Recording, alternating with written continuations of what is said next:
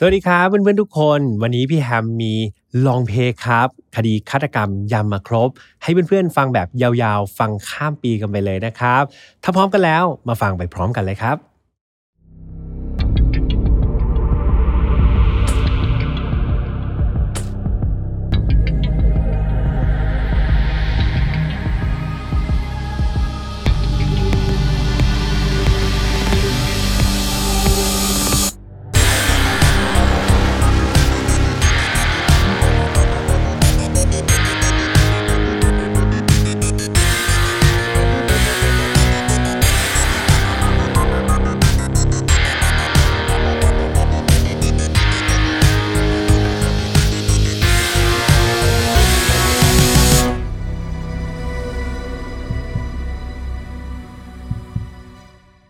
แกรี่เบนลีย์คือ Family Man ตัวจริงครับ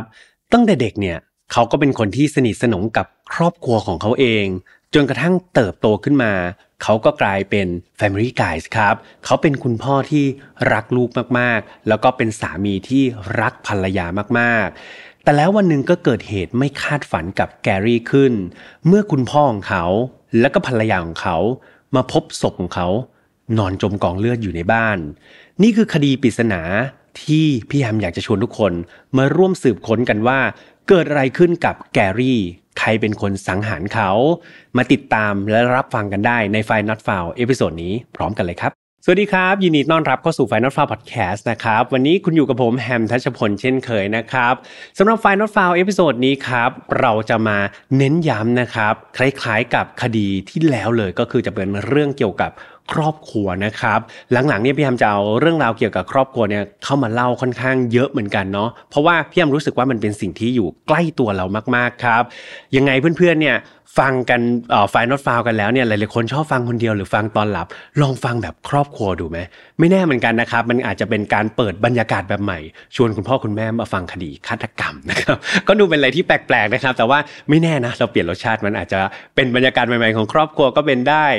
และเรื่องราวในวันนี้ครับก็เป็นเรื่องราวที่เกิดขึ้นกับครอบครัวอีกแล้ว แถมยังมีครอบครัวมากกว่าหนึ่งครอบครัวด้วย ฟังมาถึงตรงนี้น่าจะน่าสนใจกันแล้วใช่ไหมครับแต่ก่อนที่จะไปเล่าก็ต้องพูดเหมือนเดิมครับว่าฝ่าย not f o u n ไม่สนับสนุนความรุนแรงทุกประเภทครับ ทุกเรื่องที่นำมาเล่าเนี่ยอยากให้ฟังไว้เป็นแนวทางในการป้องกันตัวเองแล้วมาถอดบทเรียนจากอดีตที่มันเลวร้ายไม่ให้เกิดกับเรา แล้วก็คนที่เรารักนะครับ น้องๆอายุต่ำกว่า 18 ปีตอนนี้ก็มีความรุนแรงพอสมควรครับ ดังนั้นชวนคุณพ่อคุณแม่อย่างที่พี่บอกเนาะชวนคุณพ่อคุณแม่มานั่งฟังด้วยกัน ท่านจะได้ช่วยถอดบทเรียนจากอดีตครับ จากเรื่องราวที่มันเกิดขึ้น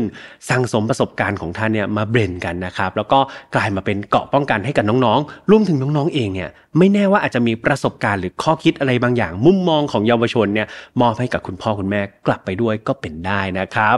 เอาแล้วถ้าเกิดเราพร้อมกันแล้วครับ มาฟังเรื่องราวใน episode นี้กันเลยดีกว่า เรื่องราวนี้ครับต้องเริ่มต้นจากผู้ชายคนหนึ่งที่ชื่อว่าแกรี่เบลลี่ครับเขาเกิดเมื่อวันที่ 31 สิงหาคมปี 1984 ที่เมืองหลุยส์วิลล์รัฐเคนตักกี้ประเทศสหรัฐอเมริกาครับ คุณพ่อของแกรี่เนี่ยชื่อว่าเจอรัลเบลลี่นะครับ ส่วนคุณแม่เนี่ยชื่อว่าลิซ่าเบลลี่ นอกจากนี้เขายังมีน้องสาวอีกคนหนึ่งครับ ที่ชื่อว่าเอมี่เบนส์ลีย์เพียงต้องบอกว่าสมาชิก 4 คนในครอบครัวเบนลีย์เนี่ยเป็นครอบครัวที่แบบรักแล้วก็สนิทสนมกันแบบสนิทกันมากๆครับเขาเป็นเหมือนเพื่อนกันซะมากกว่าที่จะเป็นแบบคุณพ่อคุณแม่หรือว่าเป็นพี่น้องกันซะอีก เขามักจะหาเวลาว่างเนี่ยไปทำกิจกรรมด้วยกันอยู่เสมอ โดยเฉพาะการที่ครอบครัวนี้ครับ อยู่บริเวณแบบชานเมืองนิดหนึ่งคือไม่ได้อยู่ในเมืองนะก็อยู่ตามชนบทนิดหนึ่งทำให้รายล้อมไปด้วยธรรมชาติพอรายล้อมไปด้วยธรรมชาติเนี่ยมันก็นำมาซึ่งกิจกรรมครับ แบบสนุกสนานตื่นเต้นผจญภัยเนี่ยมากมายเลย ดังนั้นแกรี่แล้วก็ครอบครัวเนี่ยก็มักจะชวนออกไปแบบ เอาติ้งกันข้างนอกไปทำกิจกรรมเอารอกกันอยู่ตลอดเวลา ในวัยเด็กครับ ตัวแกรี่เองไม่ได้มีความแตกต่างหรือว่าผิดเพี้ยนไปจากเด็กคนอื่น เขาเป็นเด็กที่ชอบเรียนรู้ครับ แล้วก็ชอบการออกไปเล่นนอกบ้านเนี่ยเป็นที่สุดพอโตขึ้นมาหน่อยเนี่ยแกรี่ก็ชอบการล่าสัตว์ครับ โหการล่าสัตว์นี่เป็นงานอดิเรกที่แกรี่ชื่นชอบแล้วก็ถนัดเป็นอย่างมาก รวมไปถึงการใช้ปืน และการสะสมปืนด้วย แกรี่เนี่ยชื่นชอบอะไรที่มันเกี่ยวกับปืนอยู่ตลอดเวลา หลังจากเรียนหนังสือจบครับจบการศึกษาเนี่ยแกรี่ก็มาทำงานเป็นช่างไฟฟ้าครับอยู่ในแบบบ้านเกิดของตัวเองนั่นแหละ ก็รับงานกันไป แล้วก็สามารถที่จะเลี้ยงดูตัวเองได้ แต่ถึงกระนั้นครับต่อให้เขาโตเป็นช่างไฟเรียบร้อยแล้วเนี่ยความสัมพันธ์หรือว่าความสนิทสนมกับครอบครัวของเขาเนี่ยยังต้องใช้คำว่า แน่นแฟนเหมือนเดิมครับ คุณพ่อคุณแม่แล้วก็น้องสาวเนี่ยยังรักแล้วก็สนิทสนมกับแกรี่ไม่แบบไม่ผิดเพี้ยนไปจากตอนเด็กๆเลย เวลาผ่านไปเรื่อยๆครับจนกระทั่งในปี 2006 ตอนนั้นแกรี่อายุได้ 23 ปีแล้วเขาไปเจอหญิงสาวคนหนึ่งครับ ซึ่งต่อมาหญิงสาวคนนี้จะกลายมาเป็นภรรยาของเขาในอนาคต เธอมีชื่อว่า ทาชา โดยทาชาเนี่ยเป็นนางพยาบาลครับ ซึ่งทำงานอยู่ในเมืองเดียวกันนั่นแหละ ทาชาเกิดวันที่ 12 พฤษภาคมปี 1983 ครับ หรือว่ามีอายุมากกว่าแกรี่คนที่เป็นผู้ชายเนี่ยมากกว่าอยู่ 1 ปี โดยทาชาเองก็เกิดแล้วก็เติบโตอยู่ในย่านชนบทแบบนี้เช่นเดียวกัน ดังนั้น ทาชากับแกรี่เนี่ยมีวัยเด็กที่คล้ายๆกันไลฟ์สไตล์ในการใช้ชีวิตของทั้งคู่พอเวลาโตขึ้นมาเนี่ยมันก็เลยใกล้เคียงกันมากๆครับ แกรี่กับทาชาก็เลยแบบโห เข้ากันได้เป็นอย่างดีนะตอนแรกจีบกันเนี่ยพอรู้จักกันพูดคุยกันก็รู้สึกว่าโอ้โหมันลงล็อกไปซะหมดครับ และด้วยความที่นิสัยสองคนเนี่ย ไลฟ์สไตล์คล้าย ๆ กันเยอะก็จริงแต่นิสัยของคนนี้จะค่อนข้างแตกต่างกัน คือแกรี่คนที่เป็นผู้ชายเนี่ยเป็นคน chill ๆครับ ง่ายๆอะไรก็ได้ แต่ว่าทาชาคนที่เป็นผู้หญิงเนี่ยจะเป็นคนจริงจังครับ เป็นคนตรงๆชอบวางแผน และความแตกต่างเล็กๆ น้อยๆเนี่ยมันเหมือนจิ๊กซอว์พอดีเพื่อนๆคือถ้า chill ทั้งคู่มันก็จะเหลาะแหละไปเลยใช่ไหมหรือจริงจังทั้งคู่ก็ทะเลาะกัน นี่กลายเป็นว่าแบบเหมือนหยินหยางครับมันพอดีกันเลย มันลงล็อกกันพอดีทำให้พวกเขาเนี่ยสามารถที่จะ พัฒนาความสัมพันธ์แล้วก็ความรักเนี่ยได้อย่างยาวนานครับ ความสัมพันธ์ก็เดินทางมาเรื่อยๆ จนกระทั่ง 6 ปีเต็ม 6 ปีพวกเขาก็รู้สึกว่าเออความรักมันก็สุกงอมแล้ว ทั้งคู่ก็เลยตัดสินใจแต่งงานกันครับ ในเดือนกันยายนปี 2012 นั่นเอง หลังจากที่แต่งงานกันได้ราวๆ3เดือนครับครอบครัวของออแกรี่กับทาชาเนี่ยก็ขยับขยายครับ เพราะว่าพวกเขาได้ให้กำเนิดลูกชายออกมา 1 คน ซึ่งมันก็เป็นการ เติมเต็มความอบอุ่น แล้วก็ความรักในครอบครัวนี้มากเข้าไปอีก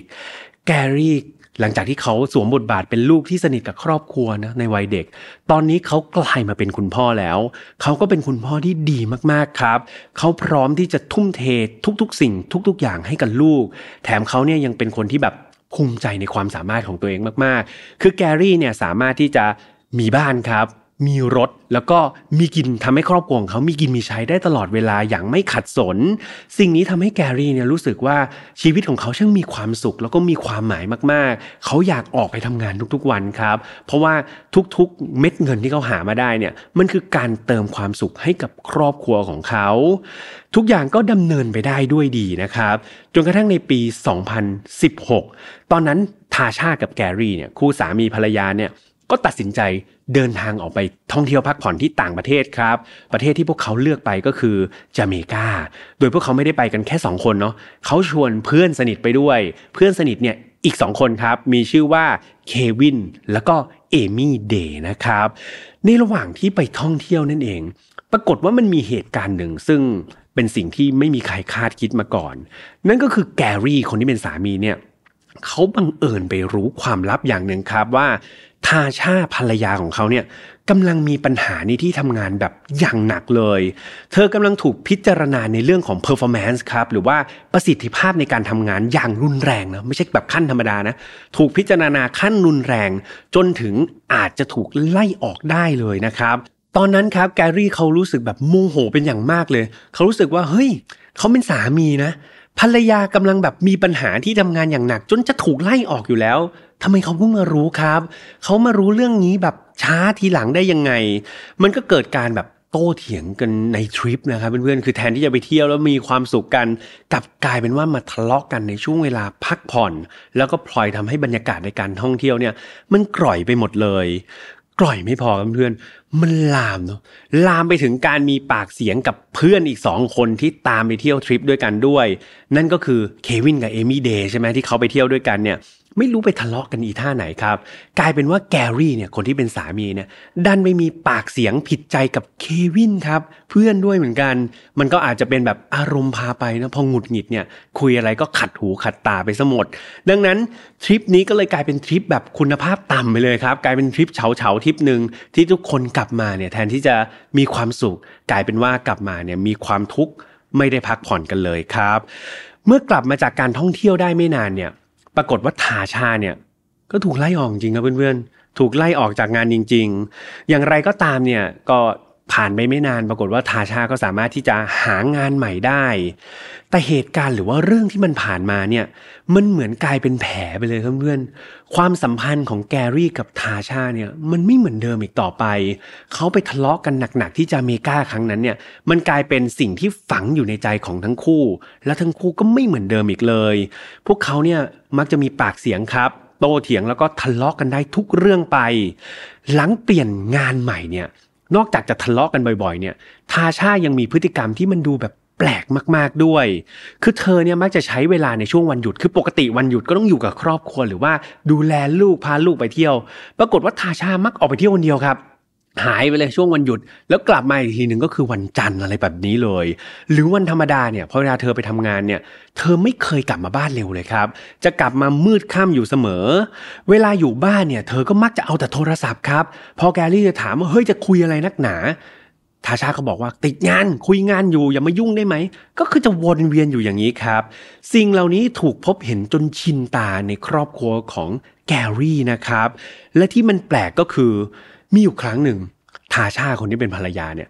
จู่ๆเขาโทรไปหาเจอรัลยังจำเจอรัลได้ไหมเจอรัลก็คือคุณพ่อของแกรี่ หรือพูดง่ายๆ ก็คือพ่อตาของเธอเนาะทาชาก็โทรไปหา ทาชาบอกว่า เนี่ยพ่อตารถของฉันเนี่ยมันเสียนะ ขอยืมรถหน่อยได้ไหม เจอรัลเนี่ยเขาก็เลยขับรถออกมาครับเพื่อจะเอารถมาส่งให้กับทาชาเนี่ยก็ปรากฏว่าพอเห็นรถของทาชาเนี่ยมันไม่ใช่รถเสียธรรมดาครับเพื่อนๆมันเป็นแบบรถแบบไฟไหม้ทั้งคันเลยครับเป็นตอตะโกเลย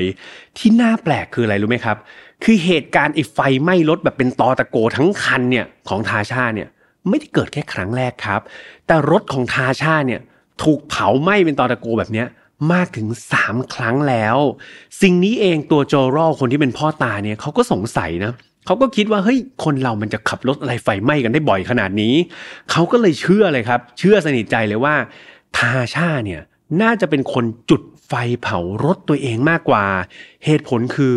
เธอต้องการเงินประกันครับ คือเธอทำประกันไว้ ดังนั้นเธอรู้ดีครับว่า เธอจะสามารถหาเงินจากประกันได้อย่างไร วันเวลาก็ผ่านไปเรื่อยๆครับ จนกระทั่งถึงปี 2017 ท่ามกลางความสัมพันธ์ของแกรี่แล้วก็ทาชาที่มันกู่ไม่กลับ เพียงต้องใช้คำว่ากู่ไม่กลับแล้ว มันย่ำแย่จนกระทั่งทั้งสองคนเนี่ยเริ่มพูดคุยถึงการหย่าร้างกันนะครับ อย่างที่บอกไปนะเพื่อนๆว่าแกรี่คนที่เป็นต้นเรื่องเนี่ยเขาแบบเป็นคนที่สนิทกับครอบครัวมาตั้งแต่เด็กใช่ไหมแต่ปรากฏว่าไอ้เรื่องปัญหาชีวิตเนี่ยเรื่องความรักเนี่ยระหว่างตัวเขากับทาชาที่มีปากเสียงกันบ่อยๆเนี่ย ปรากฏว่า แกรี่ไม่เคยเอ่ยปากเรื่องราวนี้ หรือว่าไม่เคยเล่าเรื่องราวนี้ ให้กับครอบครัวเขาฟังเลยครับ คือตัวเจอรัลกับริซ่าเนี่ยก็เป็นห่วงแกรี่ก็ถามว่าเฮ้ยลูก ลูกมีปัญหากับภรรยาหรือเปล่า แกรี่ก็จะพยายามปัดครับเปลี่ยนเรื่องบ้างแล้วก็บอกว่าเฮ้ยไม่มีอะไรพ่อแบบ ทุกอย่างยังโอเค ทุกอย่างยังเรียบร้อยดี น่าแปลกมากๆครับ ทุกเรื่องเล่าหมดเลย ยกเว้นเรื่องของครอบครัวเนี่ยแกรี่ไม่คิดจะบอกครอบครัวของเขา อาจจะด้วยเหตุผลที่เขาคิดว่าเออมันเป็นเรื่องส่วนตัว หรือว่าไม่อยากรบกวนคุณพ่อคุณแม่นี้ก็ไม่แน่ใจได้เหมือนกันนะครับ แต่สุดท้ายแล้วกลับมาที่ความสัมพันธ์ของแกรี่กับทาชาเนี่ยมันก็บานปลายไปเรื่อยๆครับ โดยที่ไม่มีใครคิดจะแก้ไขมัน และดูเหมือนความสัมพันธ์นี้ มันกำลังนำพาไปสู่เหตุการณ์ที่มัน เลวร้ายเกินกว่าใครจะจินตนาการได้ ในวันที่ 10 ธันวาคมครับปี 2017 วันนั้นทาชาได้โทรหาเจอรัลพ่อตาของตัวเองอีกแล้วนะครับ แต่ว่าคราวนี้ไม่ได้โทรไปขอยืมรถเนาะ แต่ว่าทาชาเล่าให้ฟังว่า วันนั้นเนี่ยเธอกลับบ้านมาครับ แล้วก็พบว่าประตูลงรถของบ้านเธอเนี่ยมันเปิดอยู่มันแปลกมากๆเลย คือปกติแล้วครับ คนในบ้านเธอเนี่ยหลังจากที่ขับรถเข้าไปจอดในโรงจอดรถเนี่ยเขาจะปิดประตูโรงจอดรถแบบเนี้ย ทุกครั้งเสมอเลย ไม่เคยเปิดไว้แม้แต่ครั้งเดียว แถมวันนั้นเนี่ยเธอพยายามติดต่อแกรี่ ปรากฏว่าก็ติดต่อแกรี่ไม่ได้ด้วย สิ่งนี้ทำให้ทาชาเนี่ยเธอรู้สึกว่า เธอกลัวครับ กลัวที่จะเดินเข้าไปในบ้านคนเดียว กลัวว่าอาจจะมีโจรเข้าไปในบ้านนะอาจจะงัดลงจอดรถแล้วก็เข้าไปในบ้านหรือเปล่า คนร้ายอาจจะอยู่ในบ้านก็เป็นได้ ดังนั้นเธอก็กลัวอันตรายที่จะเกิดขึ้น ก็เลยโทรไปหาเจอรัลครับ เพื่อให้เจอรัลเนี่ยเข้าไปในบ้านเป็นเพื่อนเธอหน่อย ตอนนั้นเจอรัลเนี่ยฟังเรื่องราวเนี่ยเขาก็รีบโทรหาแกรี่เนาะคนที่เป็นลูกชายตัวเอง ปรากฏว่าแกรี่เนี่ยไม่รับโทรศัพท์เขาเหมือนกันครับ ตอนนั้นเจอรัลก็ใจไม่ดีแล้วแบบโอ้ย ภรรยาก็ติดต่อแกรี่ไม่ได้ ตัวเขาก็ติดต่อไม่ได้ เขาก็เลยรีบขับรถครับ ไปยังบ้านของแกรี่แล้วก็ทาชาทันที เมื่อถึงบ้านครับโจโร่กับทาชาเนี่ยก็ลงจากรถไปแล้วก็เดินเข้าไปสำรวจในโรงจอดรถดูว่ามันมีอะไรผิดปกติหรือเปล่า แต่ปรากฏว่ามันก็ไม่มีอะไรผิดปกติครับ เขาก็เดินผ่านประตูเข้าไปเรื่อยๆนะ คือจากโรงจอดรถนะครับเพื่อนๆมันจะมีประตูที่สามารถเดินเข้าไปในตัวบ้านได้เขาก็เดินเข้าไปในตัวบ้าน ผ่านโรงจอดรถอันนั้นไป ก็เข้าไปดูหมดเลย ห้องนั่งเล่นก็ไม่มีอะไร ห้องครัวก็ไม่มีอะไร ก็เดินสำรวจไป จนกระทั่งเดินขึ้นชั้นสองครับ ไปเจอกับห้องนอน และเมื่อเปิดประตูห้องนอนเข้าไป เพียมต้องบอกว่า หัวใจของโจรอลครับ ผู้ที่เป็นพ่อเนี่ยมันตกลงไปที่พื้นดินทันที เพราะว่าแกรี่ลูกชายของเขา นอนจมกองเลือดอยู่บนเตียงครับ คือดูด้วยตาเปล่าเนี่ยก็เห็นว่าเขาเนี่ยถูกยิงเข้าบริเวณศีรษะนะครับจโรตอนนั้นรีบโทรแจ้งเจ้าหน้าที่ตำรวจรัฐเคนตักกี้ให้มาดูที่เกิดเหตุทันที เมื่อเจ้าหน้าที่ตำรวจมาถึงครับ ก็เข้าไปตรวจสอบในสถานที่เกิดเหตุ แล้วเขาก็พบว่า กรี่เนี่ยนอนในลักษณะหันหลังให้กับปากประตูทางเข้านะครับ แล้วก็ร่างกายของเขาเนี่ยถูกคลุมด้วยผ้าหม่ม มีการพบปลอกกระสุนครับตกอยู่บริเวณเตียงด้วย หากจำกันได้แกรี่เนี่ยเป็นคนที่ชื่นชอบการล่าสัตว์ใช่ไหมครับ แล้วเขาก็เป็นคนที่ชื่นชอบปืน มีการสะสมปืนด้วย ดังนั้นเนี่ยแกรี่เนี่ยเขาซื้อตู้เซฟมาเลย แล้วในตู้เซฟนั้นนะโหมีอาวุธปืนเต็มไปหมดเลย ตำรวจก็เข้าไปตรวจสอบตู้เซฟนั้นดู ปรากฏว่าพอเปิดตู้เซฟออกมาเนี่ย ปืนหลายกระบอกเลยครับ ถูกขโมยไป สภาพในบ้านส่วนอื่นๆนะนอกจากตู้เซฟเนี่ยปรากฏว่ามันไม่ถูกรื้อค้นใดๆเลยครับ ของมีค่าอื่นๆ นาฬิกาโทรศัพท์มือถือกระเป๋าสตางค์เนี่ยเรื่องใช้ไฟฟ้าทีวีวิทยุเนี่ยอยู่หมดเลยครับ ทุกอย่างอยู่ครบดี จะมีก็แค่ปืนเท่านั้นเองที่ถูกขโมยไป แต่ที่น่าแปลกอีกอย่างหนึ่งก็คือ แกรี่เนี่ย เขาเลี้ยงน้องหมาครับหรือว่าเลี้ยงสุนัขไว้หลายตัวเลย ซึ่งปกติแล้วนิสัยของสุนัขของแกรี่เนี่ยจะมีการร้องเห่าเตือนนะครับ ถ้าเกิดมีคนแปลกหน้าเข้ามาในบ้าน ในจุดนี้เจ้าหน้าที่ก็เชื่อเลยนะว่า ถ้าเกิดวันที่เกิดเหตุเนี่ยมันมีโจรเข้ามาในบ้านจริง ๆ เนี่ยอย่างน้อยๆเนี่ยเหล่าสุนัขที่เลี้ยงไว้ก็น่าจะส่งเสียงเห่าใช่ไหมครับ เตือนแกรี่ให้รู้ว่าเฮ้ยมันมีคนแปลกหน้าเข้ามาในบ้าน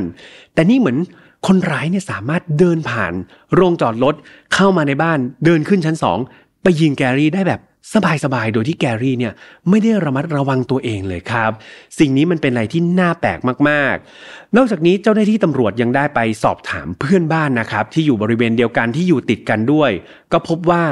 ไม่มีใครได้ยินเสียง น้องหมาเห่าเลยแม้แต่คนเดียว หรือแม้แต่เสียงวุ่นวายครับคือปกติถ้ามีคนบุกเข้าไปในบ้านเนี่ยก็อาจจะมีเสียงวุ่นวายปรากฏว่าวันนั้นบรรยากาศต่างๆ มันดูเงียบสงบมากๆ ทาชาบางกลับมาที่ทาชาเนาะทาชาในฐานะของภรรยาเนี่ยแน่นอนว่าเธอต้องถูกนำตัวไปสอบปากคำใช่ไหมครับ พอขึ้นรถสายตรวจไปเนี่ยตำรวจก็เริ่มซักถามข้อมูลของเธอเลยทาชาก็เล่าให้ฟังครับว่า ในช่วงเช้าวันนั้นเนี่ยเธอเตรียมตัวไปบ้านของเควินกับเอมี่ยังจำเควินกับเอมี่ได้เนาะเควินกับเอมี่ก็คือเพื่อนที่เดินทางไปเที่ยวจาเมกาด้วยกันนะครับทาชาบอกว่าเนี่ยเดี๋ยวเขาจะไปบ้านเพื่อน2คนนี้ แต่ว่าตัวแกรี่เนี่ยเขาขอไม่ไปด้วยเขามีแผนจะไปออกไปล่ากวาง แกรี่บอกวันนั้นจะไปล่ากวางขอไม่ไปด้วยแล้วกันทาชาก็เลยไม่ได้สนใจครับก็ออกจากบ้านมาคนเดียว หลังจากนั้นเนี่ย เธอก็พยายามที่จะโทรหาแล้วก็ส่งข้อความหาแกรี่อยู่สองสาครั้ง แต่ปรากฏว่าแกรี่เนี่ยไม่รับโทรศัพท์เลยครับ แถมไม่ตอบกลับข้อความของเธอด้วย ในวันต่อมา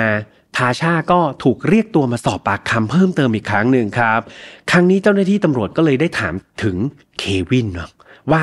เฮ้ย ในมุมมองของทาชาเนี่ยคิดว่าเควินเนี่ยควรเป็นคนที่เจ้าหน้าที่ตำรวจควรจะให้ความสนใจหรือเปล่า ทาชาก็นึกขึ้นมาได้ครับ เธอก็เล่าให้ตำรวจฟังว่า เออเนี่ยคุณตำรวจ เมื่อปีที่แล้วเนี่ย เธอกับแกรี่เนี่ยได้มีการออกไปท่องเที่ยวนะครับ ที่ประเทศจาเมการ่วมกับเควินด้วย และที่นั่นเองเนี่ยปรากฏว่าเควินกับแกรี่เนี่ย มีปากเสียงกันอย่างรุนแรง เธอเล่าบรรยากาศในให้ฟังนะครับ ตอนที่ทะเลาะกกันบอกว่าตอนนั้นเนี่ยทั้งคู่เนี่ยเมามากๆเลยครับ คือเที่ยวก็มีดื่มใช่ไหมเมามากๆ แล้วตอนที่กำลังแบบทะเลาะกันแบบเดือดสุด ๆ เนี่ย ปรากฏว่าแกรี่สามีของเธอเนี่ยเคลี้ยงครับเคลี้ยงแบบ แก้วน้ำเครื่องดื่มเนี่ยเข้าใส่หน้าของเควินด้วยนะครับ ซึ่งเธอก็ไม่แน่ใจเหมือนกันว่า เหตุการณ์ครั้งนั้นเนี่ยจะทำให้เควินเนี่ยแขนฝังหุ่นหรือเปล่า คือแบบเจ็บแขนแล้วก็กลับมาแก้แค้นแกรี่ในวันนี้ เป็นไปได้ไหม นี่คือสิ่งที่ทาชาเนี่ยให้ข้อมูลกับเจ้าหน้าที่ตำรวจไปพอได้ข้อมูลมาแบบนี้ครับ แน่นอนว่าตำรวจก็ต้องเรียกเควินเข้ามานะครับ มาสอบปากคำด้วย อย่างไรก็ตามหลังจากที่สอบปากคำไปนะครับ ปรากฏว่าเควินเนี่ยเขามีข้อแก้ตัวที่ค่อนข้าง มีน้ำหนักครับ แล้วก็มีพยานที่ชัดเจนมากๆ ดังนั้นเควินก็เลยถูกตัดออกไปนะครับ จากผู้ต้องสงสัยของคดีนี้แทบจะในทันทีเลย และในวันเดียวกันนั่นเองครับ วันที่มีการเรียกเควินเข้ามาสอบปากคำเนี่ยจู่ๆเจอรัลเจอรัลคือคุณพ่อของแกรี่เนาะก็ได้โทรเข้ามาหาตำรวจครับที่สถานีตำรวจ เจอรัลบอกว่าเขาเนี่ยอยากจะพาพยานคนหนึ่งที่สำคัญ มาให้ข้อมูลกับเจ้าหน้าที่ตำรวจ และพยานคนนี้ก็คือ เอมี่เดย์ครับเพื่อนที่ไปจาเมกาอีกคนหนึ่งจำได้ใช่ไหมมีเควินกับเอมี่ไปด้วย เควินมาให้ปากคำไปแล้ว ในฐานะผู้ต้องสงสัยถูกตัดออกไปแล้ว คราวนี้เอมี่ครับเอมี่เดย์ที่ไปด้วยกันวันนั้น อยากจะมาเป็น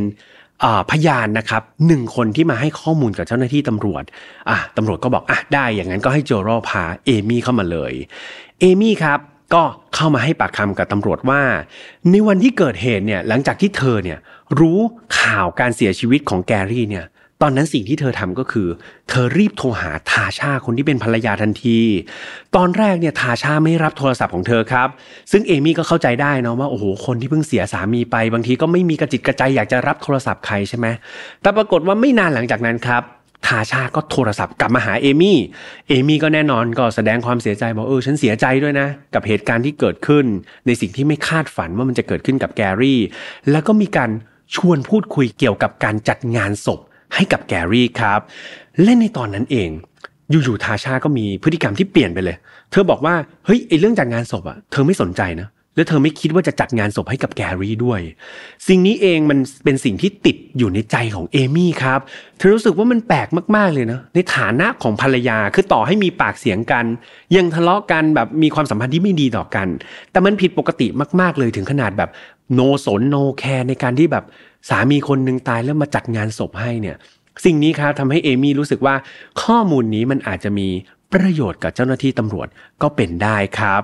และในอีกหนึ่งพฤติกรรม ที่เอมี่บอกว่ามันเป็นความลับมากๆเลยนะ ที่เธอรู้แต่อาจจะยังไม่มีใครรู้ นั่นก็คือทาชาเนี่ยเธอมีชู้ครับ นี่คือสิ่งที่เอมี่บอกมานะครับ บอกกับตำรวจ เอมี่บอกว่าเธอรู้มาตลอดครับว่าทาชาเนี่ยแอบไปมีความสัมพันธ์กับเพื่อนร่วมงานของเธอคนหนึ่งที่ชื่อว่าแอนโทนี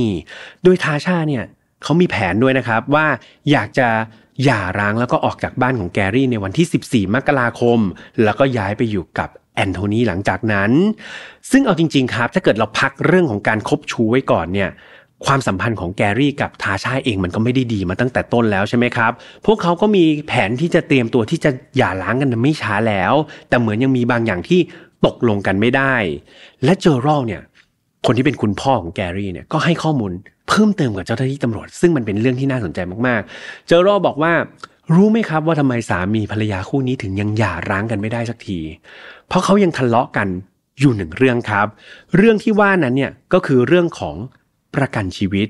คือจู่ๆเนี่ยทาชาเนี่ยขยันขยอแกรี่บอกว่า เธอ เธอไปทำประกันชีวิตด้วยวงเงิน 1 ล้านดอลลาร์สหรัฐด้วยกันดีกว่านะ แกรี่ก็งงบอกเอา้า จะหย่ากันแล้วจะไม่มาชวนฉันทำประกันชีวิต ทาชาก็บอกไม่ไม่ฉันไม่ได้ให้เธอทำคนเดียวทำด้วยกัน ทาชาก็ทำด้วย แกรี่ก็ทำด้วย วงเงินหนึ่งล้าน แกรี่ก็ไม่ทำครับนี่คิดยังไงบ้าเปล่าเนี่ยจะไปให้ฉันทำประกันชีวิตทำไมอยู่ๆจะให้ฉันทำทาชาก็บอกทำเถอะ ก็ทะเลาะกันแบบนี้ครับ ตราบใดที่ยังไม่ทำประกันชีวิต วงเงินหนึ่งล้านเนี่ยทาชาเขาไม่ยอมหย่าครับ มันก็เลยคลาคาซังครับ แล้วก็เลยกลายเป็นปัญหาที่ทั้งคู่เนี่ยทะเลาะแล้วก็มีปากเสียงกันมาตลอด นี่คือข้อมูลจากจอรัลผู้ที่เป็นพ่อของแกรี่เนี่ยเล่าให้กับเจ้าหน้าที่ตำรวจฟังนั่นเอง หลังจากได้ข้อมูลนะครับ ไม่ว่าจะเป็นเรื่องของการคบชู้ เรื่องของประกันชีวิตเนี่ยแน่นอนว่าเจ้าหน้าที่ตำรวจเนี่ยสงสัยในตัวทาชาเป็นอย่างมาก ก็เลยมีการเรียกตัวทาชากลับเข้ามาให้ปากคำเป็นครั้งที่ 3 ครับ และครั้งนี้เนี่ยตำรวจเนี่ยไม่รอช้าครับ จั่วด้วยคำถามเกี่ยวกับ แอนโทนีทันที ตอนนั้นทาชาตกใจครับ ตกใจมาก เฮ้ย ตำรวจรู้ได้ไง เรื่องเกี่ยวกับแอนโทนี เธอมีอาการตกใจออกมาอย่างเห็นได้ชัด ซึ่งตอนแรกทาชาก็บอกเลยครับว่า เฮ้ย คุณตำรวจ ไม่มีอะไรในกอไผ่เลยครับ คือถ้าตอบแบบดาราก็คือ ไม่มีอะไรทั้งในจอและนอกจอค่ะ แต่ว่าพอเป็นทาชาก็บอกว่า ไม่มีอะไรค่ะ เป็นเพื่อนกันทั้ง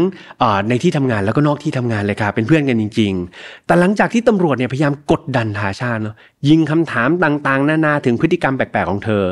สุดท้ายทาชาก็ยอมรับครับว่าแอนโทนีเนี่ยคือชู้ของเธอจริงๆครับ เธอแอบคบหากับแอนโทนีแล้วก็นอกใจแกรี่จริง ๆแต่ว่าเธอเนี่ยก็วางแผนนะที่จะหย่าร้างกับแกรี่ให้เรียบร้อย แล้วก็ย้ายไปอยู่กับ แอนโทนีได้นะครับในเวลาภายหลัง เมื่อได้คำตอบเรื่องนี้มานะครับ เจ้าหน้าที่ตำรวจก็ไม่รอช้านะพอได้เรื่องชูเรียบร้อยแล้วยืนยันแล้วว่าเป็นความจริงตำรวจก็รีบยิงมาอีกหนึ่งคำถามเลย คือเรื่องกรมธรรม์ประกันชีวิตครับ มันเป็นประกันชีวิตที่เธอเนี่ยพยายามที่จะยัดเยียดให้แกรี่ทำแต่แกรี่ไม่เห็นด้วย สิ่งนี้มันทำให้เธอเนี่ยถูกเพ่งเล็งเป็นอย่างมากครับ เพราะว่าสิ่งที่เธอทำเนี่ย ถ้าเธออยากทำประกันเนี่ยเอาจริงๆก็อยากจะทำก็ทำไปใช่ไหมครับ แต่ทำไมต้องมาบังคับให้แกรี่คนที่เป็นสามีเนี่ยทำด้วย และต้องทำก่อนหย่าร้างด้วย คือถ้ามองกันจริง ๆ เนี่ยเหมือนเธอพยายามที่จะสงวนสิทธิ์ความเป็นภรรยาครับ เอาไว้ก่อนที่แกรี่เนี่ยจะถูกยิงเสียชีวิตไปใช่ไหมครับ สิ่งนี้มันก็ทำให้ เจ้าหน้าที่ตำรวจเนี่ยรู้สึกเคลือบแคลงใจแล้วก็สงสัยในตัวทาชาเป็นอย่างมาก อย่างไรก็ตามจนถึงจุดนี้ ต่อให้ถูกยิงทั้งเรื่องชู้ แล้วก็เรื่องประกันชีวิตเนี่ยทาชาก็ยังยืนยันในความบริสุทธิ์ของตนเองครับ เธอปฏิเสธในความเกี่ยวข้องทั้งหมดเกี่ยวกับคดีฆาตกรรมแกรี่ว่าเธอเนี่ยไม่รู้แล้วก็ไม่เห็นอะไรเลย แต่เจ้าหน้าที่ตำรวจเนี่ยก็ไม่คิดแบบนั้นครับ พวกเขาเนี่ยเชื่อสนิทใจเลยว่าทาชานี่แหละ คือคนที่ยิงแกรี่เอง หรือไม่ก็น่าจะเป็นคนที่ไปจ้างวานคนอื่นมายิงแกรี่อย่างแน่นอนตำรวจก็ต้องไม่ลดละความพยายามแล้วครับ ในการที่จะปล่อยทาชานี่กลับบ้านไป คือตอนนี้ทาชาต้องบอกว่าถูกเรียกมาสอบปากคำอย่างยาวนานเนาะถูกจับได้ทั้งเรื่องชู้และประกัน ตอนนี้ตำรวจก็พยายามที่จะใช้คำถามกดดันไปเรื่อยๆครับ พยายามจะถามนู่นถามนี่ เพื่อให้มันมีข้อมูลหรือว่าความผิดพลาดจาก ปากคำของทาชาเนี่ยตำรวจจะได้รวบตัวเธอได้สำเร็จ สุดท้ายมันก็ได้ผลจริง ๆ ครับ หลังจากสอบปากคำไปเรื่อยๆ เวลาเดินไปเรื่อยๆ เนี่ย ทาชาเริ่มมีอาการประหม่าออกมาเรื่อยๆ เหมือนกันครับ เธอเริ่มตอบคำถามแบบง่ายๆ เนี่ยไม่ได้ มีอาการกังวลเป็นอย่างมาก ช่วงต้นตอบแบบหนึ่ง ช่วงท้ายเริ่มเปลี่ยนคำตอบไปเป็นอีกแบบหนึ่งครับ สุดท้ายทาชาเหมือนเธอรู้ตัวดีแล้วว่า เธอถูกต้อนครับ ถูกตำรวจต้อนจนจนมุม เธอหนีไม่พ้นเธอก็เลยยอมรับสารภาพว่า เธอนี่แหละ คือคนที่สังหารแกรี่สามีของเธอ ด้วยน้ำมือของเธอเอง แต่เหตุผลเนี่ยไม่ใช่เป็นเพราะว่าเรื่องของชู้ แล้วก็ไม่ใช่เรื่องของเงินประกัน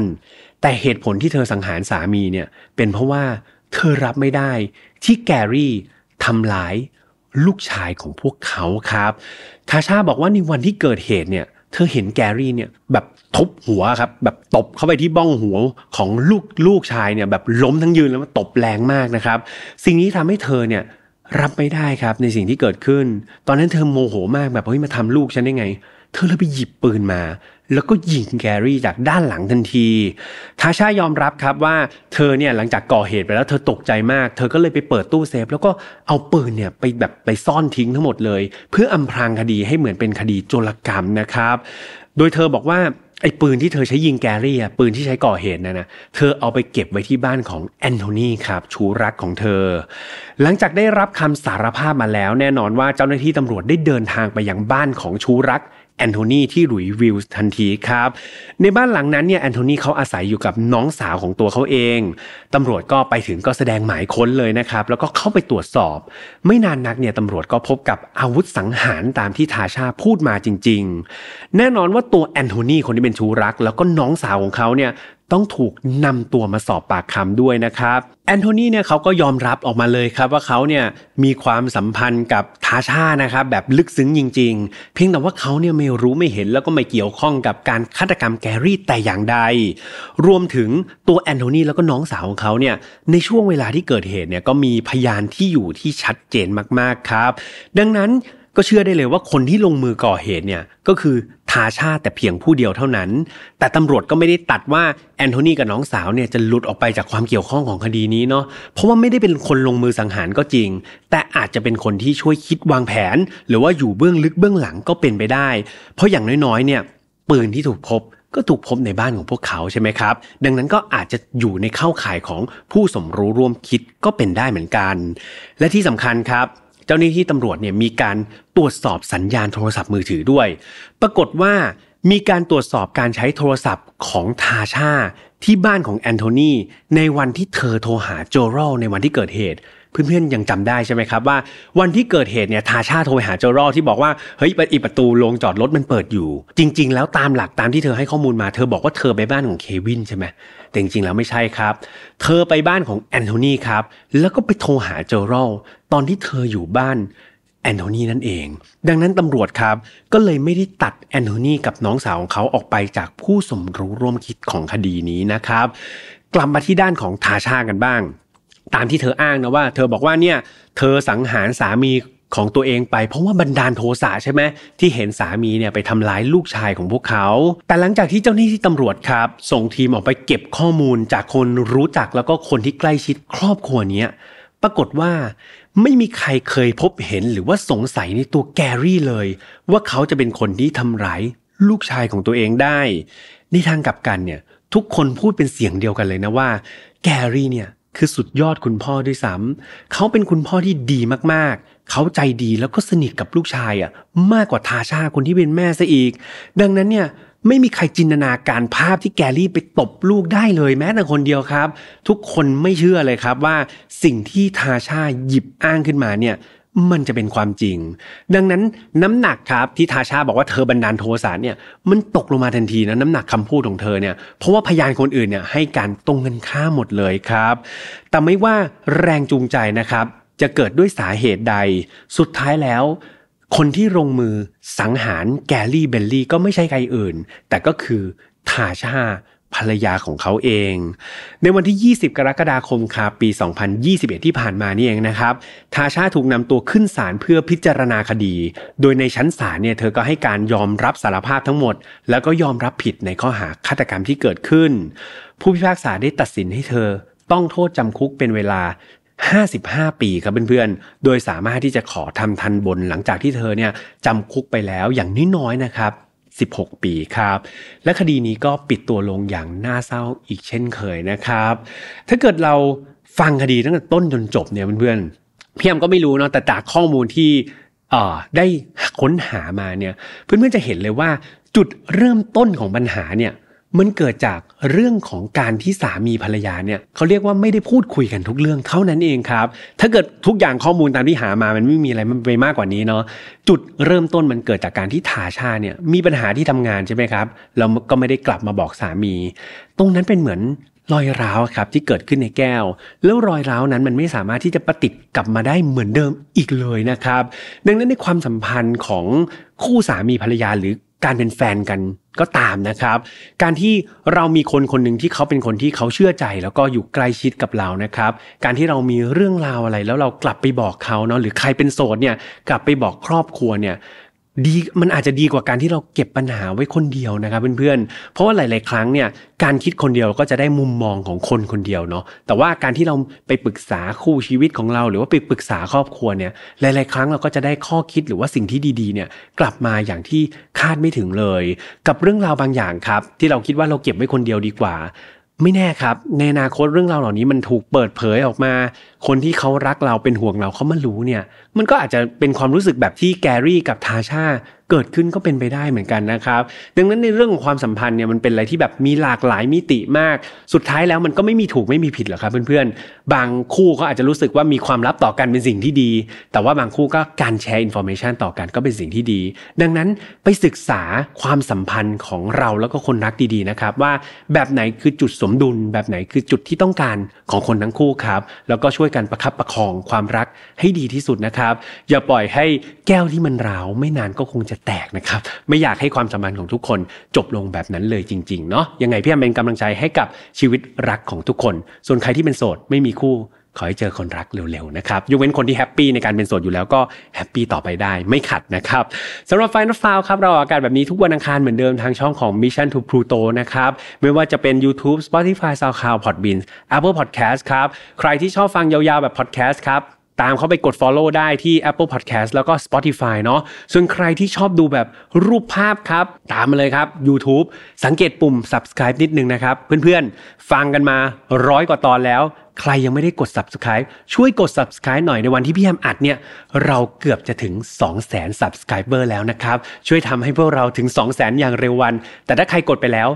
อย่ากดซ้ำนะครับ มันจะเป็นการเอาสับสไครต์ของตัวเองออกทันที ไม่ต้องกดซ้ำนะครับ กดครั้งเดียวพอนะครับ เช็คนิดหนึ่งว่ากดให้พวกเราหรือยัง อยากพูดคุยกันต่อครับ ตามเข้าไปใน f i n a l f i l e Family ครับ ในนั้นจะเป็นกลุ่มปิดใน Facebook นะครับ เข้าไปพูดคุยถึงคดีนี้ก็ได้ คดีไหนก็ได้ พี่แฮมแล้วก็เพื่อนๆอีกหมื่นกว่าคน ยินดีที่จะเป็นเพื่อนกับทุกคนอยู่ในนั้นนะครับ สุดท้ายดูแลตัวเองดีๆ ช่วงนี้มีฝนตกลงมาแล้ว ระวังเป็นหวัดกันด้วยนะครับ แล้วเจอกันใหม่วันอังคารหน้านะสำหรับวันนี้พี่แฮมขอตัวไปพักก่อนนะครับ สวัสดีครับ Mission to Pluto Podcast let's get out of your orbit พบกับเรื่องราวที่คุณอาจจะหาไม่เจอ แต่เราเจอใน f i n a l f i l e Podcast「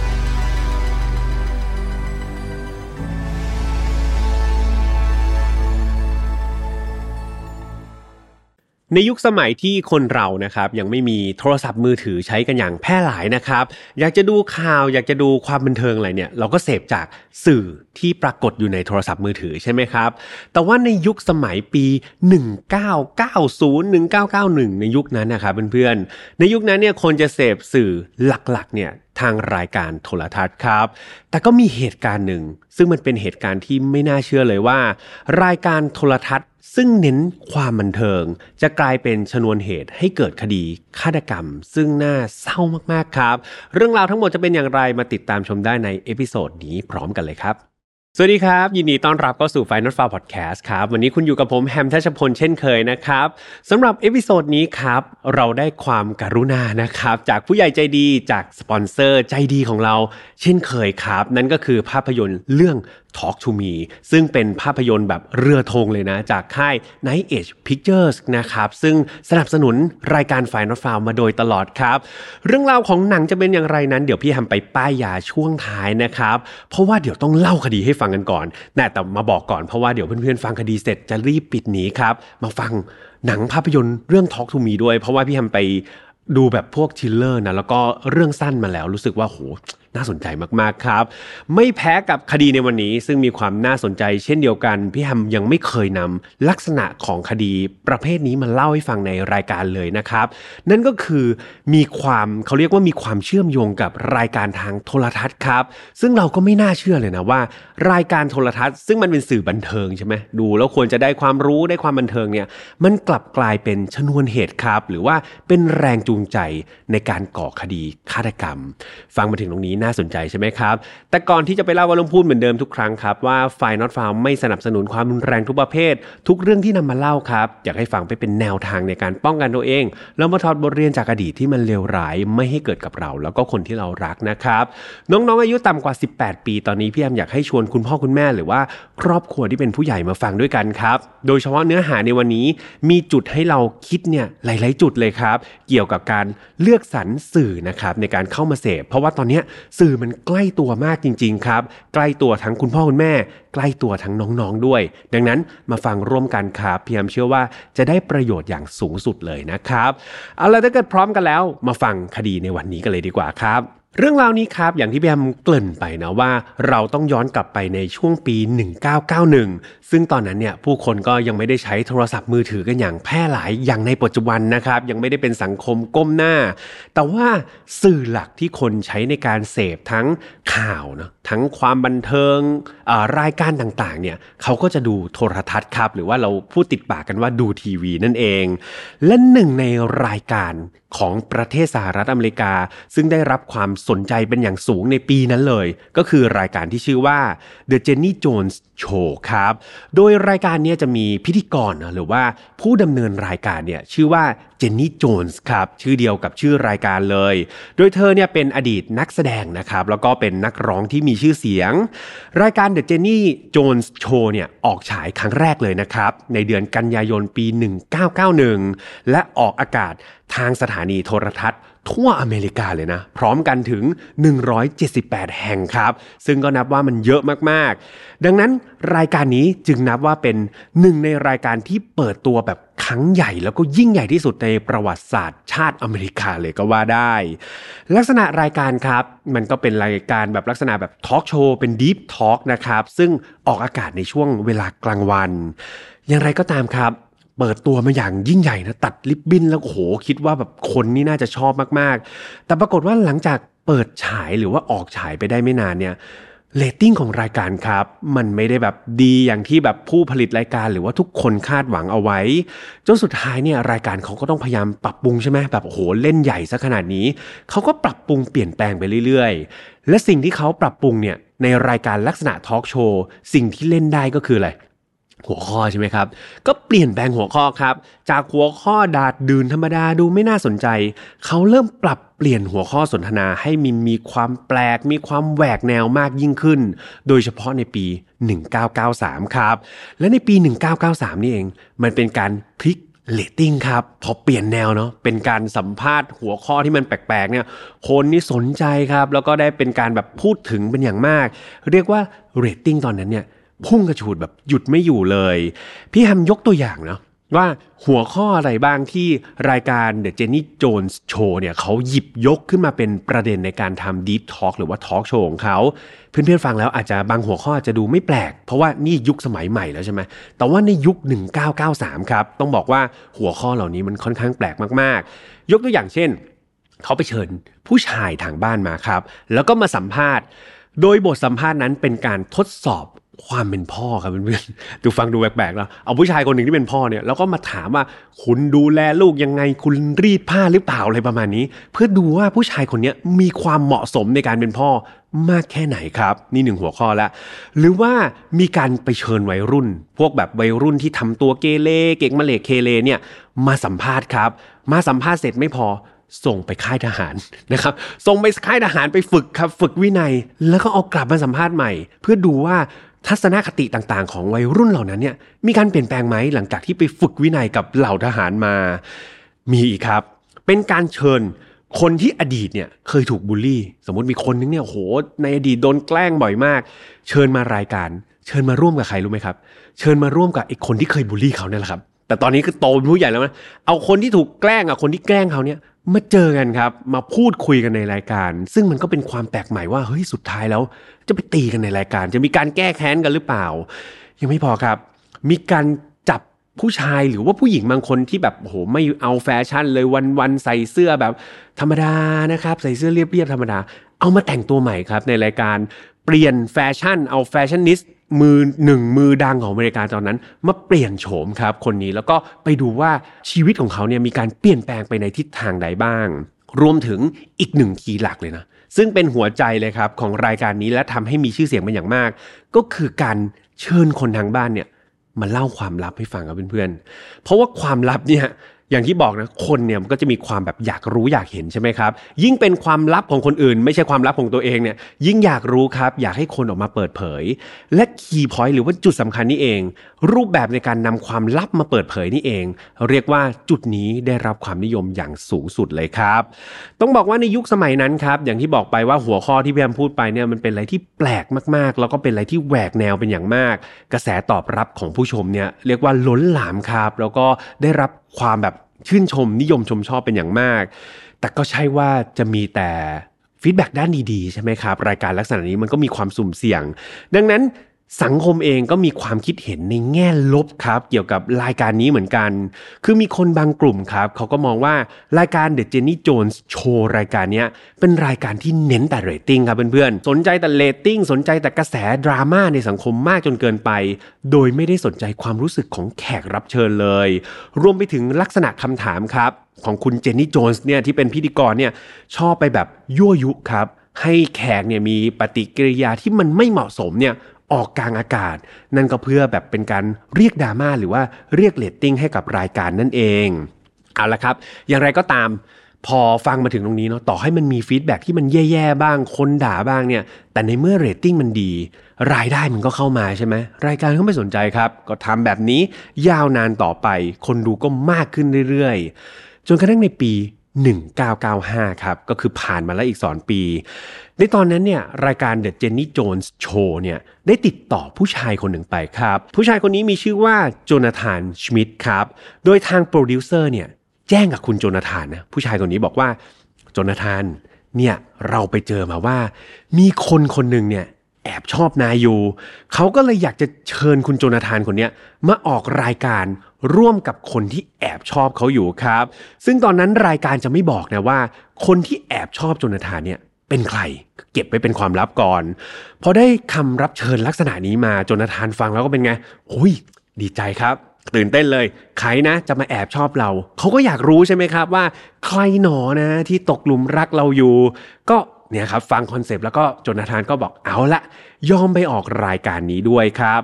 ซึ่งจริง ๆ แล้วเนี่ยลึกๆตัวโจนาธานเอง เขาแอบเดาไว้ด้วยครับเพื่อนๆ เขาแอบเดาว่าคนที่หลงรักเขาคนที่แอบชอบเขาจนกระทั่งแบบอยากจะมาออกรายการเปิดเผยความลับเนี่ยต้องเป็นคนคนนี้แน่ๆ คนที่จนาธานคิดไว้เนี่ยพี่แอมต้องเล่าเรื่องราวย้อนกลับไปเมื่อ 4 ปีก่อนครับ คือจนาธานเนี่ยเขาเคยมีคู่มั่นครับเพื่อนๆ มั่นหมายกับผู้หญิงคนหนึ่งไว้ แล้วก็เขาเนี่ยรักผู้หญิงคนนี้มากๆ อย่างไรก็ตาม ความรักเนี่ยหลังจากคบกันมาเป็นคู่มั่น 4 ปีเนี่ยปรากฏว่าช่วงหลังๆ เริ่มระหองระแหงกันครับ แล้วก็ทะเลาะกันบ่อยขึ้น สุดท้ายเนี่ยความรักก็ไปไม่ถึงปลายทางครับ พวกเขาไม่ได้แต่งงานแล้วก็สร้างครอบครัวกัน ต้องเลิกรากันไป และอีกจุดที่เลิกรากันไปเนี่ยเพื่อนๆต้องบอกว่าเลิกรากันไปก่อนที่รายการจะมาติดต่อเนี่ยแค่ไม่กี่เดือนเองครับ ดังนั้นจนนาธานก็หวังมันอย่างยิ่งเลยครับว่าแน่ๆเลย ต้องเป็นอดีตคู่มั่นของเขาที่ไปติดต่อรายการ แล้วก็อยากจะเปิดเผยความรัก แล้วก็ความรักเนาะเปิดเผยทั้งความลับ แล้วก็ความรักเนี่ยให้กับเขาได้รับทราบกลางรายการอย่างแน่นอนโจนาธานนี่เขาคาดหวังครับ แล้วก็เก็งว่าเป็นอดีตคู่หมั้นถึงขนาดไปบอกเพื่อนๆเลยนะไปบอกเพื่อนๆที่ทำงานว่าเนี่ยเดี๋ยวถ้าเกิดเขาไปรายการนี้นะแล้วแบบเปิดเผยออกมาว่าเป็นอดีตคู่หมั้นจริง ๆ เนี่ยเขาคิดแผนซ้อนแผนไว้แล้ว เขาจะเตรียมขอเธอแต่งงาน กลางรายการไปเลยครับ เรียกว่าเซอร์ไพรส์มาเซอร์ไพรส์กลับไม่โกงนะครับกำหนดการถ่ายรายการนี้ก็คือวันที่ 6 มีนาคมปี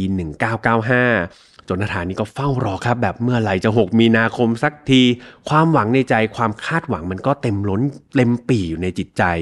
เขานี่ลงทุนครับ ไปตัดชุดแบบ ชุดสูตรใหม่เอี่ยมเลยนะ ราคาแพงเพื่อสร้างความประทับใจครับ ให้กับคนที่แบบแอบชอบเขาอีกด้วย จนนาธานคิดว่า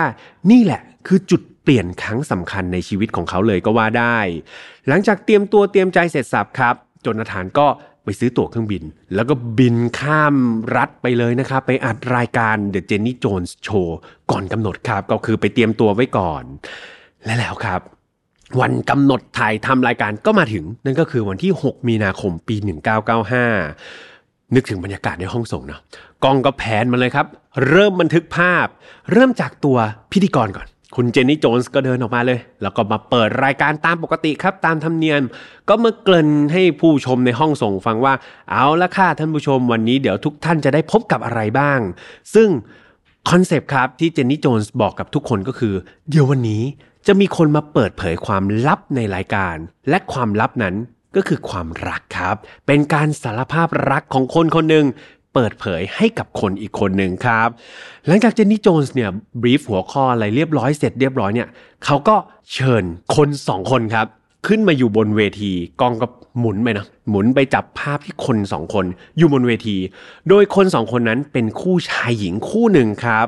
โดยตอนนั้นเนี่ยโจนาธานเนี่ยอย่างเขายังไม่ปรากฏตัวในเวทีนะเพื่อนๆคิดภาพตามนะโจนาธานเนี่ยยังอยู่ในห้องเก็บตัวครับ แต่ว่าชายหญิงคู่นั้นเนี่ยก็คือแขกรับเชิญที่ถูกเชิญเข้ามาที่รายการนั่นเอง ฝ่ายผู้หญิงชื่อว่าดอนน่าไหลลี่ครับ เขาเป็นผู้หญิง ส่วนผู้ชายเนี่ยชื่อว่าสกอตอเมเจอร์ครับสองคนนี้นั่งคู่กันพี่แอมอธิบายเพิ่มเติมนิดนึงฝ่ายหญิงเนี่ยคนที่ชื่อว่าดอนน่าเนี่ยเขาเป็นเพื่อนบ้าน ของโจนาธานครับเพื่อนๆ ส่วนตาสกอตเนี่ยที่นั่งข้างๆกันเนี่ยสกอตนี่เป็นเพื่อนของดอนน่าครับเพื่อนๆไม่งงความสัมพันธ์เนาะดังนั้นตอนนี้ดอนน่ากับสกอตเนี่ยนั่งอยู่บนเวทีแล้วนะครับโดยดอนน่าเป็นเพื่อนบ้านกับโจนาธาน ส่วนสกอตเป็นเพื่อนกับดอนน่าเสร็จแล้วพอทั้งสองคนนั่งบนเวทีอะเจนนี่โจนส์คนที่เป็นพิธีกรก็เดินมาเลยครับ แนะนำแขกรับเชิญ แล้วก็บอกว่าเอาละละถึงเวลาแล้วที่แขกรับเชิญที่แอบชอบโจนาธานอยู่เนี่ยจะได้บอกเล่าความรู้สึกของตัวเองต่อโจนาธานให้กับผู้ชมในห้องส่งฟังก่อนครับ ย้ำตรงนี้นะว่าพูดให้คนในห้องส่งฟังก่อน โดยโจนาธานยังอยู่ในห้องเก็บตัวครับ ยังไม่รู้เรื่องรู้ราว และทันทีที่เจนนี่โจนส์เนี่ยพูดชงประโยคนี้เสร็จ ผู้คนในห้องส่งก็ต้องตกใจครับ เพราะว่าคนที่แอบชอบโจนาธานอยู่ นั้นไม่ใช่ดอนน่าที่เป็นเพื่อนบ้านที่เป็นฝ่ายหญิงครับ แต่กลับกลายเป็นผู้ชายที่ชื่อว่าสกอตอเมเจอร์ที่นั่งอยู่ข้างๆนั่นเอง อย่างที่บอกไปครับว่าดอนน่ากับสกอตเนี่ยเขาเป็นเพื่อนกันใช่ไหมแล้วดอนน่าเนี่ยเป็นเพื่อนบ้านโจนาธาน ดังนั้นไอ้ช็อตที่ตกหลุมรักครับ มันเป็นเรื่องราวที่สกอตเนี่ยเขาเดินทางไปหาดอนน่าที่บ้าน แล้วบังเอิญเนี่ยโจนาธานเนี่ย ออกมาหน้าบ้านพอดี สกอตก็เป็นไง เห็นครับ เห็นเพื่อนบ้านคนนี้ก็บอก โอ้ยดอนน่า เพื่อนบ้านคนนี้แซ่บมาก ชอบมากครับ ตกหลุมรักโจนาธานตั้งแต่ตอนนั้น และก็สกอตก็เรียกว่าตกหลุมรักแบบถอนตัวไม่ขึ้นเลยทีเดียว สกอตก็บรรยายครับ ความรู้สึกที่เขามีต่อโจนาธานเนี่ยให้ผู้ชมฟังด้วยใบหน้าที่แบบต้องบอกว่าเขามีความสุขมาก ๆ ครับ ที่ได้แบบพูดความรู้สึกของตัวเองออกมา ในระหว่างดำเนินรายการเนี่ยก็มีหลายต่อหลายครั้งเลยที่สกอตเนี่ย ต้องตอบคำถามของเจนนี่โจนส์ใช่ไหมครับ และแน่นอนว่าเจนนี่โจนส์เนี่ยจุดประสงค์หลักของเขาก็คือการเรียกเรตติ้งรายการอยู่แล้วคำถามเนี่ยมันก็เริ่มล่อแหลมครับ จากถามความรู้สึกธรรมดาเนี่ยก็เริ่มที่จะไปถามแบบเรื่องราวเกี่ยวกับทางเพศครับ แบบคำถามพี่ยมยกตัวอย่างเนาะเช่นคำถามว่าเนี่ยถ้าเกิดคุณกับโจนาธานเนี่ยเป็นแฟนกันคุณอยากทำกิจกรรมทางเพศกับเขาแบบไหนเป็นอย่างแรกอะไรประมาณนี้ ซึ่งมันเป็นคำถามที่แบบ ลามกมากๆใช่ไหมครับเพื่อนๆ แต่ในความลามกนั่นเอง มันก็เรียกเรตติ้งครับ ของรายการให้มันพุ่งกระฉูด ดังนั้นเจนนี่โจนส์ก็แบบโอ้โหเอาละสกอตนี่แบบแบบตอนนี้กำลังแบบเขาเรียกว่ากำลังลอยครับโอ้โหได้พูดอะไรออกมาได้สารภาพอะไรออกมา ก็ยิ่งยั่วยุ เจนนี่โจนส์ก็ยั่วยุครับ ป้อนคำถามที่มันล่อแหลมมากขึ้นไปอีก สกอตก็ยิ่งพูดออกมา ลามกเข้าไปอีกครับ คนดูก็หัวเราะกันอย่างสนุกสนาน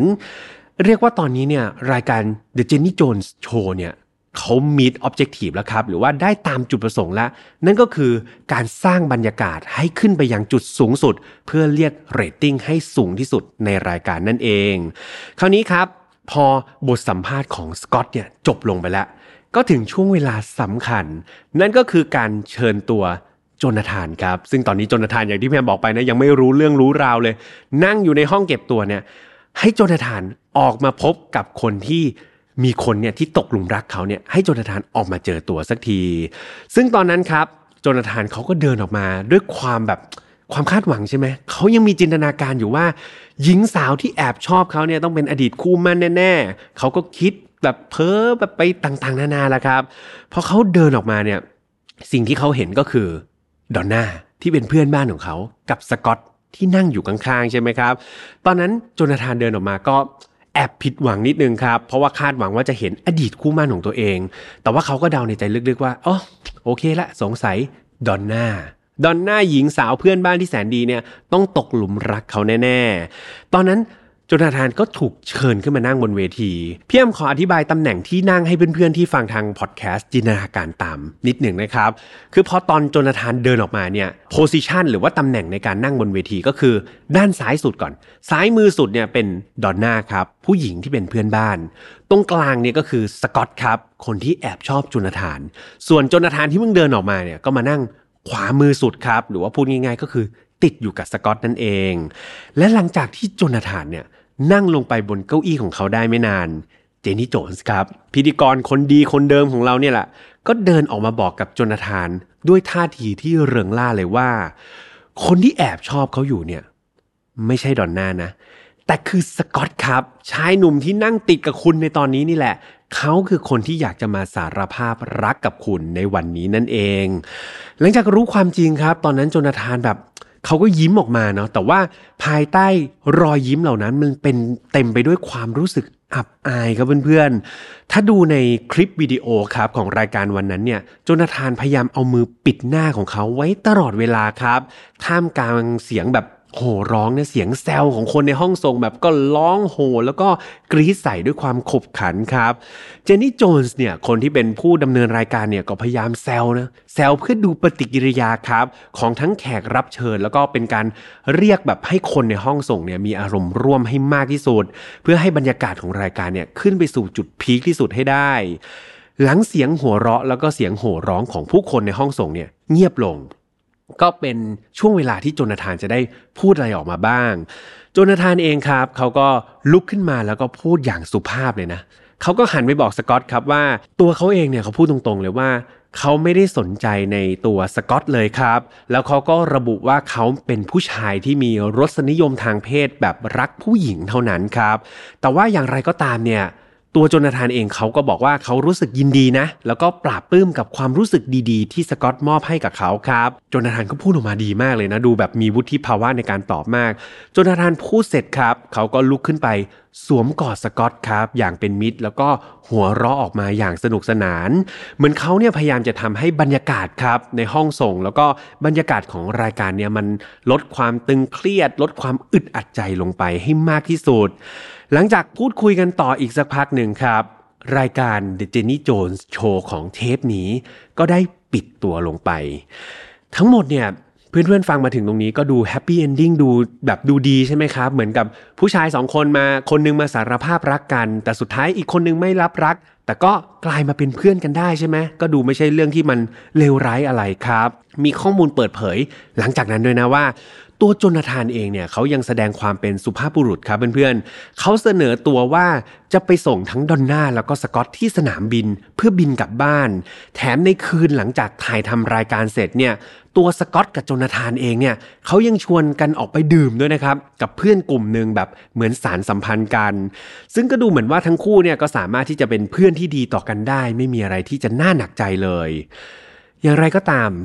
ภาพที่เห็นนั้นสิ่งที่เข้าใจนั้นข้อมูลที่ออกมานั้น มันเป็นเพียงแค่เปลือกนอกครับ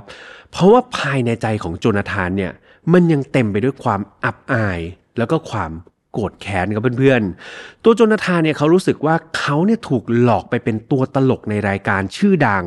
แล้วก็เชื่อว่าโปรดิวเซอร์ของรายการเนี่ยจงใจให้เกิดเรื่องราวแบบนี้ขึ้นอย่างแน่นอน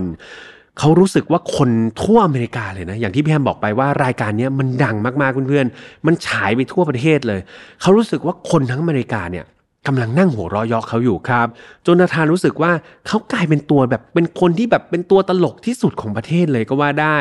ดังนั้นในจิตใจของโจนาธานเนี่ย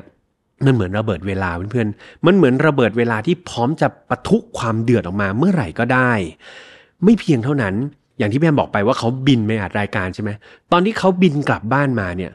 คนที่ใกล้ตัวเขาที่สุดอย่างคุณพ่อเนี่ย ยังแซวเขาเลยครับ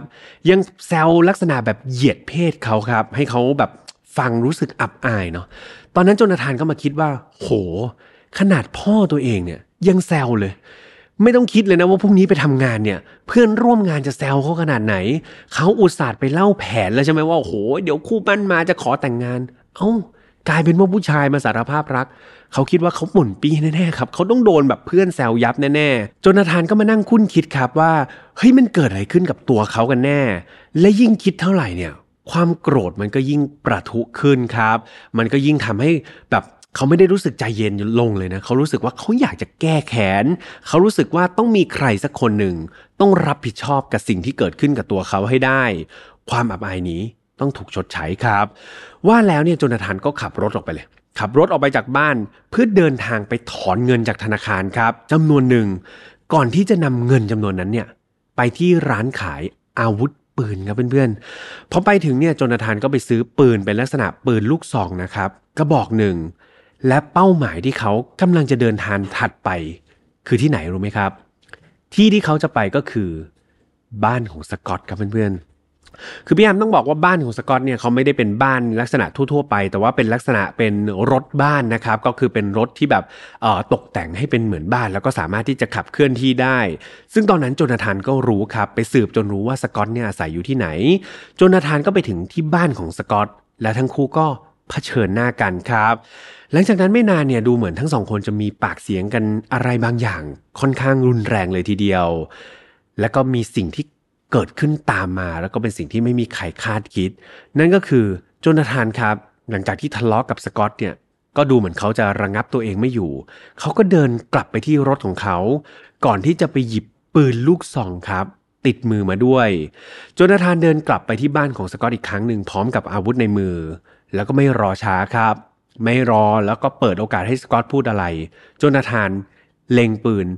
อัดใส่สกอตสองนัดติดครับ ไปที่หน้าอก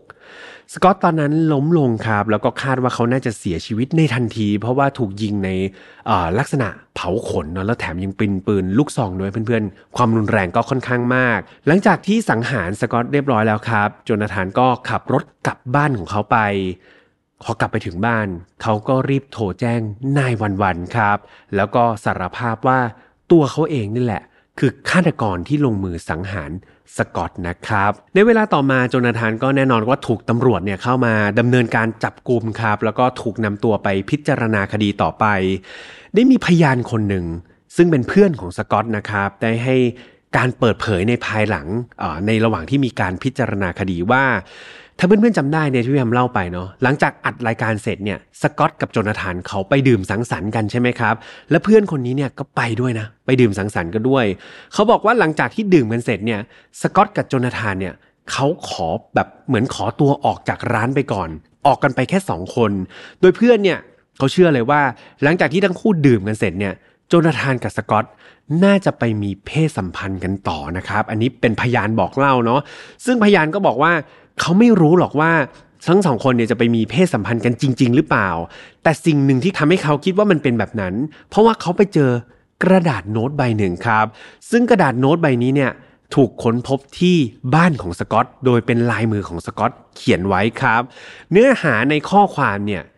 ระบุเอาไว้ว่า หากคุณต้องการจะจบมันจริง ๆ ฉันเป็นเพียงคนเดียวเท่านั้นที่จะช่วยคุณได้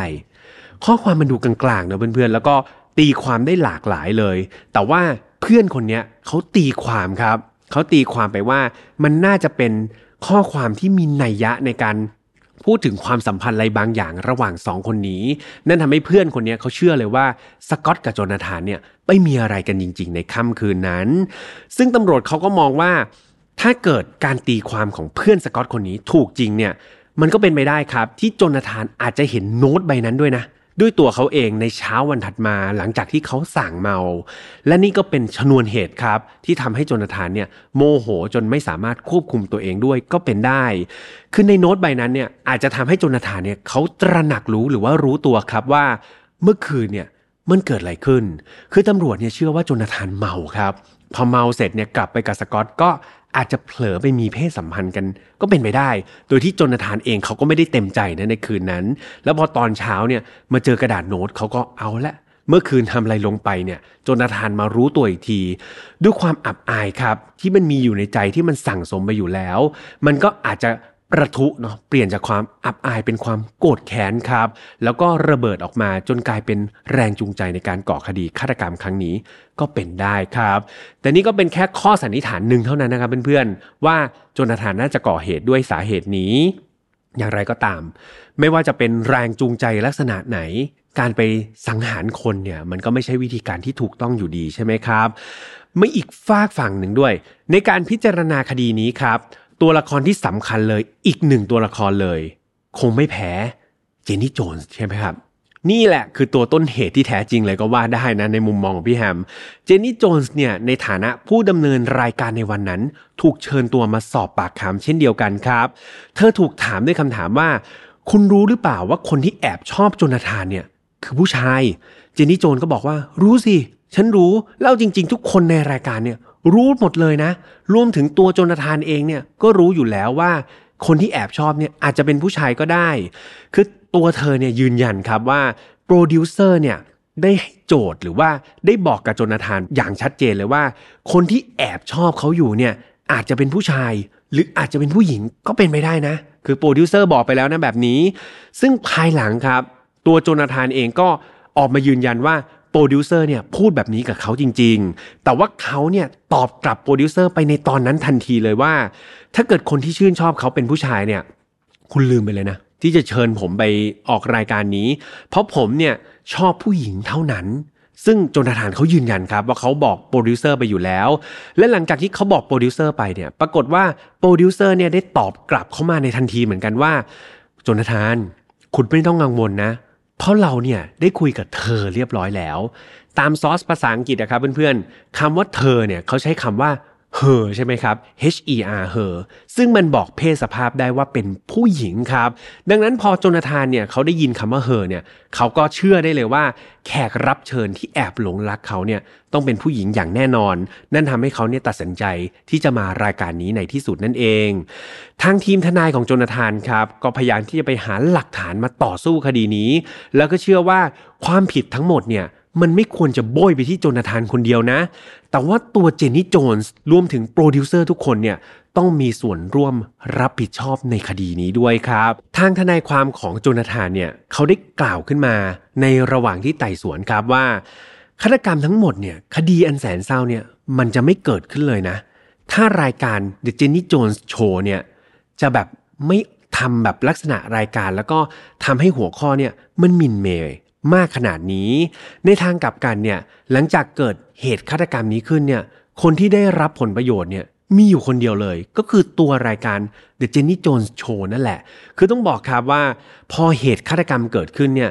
คนก็รู้สึกว่ายิ่งสนใจใช่ไหมคนก็ยิ่งไปดูรายการนี้มากเข้าไปใหญ่ นั่นทำให้รายการนี้จากที่ดังอยู่แล้ว มันดังเป็นพลุแตกเลยครับเพื่อนๆเรตติ้งเนี่ยโหพุ่งกระฉูด รายได้เข้ารายการมหาศาลเลย ทั้งทั้งที่ตอนที่เชิญไปเนี่ยทางทนายเนี่ยก็บอกว่าเอาจริง ๆ แล้วเนี่ยมันเหมือนเป็นการขายความอับอายของโจนาธานครับ ออกสู่สาธารณชน เพื่อเรียกรายได้ให้กับตัวเอง นอกจากนี้ครับทีมทนายของโจนาธานเนี่ยยังไปค้นพบว่า โปรดิวเซอร์รายการเนี่ยหลายคนเลยนะ พยายามที่จะรบเร้าสกอตครับ บอกว่าสกอตเนี่ยตอนที่โจนาธานเดินออกมาเนี่ยคุณไปมอบดอกไม้ให้โจนาธานหน่อยสิไม่พอนะ บอกว่าเนี่ย เดี๋ยวถ้าเกิดได้จังหวะเนี่ย คุณจูบโจนาธานเลยนะ ทั้งหมดนี้เป็นการแบบพยายามเรียกเรตติ้งให้รายการครับ พยายามทำให้สกอตเนี่ยทำอะไรที่มันบุ่มบาม อย่างไรก็ตามตอนหลังนะครับสกอตเนี่ยเขาปฏิเสธครับเขาบอกว่าไม่กล้าที่จะให้ดอกไม้กลางรายการ หรือไม่กล้าแม้กระทั่งไปจูบตัวโจนาธานในรายการครับ ไม่เพียงเท่านั้นมีการไปค้นพบว่าก่อนที่สกอตเนี่ยผู้ชายที่จะไปสารภาพรักเนี่ยก่อนที่เขาจะถูกเชิญขึ้นเวทีเนี่ยมีการค้นพบว่าทีมงานเนี่ยไปจัดเตรียมเครื่องดื่มแอลกอฮอล์ครับ โดยเฉพาะ วอสกาเนี่ยให้สกอตเนี่ยดื่มก่อน ดื่มเพื่ออะไร ดื่มเพื่อให้มีความกล้าครับ ดื่มเพื่อให้รู้สึกกลุ่มๆพอคนเราเริ่มเมาเนี่ยก็จะกล้าพูดมากขึ้น กล้าแสดงอาการอะไรหลายๆอย่างมากยิ่งขึ้นครับ ซึ่งสิ่งเนี้ยทางทนายของโจนาธานเนี่ยก็เอามาเป็นข้อมูลและสู้ในชั้นศาลเลยว่า นี่ไงทางรายการมีจุดประสงค์ไม่ดีนะ เขาต้องการให้สกอตเนี่ยมีสติไม่ครบถ้วนครับ แล้วก็กล้าที่จะพูดอะไรแบบถึงพริกถึงขิงมากยิ่งขึ้น อย่างไรก็ตาม ทั้งหมดทั้งมวลที่ทางทีมทนายของโจนาธานเอามากล่าวอ้างแล้วเอามาสู้คดีเนี่ย ทางเจนนี่โจนส์กับทีมงานทุกคนเนี่ยปฏิเสธหมดเลยครับ บอกว่าเฮ้ยที่พูดมาเนี่ยเพ้อเจ้อครับ ไม่ได้เป็นความจริง ทั้งทีมทนายของโจนาธานก็ยังไม่ยอมแพ้ครับเขาเนี่ยได้นำตัวโจนาธานเนี่ยไปทำการประเมินสุขภาพจิตนะครับกับทางจิตแพทย์เนี่ยและผลการวินิจฉัยสภาพจิตของโจนาธานเนี่ยผลก็ออกมาว่า ตัวโจนาธานเองกำลังประสบปัญหาสภาวะโรคซึมเศร้าครับ ดังนั้นทางทีมทนายเนี่ยเขาก็เอาข้อมูลตรงนี้มาต่อสู้ว่า ในตอนที่โจนาธานก่อเหตุเนี่ยมันมีความเป็นไปได้สูงเลยว่า เขาอาจจะขาดสติขาดความยับยั้งชั่งใจครับ ในการก่อคดีฆาตกรรม และไอ้ความเจ็บป่วยทางจิต ไอ้โรคซึมเศร้าที่เกิดขึ้นเนี่ยมันก็เกิดจากความอัปยศอดสู ความที่เขาได้รับผลกระทบกระเทือนจากการไปออกรายการนี้นั่นเอง ดังนั้นทางทนายก็เชื่อเลยว่า ทุกอย่างที่โจนาธานทำไปเนี่ยมันเป็นแค่กลไกในการป้องกันตัวของมนุษย์เท่านั้น เขามีอาการตื่นตระหนก มีอาการเกิดสภาวะจิตวิกลจริตชั่วคราวครับ แล้วก็ลงเอ่ยด้วยการกระทำที่เขาเองก็ไม่ได้ตั้งใจ หลังจากที่ต่อสู้ในชั้นศาลครับแบบโหคดีนี้มันดังมากเพื่อนๆ ก็ต่อสู้กันอย่างยาวนาน จนกระทั่งในปี 1996 ตัวโจนาธานเองครับ ได้ถูกตัดสินว่าเขามีความผิดจริงในข้อหาฆาตกรรมเป็น second degree murder ครับ และโทษที่เขาต้องได้รับก็คือ การจำคุกเป็นเวลา 25ถึง50 ปี ทางฝั่งโจนาธานเองเนี่ยโหพอผลออกมาแบบนี้เขารู้สึกว่าไม่แฟร์ใช่ไหมครับทำไมเขาก็เป็นเหยื่อคนหนึ่งด้วยซ้ำทำไมเขาต้องมาติดคุกคนเดียว ก็แบบยื่นอุทธรณ์ครับ ขอสู้คดี และเมื่อมีการหยิบคดีนี้มาพิจารณาใหม่ในศาลชั้นอุทธรณ์เนี่ย ปรากฏว่าศาลอุทธรณ์ก็มีผลพิจารณาคดีเหมือนเดิมเลยครับ บอกว่าโจนาธานมีความผิดจริงเป็น second degree murder เหมือนเดิม และโทษที่ได้รับ ก็เท่าเดิมครับ ก็คือการจำคุก 25-50 ปี เหมือนเดิมเลย เวลาก็ผ่านไป 3 ปีครับเพื่อนๆ ในช่วงปี 1999 ปรากฏว่าคราวนี้ครอบครัวอเมเจอร์บ้าง ครอบครัวเมเจอร์คือครอบครัวของสกอตนะครับ ซึ่งเสียชีวิตไปแล้ว เขาได้ยื่นฟ้องครับ ครอบครัวอเมเจอร์ได้ยื่นฟ้องรายการ The Jenny Jones Show ครับ เพราะว่าทางครอบครัวของสกอตเนี่ยเขารู้สึก ไปในทิศทางเดียวกันกับโจนาธานเลยนะ เขาเชื่อว่าการฆาตกรรมครั้งนี้จะไม่เกิดขึ้นเลย ถ้าเกิดรายการเนี่ยไม่คิดหัวข้ออะไรที่มันบ้าๆบอๆแบบนี้ออกมา รู้ทั้งรู้ครับว่าโจนาธานเนี่ยเขาไม่ได้ต้องการที่จะคบแบบคนที่อยู่ในเพศเดียวกัน แต่รายการเนี่ยกลับเป็นทำเป็นทองไม่รู้ร้อนเนาะยังเชิญโจนาธานมาพบกับสกอต จนกระทั่งเรื่องราวเนี่ยมันบานปลายขนาดนี้ คดีฟ้องร้องนี่ก็มีการสู้ในชั้นศาลอยู่ระยะหนึ่ง จนกระทั่งคณะลูกขุนเนี่ยมีความเห็นว่ารายการเดอะเจนนี่โจนส์โชว์เนี่ย มีความผิดจริงครับ ในฐานประมาทเลินเล่อจนเกิดความเสียหายแก่ผู้อื่น และทางรายการต้องชดใช้เงินนะครับ ให้กับครอบครัวเมเจอร์นี้เป็นเงินราวๆ 30 ล้านดอลลาร์ครับ เป็นการชดใช้ให้กับครอบครัวนี้ อย่างไรก็ตาม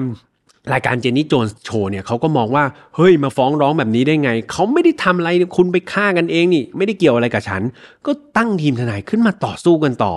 จนกระทั่ง ไปถึงศาลอุทธรณ์ครับเป็นศาลชั้นที่ 2 ในปี 2002เนี่ยปรากฏว่าศาลอุทธรณ์พิจารณาคดีฟ้องร้องครั้งนี้ใหม่ และผลการตัดสินครั้งนี้ปรากฏว่า รายการ The Jenny Jones Show เป็นฝ่ายชนะกับเพื่อนๆ นั่นกลายเป็นว่าไอ้ที่บอกว่าต้องชดเชยให้เป็นเงิน 30 กว่าล้านเนี่ยรายการไม่ต้องชดเชยให้ครับ เพราะว่าศาลอุทธรณ์มองว่ารายการนี้ไม่ได้ผิดอะไร แล้วก็ครอบครัวนี้ก็ ต้องเศร้าต่อไปครับ ก็เหมือนกับเสียลูกชายไปฟรีๆเนาะโดยที่เขาไม่ได้รับอะไรชดเชยเลย อย่างไรก็ตามหลังจากที่ผลพิจารณาคดีฟ้องร้องเนี่ยสิ้นสุดลง มันก็ใช่ว่ารายการเดอะเจนนี่โจนส์โชว์จะไม่ได้รับผลกระทบอะไรเลยนะครับ คือต้องบอกว่าหลังจากที่ผลการตัดสินครั้งหลังเนี่ยถูกตัดสินออกไป คนก็แบบเป็นไง ไม่ชอบแล้วครับ ไม่ชอบตัวเจนนี่โจนส์แล้วก็ไม่ชอบรายการนี้เป็นอย่างมาก มีการไปพูดถึงคดีฆาตกรรมเนาะแล้วก็ทิศทางของสังคมก็เริ่มมองว่าไอ้คดีฆาตกรรมแบบนี้มันไม่ควรเกิดขึ้นจริง ๆ นะ ถ้ารายการนี้มันไม่คิดหัวข้ออะไรเพื่อเรียกเลียดติ้งให้ตัวเอง รวมถึงมีการไปขุดครับ ไปขุดคุยว่าเฮ้ยนี่มันไม่ใช่ครั้งแรกนะ ที่รายการเจนนี่โจนส์เนี่ยเชิญแขกรับเชิญเนี่ยมาให้รู้สึกอับอายกลางรายการแบบนี้ เรียกว่ามีแขกรับเชิญหลาย ๆ คนครับ ที่เขาบอกว่าเนี่ยฉันรู้สึกว่าเหมือนแบบถูกลากมาตบกลางสี่แยกเนี่ยหลายครั้งเลยนะ ถูกเชิญออกไปออกรายการแบบเนี้ยนั่นเองครับทำให้ feedback ครับหรือว่ากระแสตอบรับของสังคมเนี่ยเป็นในทางลบมาก ๆ กับรายการนี้เรตติ้งก็ตกฮวบลงฮวบลง จนกระทั่งในปี 2003 สุดท้ายรายการ The Jenny Jones Show ก็ต้องปิดตัวลงครับ ก็ไม่มีคนดูแลเรตติ้งมันก็ไม่ได้เยอะแบบที่เคยเป็นมาใช่ไหมครับ แล้วก็ขาดทุนรายการนี้ก็ถูกถอดออกไปในที่สุด ปิดท้ายนิดนึงครับ ที่เรื่องของโจนาธานชมิดนะครับผู้ชายที่ไปก่อเหตุอาชญากรรมในวันนั้น หลังจากที่เขาเข้าไปรับโทษนะครับในกงขังเนาะก็ปรากฏว่าเขาก็เป็นนักโทษชั้นดีครับ มีพฤติกรรมที่ดี สุดท้ายในวันที่ 22 สิงหาคมปี 2017 ครับ จนาธานก็ได้รับการลดโทษแล้วก็ปล่อยตัวออกมา เท่ากับจริง ๆ แล้วเนี่ยเขาไปติดคุกอยู่เพียงแค่ 21 ปีเท่านั้นเองนะครับทุกวันนี้ครับโจนาธานยังคงใช้ชีวิตอย่างเงียบสงบครับ ในสังคมอเมริกันนี่แหละสักที่ที่หนึ่งเนาะโดยพี่แอมเชื่อว่าบทเรียนครั้งสำคัญในชีวิตเขาเนี่ยก็น่าจะไปเปลี่ยนทัศนคติครับ แล้วก็ความคิดหลายๆอย่างของโจนาธานนะครับ ให้เขากลายเป็นหนึ่งในบุคลากรที่ดีได้ในสังคมก็ คาดหวังว่าจะเป็นเช่นนั้นครับและนี่ก็คือเรื่องราวอันน่าเศร้าเนาะเรื่องราวหนึ่งที่พี่แฮมหยิบยกมาเล่าให้ฟังใน File Not Found episode นี้นั่นเองครับเพื่อนๆแล้วจะเห็นเลยนะครับว่าเรื่องราวเหล่านี้มูลเหตุมันเป็นอะไรที่ไม่น่าเชื่อเลยเนาะคนสองคนเนี่ยเขาไม่ได้มีความคับแค้นอะไรต่อกันเลย ไม่รู้จักกันด้วยซ้ำครับ ฝ่ายหนึ่งไปหลงรักอีกฝ่ายหนึ่งแต่สุดท้ายเนี่ยเรื่องราวนี้มันกลับจบลงไม่สวยครับ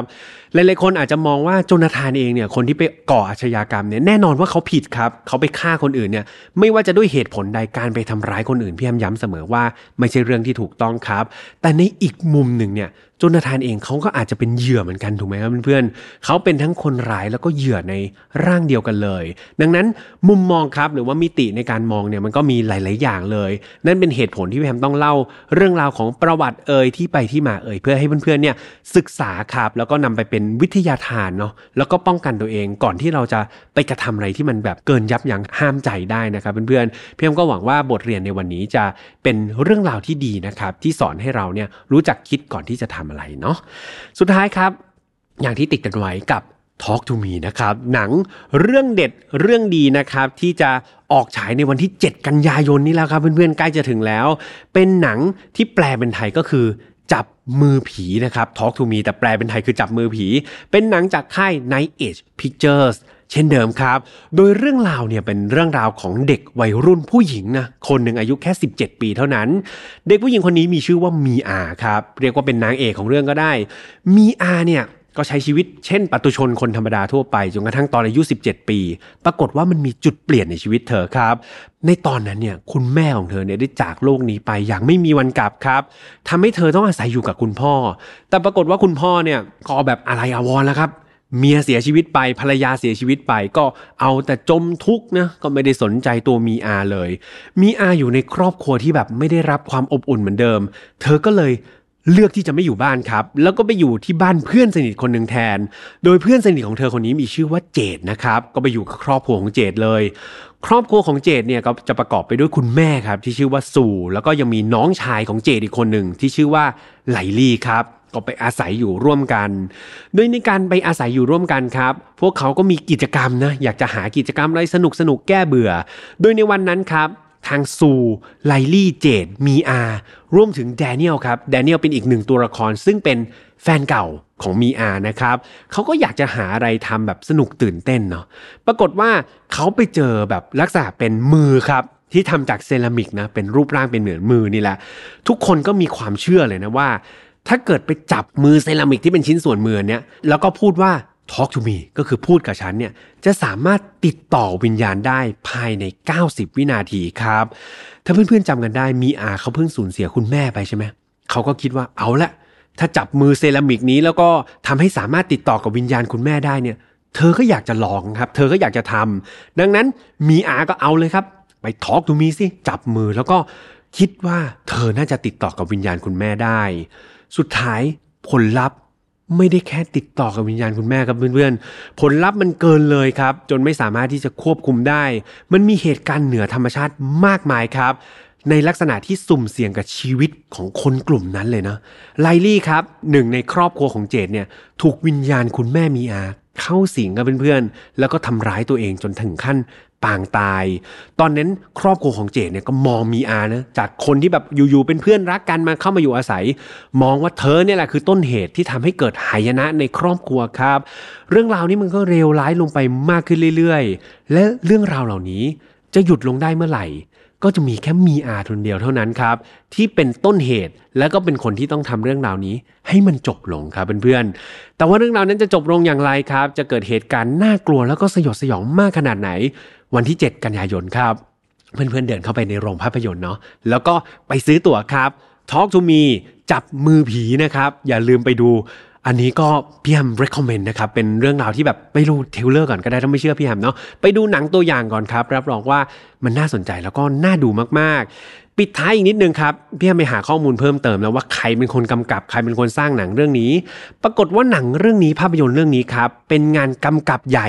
ของสองพี่น้องฝาแฝดครับนั่นก็คือแดนนี่ฟิลิปโปแล้วก็ไมเคิลฟิลิปโปนั่นเอง โดยทั้งสองคนนะครับถือว่าเป็นยูทูบเบอร์ชื่อดังเลยนะครับซึ่งเป็นเจ้าของช่อง RackaRacka ซึ่งมียอดคนดูเนี่ยมากถึง 1,000 ล้านคน แล้วก็มียอด Subscriber ครับหรือว่าคนติดตามเนี่ยมากถึง 6 ล้านคนเลยนะครับดังนั้นคอนเทนต์ของช่องเนี้ยเรียกว่ามีอิทธิพลครับกับสังคมแล้วก็คนดูมากๆ เพื่อนๆคิดดูดิ ขนาดคลิปใน YouTube เนี่ยคนดูเป็นหลักพันล้านคน แล้วเขามีโอกาสมากำกับหนังครับ รับรองว่าเป็นหนังที่แบบพี่ยมว่าต้องเป็นหนังที่เลิศรสครับ เป็นหนังที่น่าติดตามมากๆ อย่าลืมนะครับ Talk to Me จับมือผีจากค่าย Night Edge Pictures ครับ สามารถเข้าไปรับชมได้วันที่ 7 กันยายนนี้แล้ว ห้ามพลาดด้วยประกันทั้งปวงเลยนะครับสำหรับไฟนอตฟาวครับ ไม่ต้องรอวันที่ 7 ครับ เราเจอกันทุกวันอังคารทางช่องของ Mission to Pluto แบบนี้เช่นเคย ไม่ว่าจะเป็น YouTube Spotify SoundCloud Podbean Apple Podcast ครับ ใครที่ชอบฟังแบบ Spotify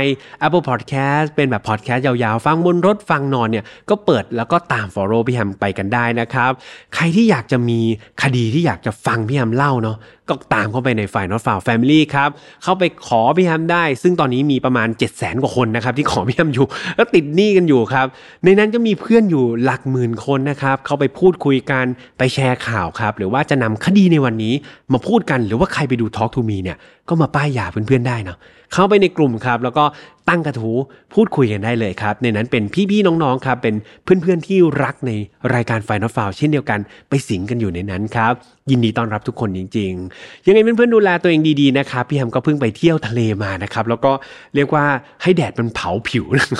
ตัวไม่เกรียมกันเลยทีเดียว ดูแลสุขภาพครับระวังเจ็บป่วยกันด้วย เจอกันใหม่วันอังคารหน้าสำหรับวันนี้ลาไปก่อนนะครับ สวัสดีครับ Mission to Pluto Podcast let's get out of your orbit พบกับเรื่องราวที่คุณอาจจะหาไม่เจอ แต่เราเจอใน f i n a l f i l e Podcast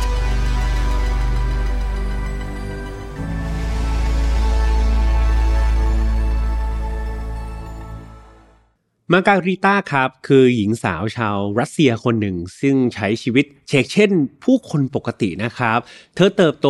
มีความรัก แต่งงานสร้างครอบครัวแล้วก็มีลูกครับ แต่ว่าความรักเนี่ยมันก็เป็นสิ่งที่ไม่แน่ไม่นอนใช่ไหมครับ หลาย ๆ ครั้งความรักก็ถึงทางตัน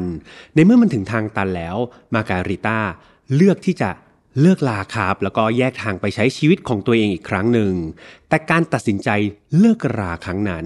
มันเป็นการตัดสินใจที่ผิดที่สุดในชีวิตของเธอ เรื่องราวทั้งหมดจะเป็นอย่างไร มาร่วมติดตามชมได้ใน f i n a l f i l e เอพิโซดนี้พร้อมกันเลยครับ สวัสดีครับ ยินดีต้อนรับเข้าสู่ File Not Found Podcast ครับ วันนี้คุณอยู่กับผมแฮมทัชพลเช่นเคย วันนี้นะครับก็อยู่ในบรรยากาศที่ครึ้มฟ้าครึ้มฝนทีเดียวนะครับ ตอนที่พี่แฮมขับรถมาที่ห้องอัดเนี่ยต้องบอกว่าท้องฟ้าเป็นสีดำทีเดียววังตอนแรกก็คิดว่ามาอัดตอนกลางคืนเนาะดังนั้นถ้าเกิดอัดอัดไปแล้วฝนตกลงมา แล้วก็ถ้าเกิดเสียงมันเข้าไปบ้างยังไงพี่แฮมต้องกราบขออภัยทุกคนไว้ล่วงหน้าก่อน แต่อย่างไรก็ตาม ตอนนี้ยังไม่ตกนะครับ ส่วนเรื่องราวในวันนี้ครับจะเป็นอีกหนึ่งเรื่องราวที่พี่แฮมอยากให้ทุกคนเนี่ยมีโอกาสได้ฟังกัน โดยเฉพาะใครที่มีความรักหรือใครเป็นโสดก็ฟังได้ เพราะว่าในอนาคตไม่แน่ครับ คนที่คิดว่าเฮ้ยเดี๋ยวยังไงฉันก็เป็นโสด ฉันอยากอยู่ชีวิตคนเดียว บางครั้งคุณอาจจะพบความรัก โดยบังเอิญก็เป็นไปได้นะครับดังนั้นเรื่องราวของความรักความสัมพันธ์เนี่ยถ้ามันดีก็ดีไปครับ แต่หลาย ๆ ครั้งเมื่อมันถึงทางตันเนี่ย มันก็จะมีจุดจุดหนึ่งซึ่งทำให้เราต้องคิดแล้วก็ตัดสินใจ และความคิดและการตัดสินใจเหล่านั้น มันอาจจะส่งผลต่อชีวิตอะไรหลาย ๆ อย่างได้อย่างในเคสของวันนี้นะครับ ดังนั้นก่อนที่พี่แฮมจะไปเล่าก็ต้องพูดเหมือนเดิมทุกครั้งเลยว่าฝ่าย not found ไม่สนับสนุนความรุนแรงทุกประเภท ทุกเรื่องที่นำมาเล่าครับ อยากให้ฟังไว้เป็นแนวทางในการป้องกันตัวเองเรามาถอดบทเรียนจากอดีตที่มันเลวร้ายไม่ให้เกิดกับเรา แล้วก็คนที่เรารักนะครับน้องๆ อายุต่ำกว่า 18 ปีตอนนี้จริง ๆ พี่แฮมอยากให้ฟังนะครับ แต่ว่ามีคุณพ่อคุณแม่มีผู้ปกครองคอยให้คำแนะนำคอยสอนเราคอยช่วยถอดบทเรียนให้เราเนี่ย มันก็จะเป็นอะไรที่ดีที่สุดเพอร์เฟกที่สุดเลยนะครับเอาละถ้าเกิดพร้อมกันแล้วมาฟังเรื่องราวในวันนี้กันเลยดีกว่า เรื่องราวนี้ครับต้องเริ่มต้นจากผู้หญิงครับเป็นหญิงสาวคนหนึ่งที่ชื่อว่ามาการิต้า กราเซวาฟังจากชื่อเนี่ยเพื่อนๆอาจจะพอเดาประเทศที่เธอเกิดได้เนาะโดยเธอเนี่ยเกิดวันที่ 14 พฤศจิกายนปี 1992 ครับ ตัวมาการิต้าเนี่ยเธออาศัยอยู่ที่ประเทศรัสเซียนะแต่ว่าเอาจริง ๆ แล้วเธอเป็นลูกครึ่งครับ คือไม่ได้แบบเป็นคนรัสเซียร้อยเปอร์เซ็นแต่ว่าเธอเป็นลูกครึ่งแคนาเดียนรัสเซียนครับ ก็คือมีเชื้อสายแคนาดาเข้ามาปะปนด้วยตั้งแต่เด็กจนโตเนี่ยต้องบอกว่ามาการิต้าครับเป็นเด็กสาวธรรมดาธรรมดาคนหนึ่งซึ่งใช้ชีวิตอยู่ในประเทศรัสเซียตั้งแต่เกิด เชกเช่นกับเด็กรัสเซียทั่ว ๆ ไปเลย ทั้งการเข้าโรงเรียน ผ่านการมีเพื่อน มีความรัก มีความสุข มีความทุกข์ เหมือนกับคนปกติครับ ก็ปะ ลี่ยนหมุนเวียนกันไปตามไซเคิลของชีวิตของตัวเอง จนกระทั่งถึงวัยที่เธอเติบโตขึ้นมาเป็นผู้ใหญ่แล้วครับ เป็นวัยรุ่นแล้วก็พร้อมที่จะมีความรักเนาะเธอก็คิดไปไกลครับว่าเธอเนี่ยอยากจะแต่งงานมีความรักแล้วก็ลงหลักปักฐานกับใครสักคนหนึ่งในตอนนั้นเองนาคาลิดาก็เลยตัดสินใจครับ แต่งงานกับแฟนหนุ่ม ซึ่งเธอก็คบหามาได้สักระยะหนึ่งแล้ว แฟนหนุ่มของเธอมีชื่อว่าดิมิทรีกาเชฟนะครับ เดี๋ยวพี่ฮัมเรียกเขาว่าคุณกาเชฟละกัน โดยกาเชฟเนี่ยเป็นหนุ่มหล่อนะครับ ชาวรัสเซียเลย ซึ่งก็เนี่ยคบหากันมาแล้วก็ทั้งคู่ก็รู้สึกว่าโอเค ตกลงปรงใจแต่งงานกันดีกว่า แม้ว่าตอนนั้นเนี่ยมาการิต้าเธออายุแค่ 20 นิดๆเองครับ ก็ยังค่อนข้างเป็นออวัยรุ่นช่วงแรก ๆ เลยใช่ไหมแต่เธอก็คิดว่ามันไม่ได้เร็วเกินไปหรอกในการที่เธอจะตัดสินใจแต่งงานแล้วก็อยู่กินกับใครสักคนหนึ่ง หลังแต่งงานกันไปแล้วครับ ทั้งคู่ก็เลือกที่จะลงหลักปักฐาน แล้วก็สร้างครอบครัวกันที่เมืองเซนต์ปีเตอร์สเบิร์กนะครับที่ประเทศรัสเซีย แล้วก็ค่อยๆ สร้างครอบครัวร่วมกัน ทั้งคู่ใช้ชีวิตที่เรียบง่ายมากๆครับ ในสายตาของผู้คนทั่วไป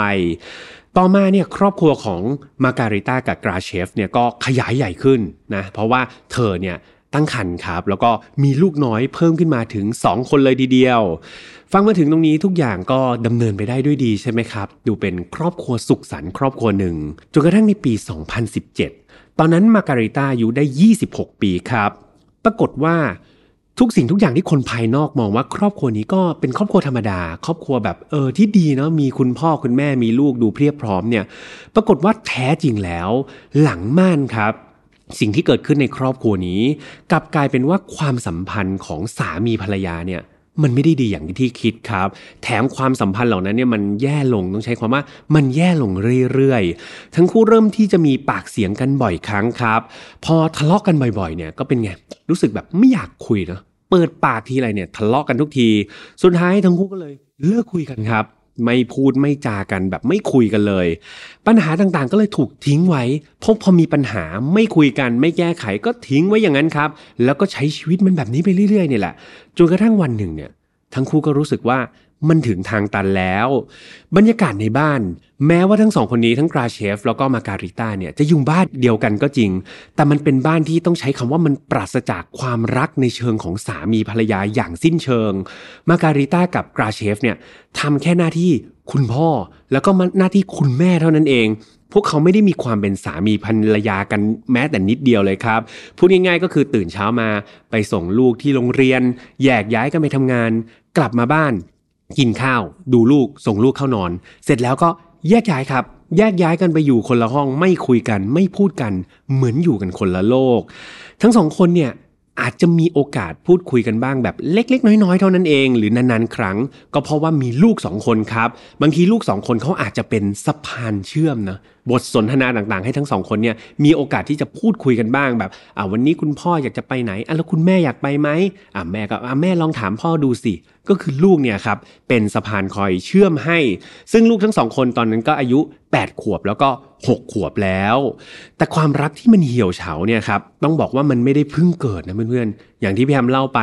มันค่อยๆสะสมครับวันละเล็กวันละน้อยแล้วก็เพิกเฉยละเลย ปล่อยให้มันเป็นดินพอกหางหมูเนาะ ปัญหามันก็มากขึ้นนานนับปี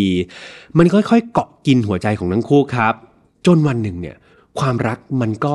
กลายเป็นศูนย์เลย ไม่เหลือเลยในฐานะสามีภรรยากัน ตัวมาการิต้าเองเนี่ยเธอก็นอนคิดทุกวันเลยว่า ตัวเธอเนี่ยอายุยังน้อย คือยัง 20 กว่า สามีเนี่ยก็ยังอายุ 20 กว่าเหมือนกัน ดังนั้นเนี่ยมันดีกว่าไหมนะ ถ้าเธอจะตัดสินใจหย่าร้างครับกับสามีเพื่อต่างคนต่างไปเริ่มต้นชีวิตใหม่ การตัดสินใจครั้งนี้เนี่ยมาการิต้าเนี่ยเธอเชื่อว่ามันไม่ได้แค่เพื่อเพื่อตัวเธอคนเดียว แต่มันเพื่อกราเชฟสามีของเธอด้วย กราเชฟก็ยังแบบยังหนุ่มยังแน่นนะอายุ20 กว่า ยังไปหาสาวๆครับ ยังไปแต่งงานมีชีวิตใหม่ได้อีกครั้ง ไม่จำเป็นจะต้องมาอยู่ในบ้านที่มันอึมครึมแบบนี้ แล้วก็ไม่พูดไม่จากันไปจนตลอดชีวิต โดยทั้งคู่เนี่ยนอกจากจะไปเจอความรักใหม่ได้แล้วเนี่ยทั้งคู่ยังสามารถรักษาสถานะ ความเป็นพ่อแล้วก็เป็นแม่ให้กับลูกๆได้เหมือนเดิมเลยครับ เพราะทุกวันนี้ก็เป็นอย่างนั้นอยู่แล้ว คือก็ทำหน้าที่พ่อแม่ใช่ไหมแต่หน้าที่สามีภรรยาก็ไม่ได้ทำไม่ได้อะไรอยู่แล้ว ดังนั้นมาการิต้าก็เลยเชื่อว่าเอาแหละ ดังนั้น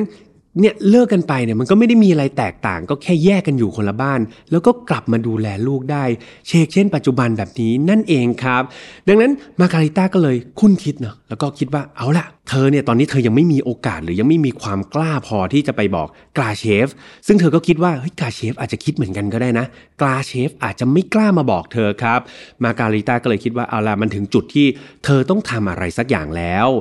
ในที่สุด ในเดือนพฤศจิกายนปี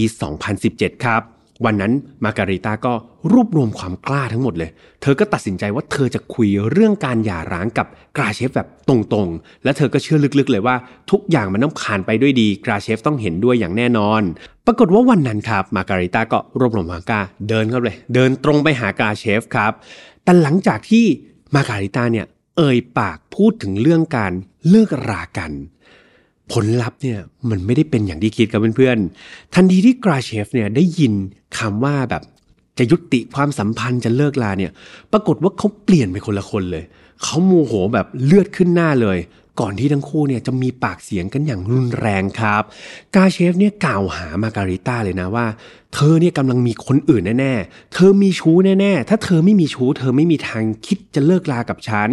ดังนั้นครับกาเชฟก็แบบโอ้โหป้ายสีด่าทอต่างๆ นานา ในขณะที่มาการิต้าเองเนี่ยเธอก็ยืนยันเธอบอกว่าเธอไม่มีใคร เธอก็ยังแบบไม่ได้ไปคบหาใครเลยนะ แต่เธอเห็นว่าความรักเนี่ยมันหมดลงไปแล้ว เธอและเขาจะได้เริ่มต้นชีวิตใหม่สักที ถ้าเกิดไม่รักกันเนี่ยจะทนกันไปทำไม เธอก็ยืนยันแบบนี้ครับ แต่ว่ากราเชฟเนี่ยไม่ได้ฟังแล้วก็แบบเชื่อมั่นในใจตัวเองเลยนะกราเชฟเนี่ยเชื่อว่าภรรยาของเขาเนี่ยมีชู้มีคนอื่นแน่ๆ สุดท้ายการทะเลาะกันครับเพื่อนๆ มันลุกลามแล้วก็เกินกว่าที่จะควบคุมได้ในตอนนั้นเองกราเชฟก็เลยเดินเข้าไปในห้องครัว แล้วก็ไปหยิบมีดออกมาครับ เพื่อพุ่งตรงเข้าไปจี้ที่คอของมาการิต้ากราเชฟตอนนั้นตะโกนซ้ำๆเลยนะว่า แกยอมรับมา แกมีชู้ใช่ไหมแกยอมรับมา แล้วก็มีดเนี่ยจอกที่คอแบบนั้น มาการิต้าก็ทั้งกลัวครับ ตัวสั่นไปหมด แต่เธอก็ยืนยันว่าไม่จริง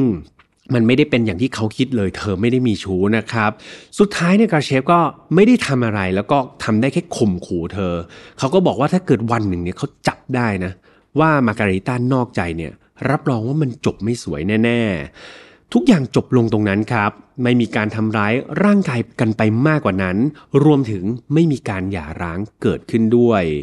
หลังจากแยกย้ายกันไปเนี่ยมาการิต้าเธอรู้สึกว่าสิ่งที่เธอโดนเนี่ยแบบมันแย่มากๆเลยใช่ไหมครับ เธอถูกคุกคามแล้วก็ไม่ให้เกียรติ มีหน้าที่ไหนครับ แบบโหเป็นสามีภรรยาแต่เอามีดมาจ่อคอกันเนี่ยสิ่งเหล่านี้มันไม่ควรเกิดขึ้น มาการิต้าก็เลยตัดสินใจไปแจ้งความเลยครับ เดินทางไปยังสถานีตำรวจในวันถัดมา แล้วก็เล่าเรื่องราวทุกอย่างเนี่ยให้กับเจ้าหน้าที่ตำรวจฟัง แต่มันน่าเศร้านิดนึงเพื่อนๆคือในกฎหมายของรัสเซียในเวลานั้นเนี่ยมันไม่ได้มีการแบบกฎหมายตัวบทกฎหมายที่จะคุ้มครองภัยความรุนแรงที่เกิดขึ้นภายในครอบครัวสักเท่าไหร่ครับ คือการที่สามีภรรยาทะเลาะกันเนี่ยตามกฎหมายเขาตีว่ามันเป็นเพียงปัญหาในครอบครัวเท่านั้น ยิ่งหากเป็นการทำร้ายร่างกายครั้งแรก และผู้ที่ถูกทำร้ายไม่ถึงขั้นเข้าโรงพยาบาลครับเพื่อนๆ ฟังอีกครั้งครับไม่ผิดครับ คือถ้ามันเป็นการทำร้ายแบบต่อยนะแต่ว่าสุดท้ายแล้วเนี่ยคนที่ถูกต่อยเนี่ยไม่ต้องถึงกับแบบไปนอนอยู่ที่โรงพยาบาลเนี่ยตำรวจไม่ถือว่านี่เป็นความผิดคดีอาญานะครับ ถือว่าเฮ้ยมันเป็นความผิดแบบปัญหาในครอบครัว ก็เรียกอย่างดีมาก็เรียกมาปรับทัศนคติ มาปรับเงินเล็กๆน้อยๆ เท่านั้นเองครับ มีเท่านั้นเองย่างในกรณีนี้ก็เช่นเดียวกันครับ มาการิต้าไปแจ้งความกับเจ้าหน้าที่ตำรวจ เจ้าหน้าที่ตำรวจฟังแล้วว่า เอ้า ก็โดนมีจีคอนี่ยังไม่ได้โดนทำร้ายร่างกายไปมากกว่านี้ด้วยซ้ำไม่ได้เข้าโรงพยาบาล สิ่งที่ตำรวจทำก็คือ มองว่านี่ไม่ใช่คดีอาญา มันเป็นปัญหาในครอบครัว สุดท้ายสิ่งที่ตำรวจทำก็คือ ไปเรียกกาเชฟมาครับ มาพร้อมกับมาการิต้านี่แหละมาปรับความเข้าใจกันบอกว่าอ้าวอะไรยอมได้ก็ยอมนะพูดคุย เหมือนทำเป็นพิธีครับตำรวจไม่ได้มองเห็นถึงความสำคัญในสิ่งที่เกิดขึ้นระหว่างมาการิต้ากับกราเชฟเลยแม้แต่น้อย สุดท้ายทั้งคู่ก็ไก่เกลี่ยกันครับ แล้วตำรวจก็ปรับเงินกราเชฟเป็นจำนวนเงิน 10,000 รูเบิลหรือประมาณ 150 เหรียญสหรัฐนะครับ ตีเป็นเงินไทยก็ 5,000 กว่าบาทครับ ทุกอย่างที่แจ้งความมาก็จบลงไปด้วยเงิน และการเรียกมาไกลเกลี่ยคดีการแจ้งความของมาการิตาก็ถูกปิดตัวลงไปแบบนั้น แต่มันปิดแค่คดีเพื่อนๆปัญหาของมาการิตาเนี่ยมันยังไม่ได้ถูกปิดไปด้วยใช่ไหมครับ และปัญหาเนี่ยมันกลับทวีความรุนแรงมากขึ้นไปอีก เพียง 3 วันถัดมาครับ ไม่ต้องรอนานในช่วงต้นเดือนธันวาคมปี 2017 ปรากฏว่าวันนั้นเนี่ยจู่ๆกราเชฟเนี่ยตื่นแต่เช้าเลยนะ แล้วก็พาลูกทั้งสองคนครับ ขับรถออกไปจากบ้าน ก่อนที่จะพาเด็กๆเนี่ยไปไว้เอ่อเหมือนลักษณะเหมือนเนสเซอรี่ครับเป็นสถานรับเลี้ยงเด็กชั่วคราว พอฝากเด็กเสร็จเนี่ยกราเชฟก็ขับรถกลับมาคนเดียวนะกลับมาที่บ้านพอมาถึงบ้านเนี่ยกราเชฟไม่พูดพร่ำทำเพลงครับ เขาเห็นมาการิต้านั่งอยู่เนี่ยเขาบังคับให้มาการิต้าเนี่ยขึ้นรถไปกับเขาทันที ก่อนที่กราเชฟเนี่ยจะค่อยๆ ขับรถออกไปเส้นทางนอกเมืองครับ กราเชฟก็ขับออกไปเรื่อยๆ แล้วก็มุ่งตรงไปยังบริเวณป่านะครับ เขาไม่หยุดแต่เพียงเท่านั้นเพื่อนๆเขาค่อยๆ ขับลึกขึ้นเข้าไปในป่าที่มันรกชัน แล้วก็รกร้างผู้คนมากขึ้นมากขึ้นเรื่อยๆ มาการิต้าตอนนั้นเธอกลัวมากครับ ธอไม่รู้เลยว่ามันกำลังจะมีอะไรเกิดขึ้นกับเธอบ้าง แต่เธอก็ไม่กล้าที่จะขัดขืนแต่อย่างใด เหตุการณ์ที่เธอเพิ่งถูกมีดจี้คอเนี่ย เอาจริง ๆ ตอนนั้นมันยังหลอนอยู่ในจิตใจของมาการิต้าเป็นอย่างมาก ตอนนี้เธอได้แต่ภาวนาครับว่าจะไม่มีอะไรที่มันร้ายแรงเกิดขึ้นกับเธออีก สุดท้ายเนี่ยรถที่กาเชฟขับเนี่ยมันก็เข้าไปในป่าที่มันลึกมากๆ แล้วเขาก็ไปจอดอยู่กลางป่าแห่งหนึ่ง ซึ่งมันแน่นอนว่ามันรกร้างแล้วก็ไร้ผู้คน กราเชฟเนี่ยกระชากเลยนะครับพอจอดรถเสร็จตัวเองลงมาก็กระชากมาการิต้าเนี่ยลงจากรถก่อนจะบังคับให้เธอคุกเข่าลงครับ มาการิต้าตอนนั้นกลัวสุดขั้วหัวใจเลย แต่เธอก็ต้องยอมทำโดยดีเพราะเธอไม่รู้เลยนะว่าถ้าเกิดเธอขัดขืนเนี่ยจะเกิดอะไรขึ้นมาบ้างในป่าแห่งนี้ทันใดนั้นเองครับ ในระหว่างที่มาการิต้าเนี่ยกำลังคุกเข่าอยู่เนี่ยกราเชฟก็เดินกลับไปในรถ แล้วก็หยิบอะไรบางอย่างออกมา สิ่งที่กราเชฟหยิบออกมาก็คือ ขวานครับเพื่อนๆ ขวานเล่มใหญ่เล่มหนึ่งอยู่ในมือของกราเชฟ กราเชฟเดินมาพร้อมกับขวานในมือ แล้วก็กล่นด่าครับ มาการิต้าเหมือนครั้งก่อนเลย โดยเป็นการกล่าวหาเหมือนเดิมเลยว่า เธอกำลังมีชู้ กราเชฟพูดว่าเขารู้นะว่ามาการิต้าเนี่ยกำลังมีแผนจะซื้อรถ ทั้งนั้นที่ก่อนหน้านี้แม้แต่จะหัดขับรถยังไม่มีความคิดแบบนี้ด้วยซ้ำแต่นี่จู่ๆจะมีความคิดไปซื้อรถเนี่ยแน่นอนว่าเธอต้องอยากจะขับรถไปหาชู้แน่ๆ นี่คือสิ่งที่กราเชฟเนี่ยกล่าวหามาการิต้าเขาเชื่อว่ามาการิต้าเนี่ยมีชู้แบบสุดหัวใจเลยนะครับ มาการิต้าก็พยายามจะบอกว่ามันไม่เป็นความจริง เขาคิดไปเองทั้งนั้น แล้วก็พยายามที่จะขอร้องครับ ให้กราเชฟเนี่ยกลับมามีสติ แล้วก็กลับไปคุยที่บ้านกันดีๆ สักที แต่กราเชฟไม่สนใจเลยครับ คือตอนนั้นเขาตะโกนด่าจนพอใจ แล้วเขาก็สั่งให้มาการิต้าเนี่ยวางมือทั้งสองข้าง ลงบนตอไม้ตอหนึ่งครับ มันเป็นตอไม้ขนาดย่อมๆเหมือนกระโตะนะวางมือทั้งสองข้างลงไปซะ มาการิต้าตอนนั้นเธอร้องไห้ออกมาด้วยความกลัวครับ เธอตัวสั่นเทาแล้วก็ไม่กล้าขัดขืน เพราะคิดว่าถ้าหากไม่ทำตามเนี่ย เธออาจจะไม่มีโอกาสได้กลับไปเจอลูกๆอีก ตอนนี้แขนทั้งสองข้างของเธอเนี่ยมันอยู่บนตอไม้แล้ว กราเชฟก็ยังตะโกนพูดขึ้นมาอีกครับว่า มือของเธอนะ มันอยากจะไปกอดใคร เธอก็ไปกอดได้ แต่ฉันสัญญาเลยว่า มือของเธอจะไม่มีโอกาสได้กอดลูกของฉันอีก หลังจากนั้นครับเขาเอาสายรัดนะครับเป็นเหมือนยางที่มันยืดหยุ่นได้ครับเพื่อนๆมารัดบริเวณข้อศอกนะครับของมาการิต้าไว้ เหตุผลทำไมต้องรัดสายอันนี้ไว้พี่ยามเชื่อว่าใครที่ดูพวกหนังสยองขวัญหนังฆาตกรรมเนี่ยน่าจะพอรู้เนาะมันเพื่อเป็นการห้ามเลือดครับถ้าเกิดรัดบริเวณแขแขนไว้ก่อนเนี่ยถ้าเกิดมือเนี่ยมัน ขาดออกไปนะครับเพื่อนๆมันก็สามารถที่จะรัดไม่ให้เลือดเนี่ยมันเสียจนกระทั่งแบบช็อกแล้วก็เสียชีวิตไปได้ คือตอนนั้นตอนที่โดนรัดแขนเนี่ยมาการิต้ารู้ตัวแล้วครับ ว่าสิ่งที่จะเกิดขึ้นต่อไปนี้มันคืออะไรกันแน่ เธอกรีดร้องครับ ร้องไห้แล้วก็ขอให้พระผู้เป็นเจ้าเนี่ยช่วยเธอ ให้หลุดออกจากสถานการณ์นี้สักที แต่ดูเหมือนเสียงของเธอมันไม่ได้ยินไปถึงใครเลยครับกราเชฟเนี่ยพูดออกมาแค่ประโยคสั้นๆ ประโยคเดียว แต่มันเจ็บปวดมากๆคำพูดที่กราเชฟพูดออกมาก็คือ อย่ามองครับ คือ don't look นะครับก็คือแบบอย่ามองมา หลังจากนั้นเขาก็เงื้อขวานขึ้นมาเพื่อนๆแล้วก็สับลงไปที่มือทั้งสองข้างของมาการิต้าสุดแรงเกิดนะครับ มาการิต้าเจ็บปวดจนแทบขาดสติครับ แล้วก็ทุกๆ คมขวานที่มันจ้วงจามลงไปบนเนื้อแขนของเธอเนี่ย มันฝังลึกอยู่ในความรู้สึกของเธอ แทบตลอดเวลา เธอถูกสับไปมากกว่า 40 ครั้งนะครับเพื่อนโดนสับอย่างนั้นนะครับ 40 ครั้ง จนแขนทั้งสองข้างเนี่ยมันขาดวิ่นออกไปเลย เธอทั้งเจ็บปวดร่างกายแล้วก็จิตใจครับ เธอคิดในใจว่าเธอคงไม่มีมือกลับไปกอดลูกอีกแล้ว หลังจากสับแขนทั้งสองข้างจนขาด กราเชฟก็เดินไปหยิบมือขวานะครับของมาการิต้าที่มันตกอยู่แถวๆนั้นเนี่ยเก็บใส่กล่องครับ คือเขาเตรียมกล่องไปด้วย เก็บใส่กล่องไว้ ในขณะที่มือซ้ายเนี่ยจังหวะที่มันสับเนี่ยมือซ้ายมันกระเด็นออกไปไกลมากๆครับ เขาก็ไม่คิดจะเดินไปเก็บมาให้ครับ ก็ปล่อยมันทิ้งไว้อย่างนั้นกราเชฟครับ ได้ลากมาการิต้าที่ตอนนี้ไม่มีแขนแล้วนะครับ ในสภาพที่ย่ำแย่มากๆ บาดเจ็บมากๆเนี่ยไปส่งที่โรงพยาบาล เมื่อมาการิต้าไปถึงมือหมอแล้วครับกาเชฟเนี่ยเขาก็ไม่ได้แบบอยู่เฝ้าอะไรเนาะเขาก็ เดินทางไปยังสถานีตำรวจเพื่อเข้ามอบตัวทันที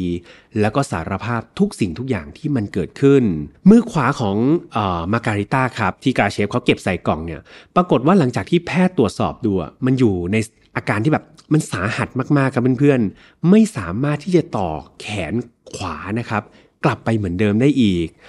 ทางด้านเจ้าหน้าที่ตำรวจหลังจากที่รับเรื่องแล้วเนี่ยเขาก็รีบรุดไปที่เกิดเหตุทันที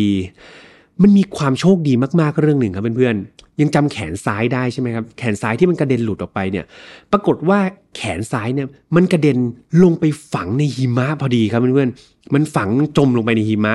นั่นทาให้ตอนที่ตำรวจไปเจอเนี่ยเขาก็รีบแบบเก็บออกมาอย่างดีนะเก็บแขนซ้ายมาอย่างดี และเมื่อมาถึงโรงพยาบาลครับ ปรากฏว่าคุณหมอดูแล้ว ปรากฏว่าแขนซ้ายเนี่ยเซลล์มันยังไม่ตายครับ ทางแพทย์ก็ตรวจสอบดูเออกระดูกนี่มันแตกไปถึง 8 ท่อนแล้วนะแต่อย่างน้อยมันมีโอกาสที่จะสามารถ ผ่าตัดต่อกลับไปได้อีก แพทย์ก็เลยแบบรีบเอาแขนซ้ายนะครับ ที่มันจมอยู่ในหิมะนะครับ มาทำการตัดต่อนะครับ แล้วก็ปลูกถ่ายโดยใช้เวลาถึง 10 ชั่วโมงเลยนะครับเพื่อนสิชั่วโมงในการทำศัลยกรรมครับ แล้วก็ต่อแขนซ้ายกลับเข้าไปเหมือนเดิม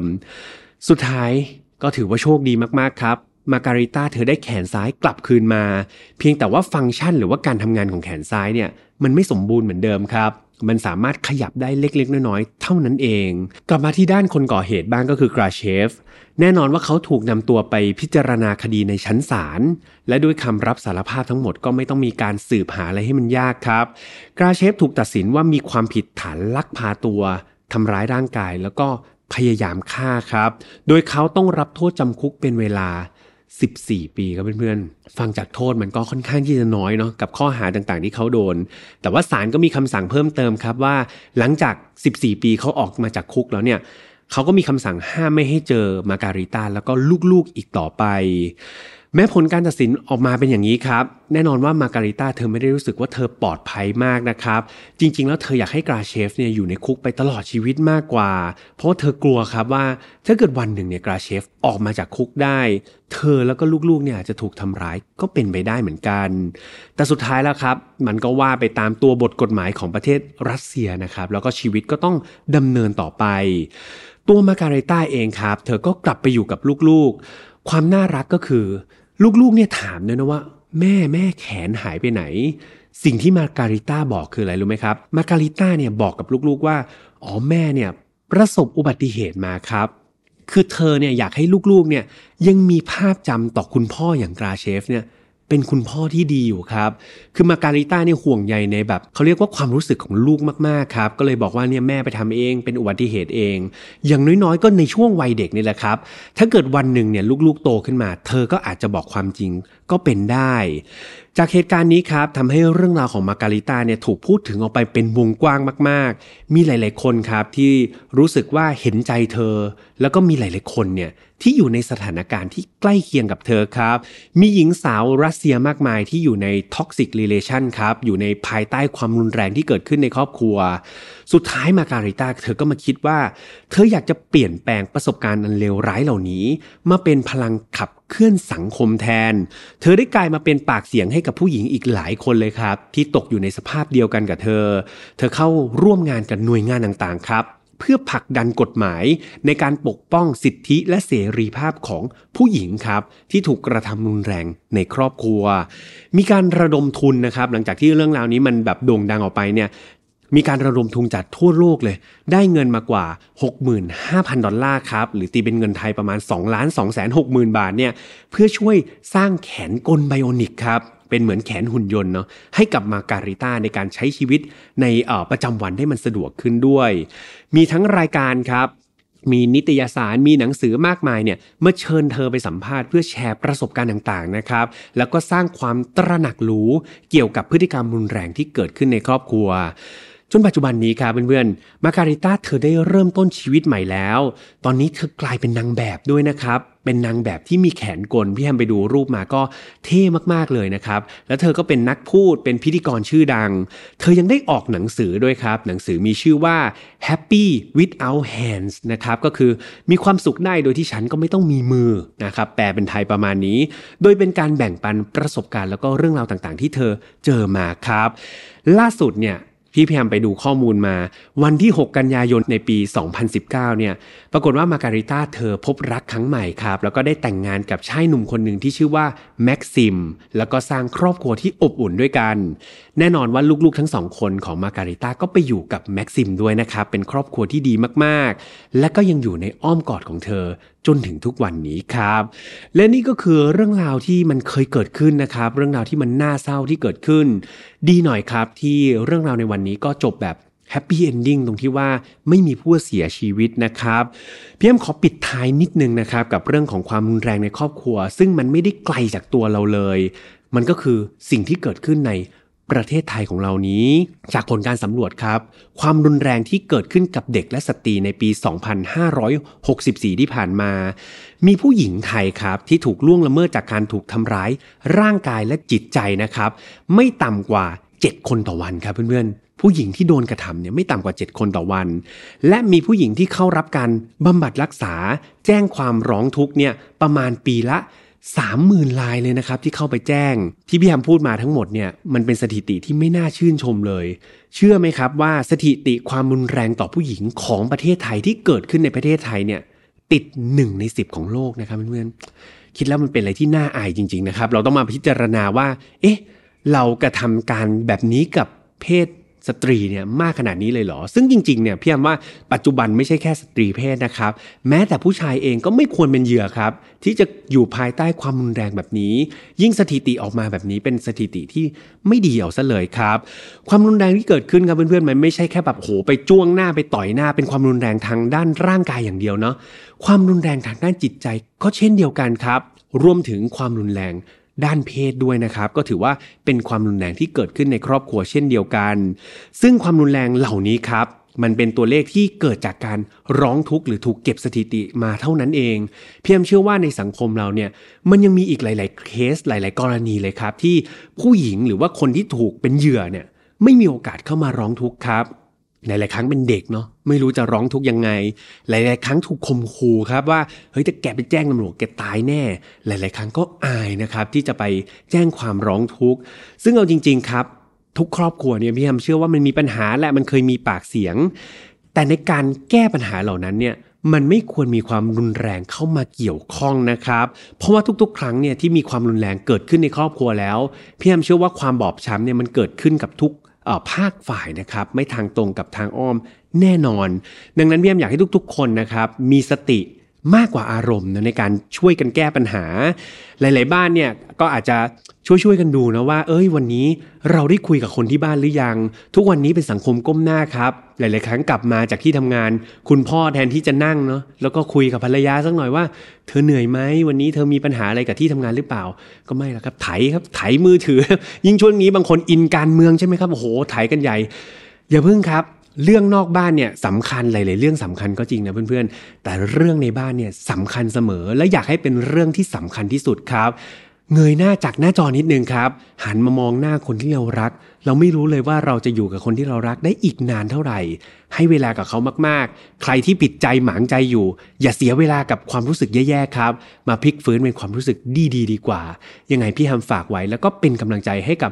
ทุกๆ คู่รักทุกครอบครัว จริง ๆนะครับ ก็เป็นกำลังใจให้ทุกคนจริงๆสำหรับวันนี้ครับก็ถือว่าเป็นอีกหนึ่งเรื่องราวที่พี่ฮัมอยากให้ทุกคนฟังเนาะใครที่ชื่นชอบแบบนี้ก็มาติดตาม f i n a l f i l e ได้ทางช่องของ Mission to Pluto แบบนี้ เช่นเคยครับ ทุกวันอังคารไม่ว่าจะเป็น YouTube Spotify SoundCloud Podbean Apple Podcast ครับใครที่ชอบฟังแบบ podcast ก็ไปฟังยาวๆได้ใน Spotify แล้วก็ Apple Podcast นะครับ เรามีช่องแยกโลโก้ตัวสีแดงๆ ไปกด Follow แล้วก็ฟังกันได้ขับรถฟังเนี่ยเพลินมากๆเลยครับ ส่วนใครที่อยากมีประเด็น discuss นะครับ หรือว่าอยากพูดคุยกันต่อ ตามเข้าไปใน Final f i l e Family ได้ครับ เป็นกลุ่มปิดใน Facebook นะครับ ตอนนี้ก็มีเพื่อนๆเนี่ยทยอยกันเข้ามาเยอะมากๆ มีการพูดคุยเกี่ยวกับเคสต่างๆครับรวมถึงมีการแชร์รูปภาพบางคนไปเจอพี่แฮมฮะก็เอาไปโชว์ในกลุ่มได้นะครับว่าพี่แฮมตัวจริงเป็นยังไงหน้าตาเหมือนกับในวิดีโอหรือเปล่า ก็ไปพูดคุยกันได้ครับ มีอะไรอยากจะไปคุยก็ไปคุยกันในกลุ่มนั้นได้เลยยังไงพี่แฮมรอต้อนรับทุกคนอยู่นะครับสำหรับวันนี้พี่แฮมคงต้องขอตัวลากันไปก่อนโชคดีมากๆที่ฝนยังไม่ตกนะครับ แล้วเจอกันใหม่วันอังคารหน้าสำหรับวันนี้ สวัสดีครับ Mission to Pluto Podcast let's get out of your orbit พบกับเรื่องราวที่คุณอาจจะหาไม่เจอ แต่เราเจอใน f i n a l f i l e Podcast –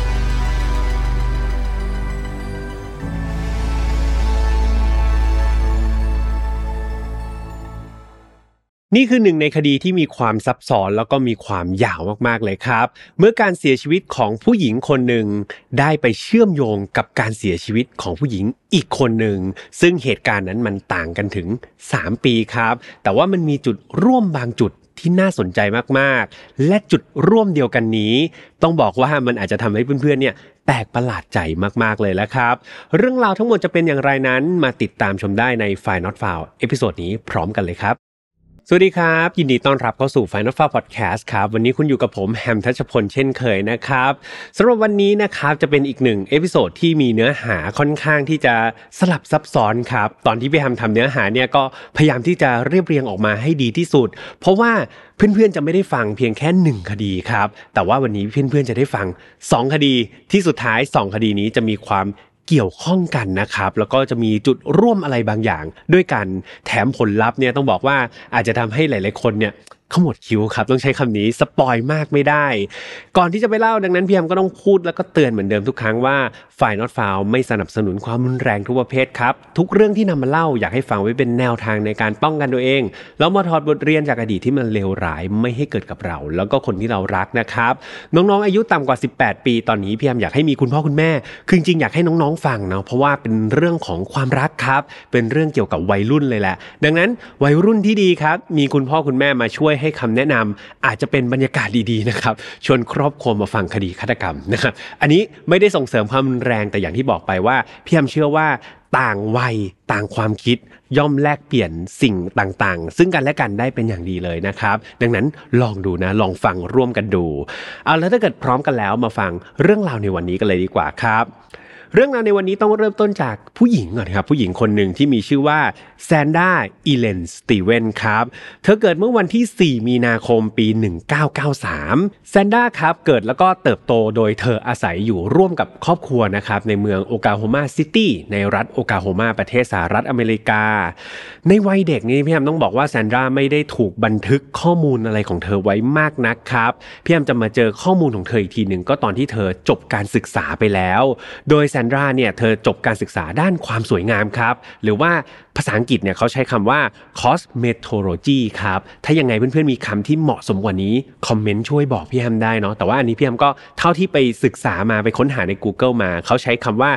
จบการศึกษาด้านความสวยความงามอะไรประมาณนี้นะครับ พอจบออกมาแล้วเนี่ยแซนด้าก็ไปหางานทำแต่ว่าเธอก็ไม่ได้ทำงานตรงสายกับที่จบมาสักเท่าไหร่ เธอไปเป็นพนักงานเสิร์ฟครับที่ร้านอาหารแห่งหนึ่ง ตัวแซนด้าเองเนี่ยนับว่าเป็นผู้หญิงที่มีหน้าตาสะสวยครับ หน้าตาดีเลยแหละนั่นทำให้มีชายหนุ่มหลายคนเนี่ยก็มาขายขนมจีบแล้วครับ มาจีบเธออยากที่จะเป็นแฟนเธอให้ได้ เวลาก็ผ่านไป ซนดราก็ไม่ได้ตกลงแบบคบหากับใคร จนกระทั่งช่วงฤดูใบไม้ร่วงครับในปี 2014 ตอนนั้นเนี่ยแซนด้าเธอก็เปิดใจให้กับผู้ชายคนหนึ่ง ซึ่งผู้ชายคนนี้เป็นทหารผ่านศึกมาก่อน แถมชายคนนี้ยังผ่านการแต่งงานมาแล้วนะครับ เพียงแต่ว่าชายคนนี้เขาก็หย่าร้างกับภรรยาเก่าไปแล้ว โดยผมขอเรียกผู้ชายคนนี้ว่าเขาว่าชื่อว่าทอมละกันนะครับแซนด้ากับทอมเนี่ยหลังจากที่มาเจอกันเนี่ยเขาก็คบหาดูใจก็เป็นแฟนกันแล้วครับ และด้วยความที่ตอนนั้นแซนดราเองเนี่ยอายุแค่ 21 ปี ซึ่งเธอเนี่ยต่อให้เป็น 21 ปี แต่พอเป็นเอ่อแบบชาวตะวันตกเนี่ยก็ถือว่าบรรลุนิติภาวะเป็นผู้ใหญ่แล้วใช่ไหมพ่อแม่ก็จะมองว่าเอ้ยลูกเป็นผู้ใหญ่แล้ว สามารถที่จะดูแลตัวเองตามกฎหมายได้แล้ว ดังนั้นหลังจากที่แซนด้าเนี่ยเจอทอมแล้วก็คบกันเป็นแฟนกันอะ ได้แค่เดือนเดียวครับแซนด้าก็กลับมาบอกครอบครัว มาบอกคุณพ่อคุณแม่ว่า เธอเนี่ยอยากจะย้ายไปอยู่กับทอมละไม่อยากอยู่กับที่บ้านแล้วครับ ไปอยู่กับแฟนดีกว่า เอาจริง ๆ ตอนนั้นคุณพ่อคุณแม่ของแซนด้าเนี่ยก็ไม่ได้เห็นด้วยนะครับ เพราะว่าทั้งคู่เนี่ยก็เป็นไงพ่อแม่ก็เห็นว่าทอมกับแซนดราเนี่ยเพิ่งรู้จักกันได้ไม่นานเอง แถมเอาจริง ๆ ตอนนั้นเนี่ยพวกเขายังไม่เคยแบบเห็นหน้าค่าตาหรือว่าพูดคุยกับทอมมาก่อนเลยครับ แต่จู่ๆจะให้ลูกสาวที่เลี้ยงดูมา 21 ปีเนี่ยไปอยู่กับ ผู้ชายที่พ่อแม่ก็ยังไม่เคยคุยเนี่ยมันก็รู้สึกแบบเป็นกังวลใช่ไหมอย่างไรก็ตามอย่างที่พี่แฮมบอกไปว่าแซนด้าอายุ 21 ปีแล้วครับ เธอไม่ใช่เด็กแล้ว แต่ว่าเธอคือวัยรุ่นที่กำลังมีความรัก สุดท้ายพ่อแม่ก็ไม่ขัดครับแล้วก็อนุญาตนะบอกว่าอะโอเค ลูกก็ดูแลตัวเองดีๆ แล้วกัน แล้วก็อนุญาตให้เธอเนี่ยย้ายไปอยู่กับทอมได้ในที่สุด แต่การตัดสินใจครั้งนั้นครับ มันอาจจะเป็นการตัดสินใจที่ผิดพลาด ทั้งตัวแซนดราแล้วก็ครอบครัวของตัวเธอเอง เพราะว่าหลังจากที่แซนดราเนี่ยย้ายไปอยู่กับทอมได้เพียงแค่หนึ่งเดือนเท่านั้นแซนด้าก็เสียชีวิตลงอย่างปริศนาครับเพื่อนๆ เหตุเกิดคือวันที่ 6 ธันวาคมนะครับ ปี 2014 เวลาช่วงประมาณตีสี่53 นาที ตอนนั้นทอมเนี่ยคนที่เป็นแฟนหนุ่ม ได้โทรศัพท์ไปแจ้งเจ้าหน้าที่ตำรวจครับ ด้วยน้ำเสียงที่ค่อนข้างใจเย็นเลย เขาแจ้งตำรวจว่าแซนดราแฟนสาวของเขาได้ยิงตัวตายครับ โดยใช้ปืนลูกซองเนี่ยยิงอัดเข้าไปที่ใบหน้าของตัวเองจนเสียชีวิตคาที่ แต่ต้องบอกเพื่อนๆไว้ก่อนนะครับว่า เหตุการณ์ที่เกิดขึ้นแบบเนี้ยลักษณะแบบเนี้ยมันไม่ได้เกิดขึ้นครั้งแรกกับทอมครับ เมื่อ 3 ปีที่แล้ว ทอมเองก็เคยโทรแจ้งเจ้าหน้าที่ตำรวจด้วยเหตุการณ์ลักษณะเดียวกันเลย โดยเหตุการณ์เมื่อ 3 ปีก่อนเนี่ยเกิดขึ้นในวันที่ 21 พฤษภาคมปี 2011 ครับ ซึ่งตอนนั้นเนี่ยแฟนสาวของทอมเนี่ยมีชื่อว่าฮอลลี่บรูคเฮอร์สตอมนะครับอายุ 22 ปี โดยในคืนเกิดเกิดเหตุเมื่อ 3 ปีที่แล้วนะ ทอมก็โทรมาแจ้งเจ้าหน้าที่ตำรวจแบบนี้แหละครับ คือทอมก็โทรมาบอกว่าเนี่ยแฟนสาวของเขาที่ชื่อว่าฮอลลี่เนี่ยฆ่าตัวตายโดยการยิงตัวเองครับ แถมทอมเนี่ยยังให้ข้อมูลกับตำรวจเพิ่มเติมว่าฮอลลี่แฟนสาวของเขาในตอนนั้นเนี่ยเป็นโรคซึมเศร้าครับ คือเธอเนี่ยเป็นมาก่อนแล้วหน้านี้แล้วนะ ตั้งแต่ก่อนที่จะคบหากัน แต่หลังจากที่คบหากันไปได้ราวๆสองเดือนครับ ปรากฏว่าฮอลลี่คนที่เป็นแฟนสาวเนี่ยโอ้โหแบบอาการหนักขึ้นครับ ซึมเศร้ารุนแรงมากๆ ยิ่งในช่วงหนึ่งอาทิตย์ก่อนที่ฮอลลี่จะฆ่าตัวตายนั้นฮอลลี่แบบ เรียกว่ากินยาต้านซึมเศร้าอย่างหนักเลยครับ กินจำนวนมาก แถมเธอยังชอบกรีดแขนนะทำร้ายตัวเองอยู่บ่อยๆ อย่างไรก็ตามหลังจากที่ฮอลลี่เนี่ยเสียชีวิตไปแล้วโดยคำกล่าวอ้างของทอมก็คือยิงตัวตายใช่ไหมตำรวจเนี่ยก็นำศพของฮอลลี่ไปทำการชันสูตรครับ กลับพบเรื่องราวที่แปลกประหลาดก็คือหนึ่งเลย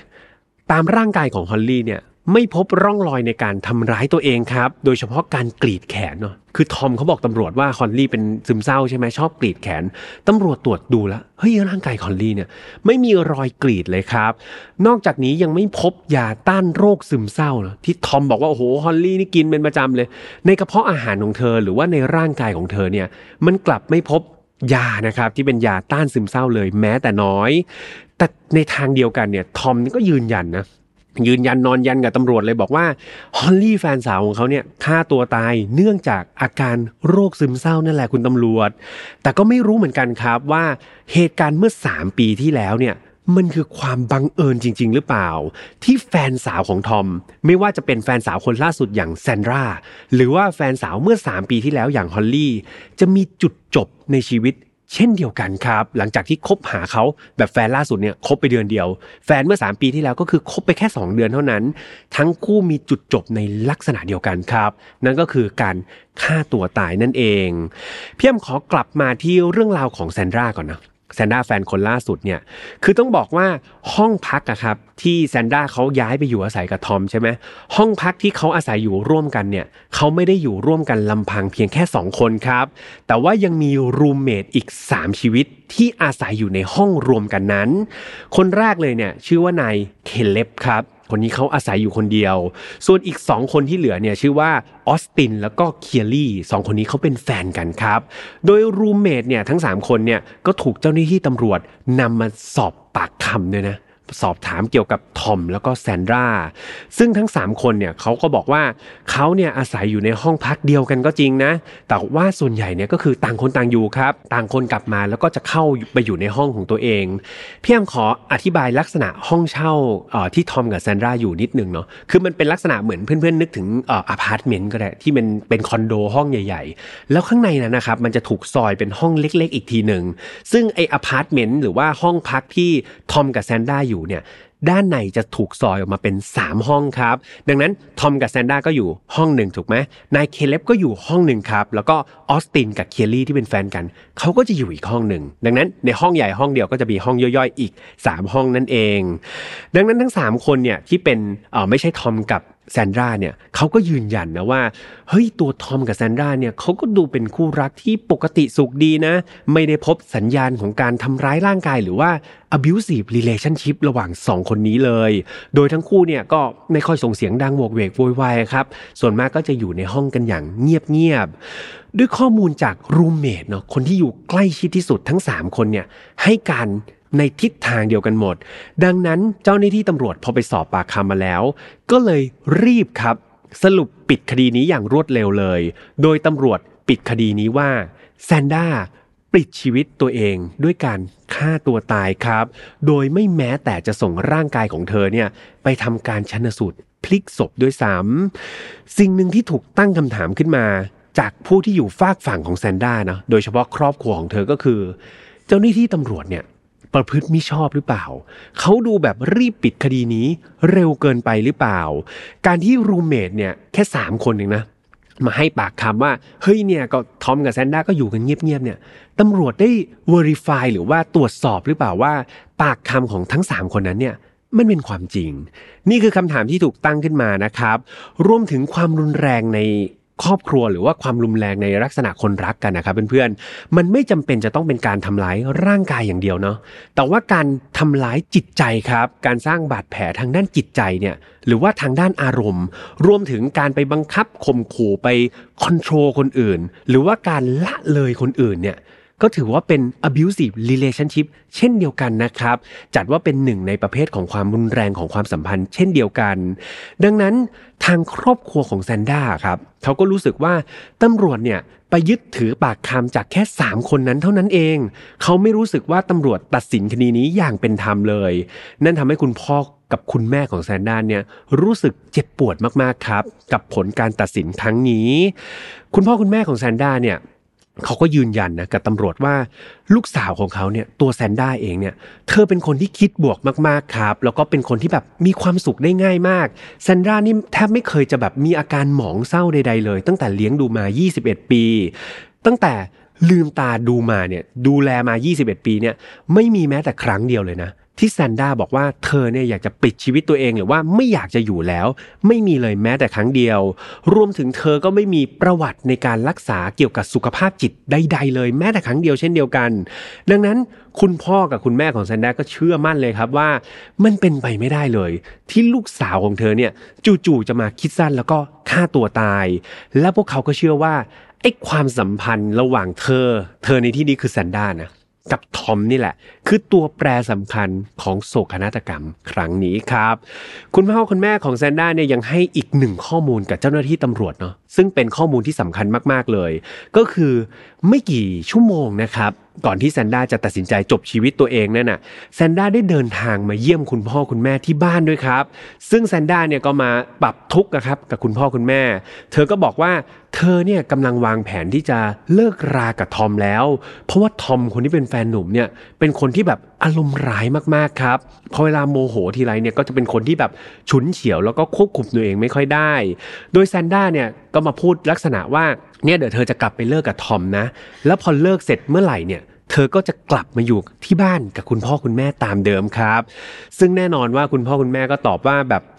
พวกเขาเต็มใจมากๆครับ พวกเขาแบบ welcome นะ warm welcome ลูกสาวคนนี้กลับมาเสมอ ประตูบ้านของพวกเขานั้น รอต้อนรับลูกสาวคนนี้กลับมาอยู่ทุกเวลาครับ แต่สุดท้ายมันก็เป็นเรื่องน่าเศร้านะครับเพื่อนๆที่แซนดราเนี่ยไม่มีโอกาสได้เดินผ่านกลับมาประตูนั้น อีกครั้งหนึ่งแล้ว เพราะว่าเธอได้จากโลกนี้ไปแล้วตามที่แฮมได้เล่าไป นอกจากนี้ครับคุณพ่อคุณแม่ของแซนดราเนี่ยยังเล่าอีกนะว่า ในตอนที่พวกเขาเนี่ยได้รับข่าวการแจ้งเหตุนะว่าลูกสาวของตัวเองเสียชีวิตไปเนี่ย ตอนนั้นคุณแม่ของแซนดราเนี่ยตกใจมากๆครับ เธอช็อกมากๆว่าเฮ้ยลูกสาวเพิ่งเจอกันไม่กี่ชั่วโมงเนี่ยทำไมอยู่ๆไปฆ่าตัวตายได้ สิ่งที่เธอทำก็คือรีบโทรศัพท์หาทอมทันทีครับ ทอมคนที่เป็นแฟนหนุ่ม คืออย่างน้อยๆ เนี่ยคุณพ่อกับคุณแม่ของแซนด้าเนี่ยอยากจะรีบไปที่ที่พักครับ ของทอมกับแซนด้าเพื่ออย่างน้อยๆเนี่ยไปดูร่างของแซนด้าเป็นครั้งสุดท้ายก็ยังดี แต่เชื่อไหมครับทอมเนี่ยคนที่เป็นแฟนหนุ่มเนี่ยปฏิเสธครับ ปฏิเสธเสียงแข็งเลย ไม่ยอมครับ บอกว่าเขาเนี่ยอาศัยอยู่ที่ไหน ไม่อนุญาตให้คุณพ่อคุณแม่ของแซนด้าเนี่ย ไปดูที่ห้องพักได้ โดยทอมเนี่ยพูดจาแบบเสียงเย็นชามาก อันนี้จากปากคำของคุณแม่แซนด้านะ บอกทอมเนี่ยพูดเย็นชามาก ดูเหมือนเขาไม่ได้เสียใจอะไรเลยครับ แถมเหตุผลที่บอกว่าไม่ยอมให้คุณพ่อคุณแม่มาหาเนี่ย เหตุผลก็เพราะว่าสภาพศพครับ คือทอมเนี่ยเขาบอกว่าแซนด้าเนี่ยใช้ปืนลูกซองอัดยิงเข้าไปที่หัวตัวเอง ดังนั้นตอนนี้สภาพในห้องพักของเขาอะมันเลอะเบอะเปื้อนไปด้วยเนื้อสมองของแซนด้าครับ คือสมองของแซนด้ามันกระจายเต็มห้องไปหมด เขาก็กลัวว่าแบบคุณพ่อคุณแม่แบบอย่ามาเห็นลูกสาวในสภาพนั้นเลยเนาะไม่ต้องมาหรอก นี่ก็เป็นสิ่งที่คุณแม่ของแซนด้าเล่าให้ตำรวจฟังนะครับ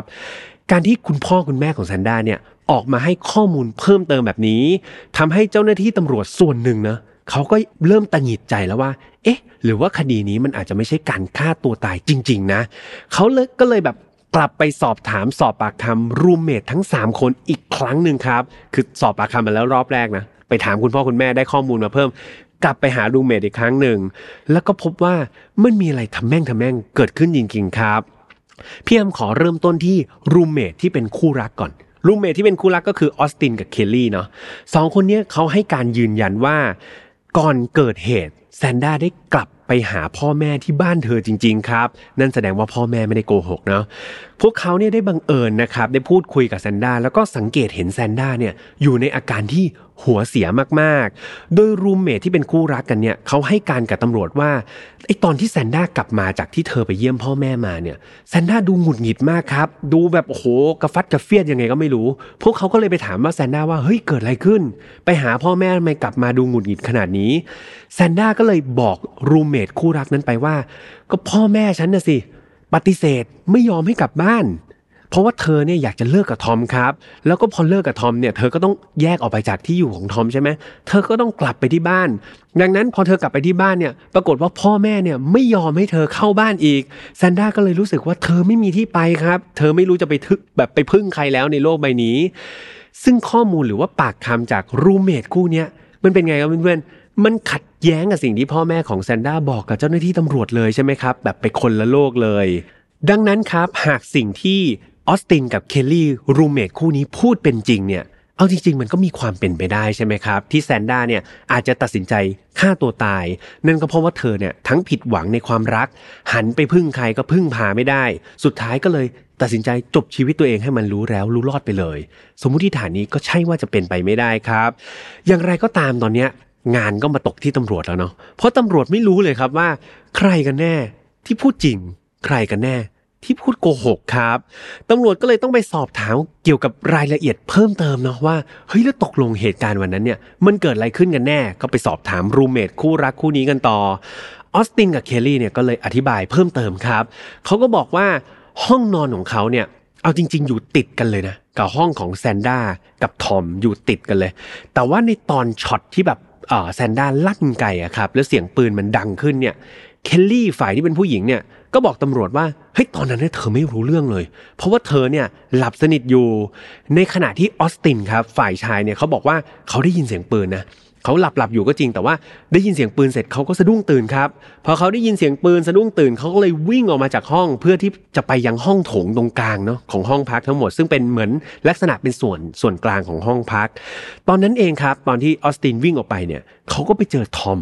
ทอมกำลังยืนนั่งแบบแบบยืนเคร่งเครียดเลย คุยกับ roommate อีกคนหนึ่งที่ชื่อว่าคาเล็บจำได้ใช่ไหมเขายังมี roommate อีกคนหนึ่งทอมกับคาเล็บก็กำลังคุยกันเคร่งเครียดเลย โดยเนื้อหาเนี่ยก็ประมาณว่าทอมเนี่ยเล่าให้คาเล็บฟังว่าแซนด้าแฟนของเขาเนี่ยฆ่าตัวตาย แต่ว่าอีปืนที่แซนด้าใช้เนี่ยมันดันเป็นปืนของเขา ทอมก็เลยกังวลครับว่าตำรวจเนี่ยจะสงสัยหรือเปล่า ว่าเขาเนี่ยเป็นคนฆ่าแซนด้าแต่ยังไม่ทันที่สนบทสนทนานั้นมันจะยืดยาวไปมากกว่านั้นครับ สุดท้ายก็เป็นตัวทอมนี่แหละ ตัดสินใจโทรแจ้ง nine one one นะครับ หรือว่า 911 เพื่อติดต่อเจ้าหน้าที่ตำรวจตามที่พี่แฮมเล่าไปตอนขั้นต้นนั่นเอง จุดนี้ครับพอตำรวจได้ฟังข้อมูลเพิ่มเติมจากคู่รัก roommate คู่นี้ตำรวจก็รู้สึกว่ามันมีจุดที่ทะแม่งทะแม่งอยู่นิดหนึ่งไม่รู้ว่าเพื่อนๆรู้สึกเหมือนกันหรือเปล่าเนาะนั่นก็คือคำให้การของเคลลี่ครับ คนที่เป็นผู้หญิง คือเธอบอกว่าเธอหลับสนิทใช่ไหมในตอนที่ปืนเนี่ยมันดังขึ้นมา แต่เอาจริง ๆ มันเป็นไปได้จริง ๆ หรือเปล่าครับเพื่อนๆที่ คนคนหนึงอยู่ห้องติดกันเลยนะผนังใช้ผนังเดียวกันด้วยซ้ำแต่ว่าสามารถหลับได้ในขณะที่ดังปืนเนี่ยมันปืนปืนลูกซองด้วยดังนั้นมันดังมากเลยดังปั้งขึ้นมาเนี่ยเคลลี่จะหลับได้จริง ๆ หรอ ไม่พอครับ ในตอนที่ปืนดังขึ้นก็ก็ไปช็อตหนึ่งแล้วเนาะแต่ตอนที่แฟนหนุ่มของเธอเนี่ยลุกขึ้นมาวิ่งออกไปข้างนอก แล้วก็ไปมีเสียงโหวกเหวกโวยวายระหว่างทอมกับเคเลบ roommate อีกคนหนึ่งก็พูดข้างนอกห้องเนี่ยก็เสียงดังเจี๊ยวจ๊าว มันเป็นไปได้จริง ๆ หรือเปล่า ที่เคลลี่เนี่ยจะสามารถหลับสนิทได้ โดยที่ไม่รู้ตัวเลยนะครับ เรียกว่าหลับสนิทตลอดคืน อันนี้เพื่อนๆที่มีแบบเขาเรียกว่าอะไรนะ มีความสามารถในการหลับลึกได้เนี่ยมาแชร์ประสบการณ์ได้นะครับ ว่าสามารถหลับลืมโลกได้แบบเคลลี่เนี่ย มันมีอยู่จริง ๆ ใช่ไหมครับ อันนี้พี่แฮมก็อาจจะไม่เคยเจอเนาะดังนั้นเพื่อนๆมาแชร์กันได้ แต่นี่ก็คือสิ่งที่ตำรวจตั้งข้อสงสัยขึ้นมาครับว่าเคลลี่เนี่ยพูดความจริงหรือเปล่าในสิ่งที่เธอเล่าขึ้นมา กลับมาที่การสอบปากคำกันต่อครับตำรวจยังไม่หยุดสอบปากคำเนาะตำรวจมาสอบถามออสตินกันต่อออสตินคือฝ่ายชายรูเมทที่เป็นคู่รักฝ่ายชายเขาก็ถามว่าพอจะรู้ไหมว่าคืนนั้นเนี่ยมันเกิดอะไรขึ้นระหว่างแซนด้ากับทอมบ้างออสตินก็บอกว่า ผมเนี่ยไม่รู้นะว่าความเป็นไปเป็นมาเนี่ยเป็นยังไงบ้าง แต่ว่าผมเนี่ยได้ข้อมูลจากปากของทอมเอง ทอมเนี่ยมาเล่าให้ผมฟังเอง ทอมเล่าให้ฟังว่าไอ้ในวันที่เกิดเหตุเนี่ยเขาทะเลาะกกับแซนด้าแบบอย่างรุนแรงเลยครับ หลังจากที่เขาเนี่ยระแคะระคายว่าแซนด้าเนี่ย อาจจะนอกใจเขา ตอนนี้ทอมเนี่ยหงุดหงิดมากๆ แล้วก็อารมณ์เสียมากๆ จนไม่อยากอยู่ในห้องเดียวกันกับแซนด้าเขาก็เลยเดินออกมานั่งอยู่ที่โซฟาซึ่งเป็นห้องพักตรงกลาง หลังจากเวลาเนี่ยก็ผ่านไปจนถึงตีสามปรากฏว่าแซนด้าเนี่ยก็ออกจากห้องนอนของตัวเอง แล้วก็มาปลุกทอมครับ ซึ่งตอนนั้นทอมก็หลับคาโซฟาไปแล้วแซนด้าก็มาปลุกทอมเพื่อกลับไปนอนในห้องของตัวเองเหมือนเดิม แต่หลังจากที่ทอมกลับเข้าไปในห้องอะครับ ปรากฏว่าทั้งคู่ก็กลับไปมีปากเสียงรุนแรงกันอีกครั้งหนึ่งจนทอมเนี่ยแบบทนไม่ไหว แล้วก็วิ่งออกมาจากห้องอีกครั้งหนึ่งเพื่อออกไปสูบบุหรี่ที่โรงจอดรถครับเป็นการแบบระงับอารมณ์อะไรประมาณนั้น และไม่นานหลังจากที่ทอมเนี่ยเขาไปสูบบุหรี่อยู่ที่โรงจอดรถก็ได้ยินเสียงปืน ปังดังขึ้นครับ ทอมก็เลยรีบวิ่งกลับมาที่ห้องนอนของตัวเขาเอง และทันใดนั้นทอมก็เห็นแซนด้าแฟนสาวของเขา ได้จบชีวิตของตัวเองไปเรียบร้อยแล้ว นี่คือปากคำของออสตินครับ ซึ่งออสตินบอกว่าทอมเนี่ยเป็นคนเล่าให้เขาฟังเอง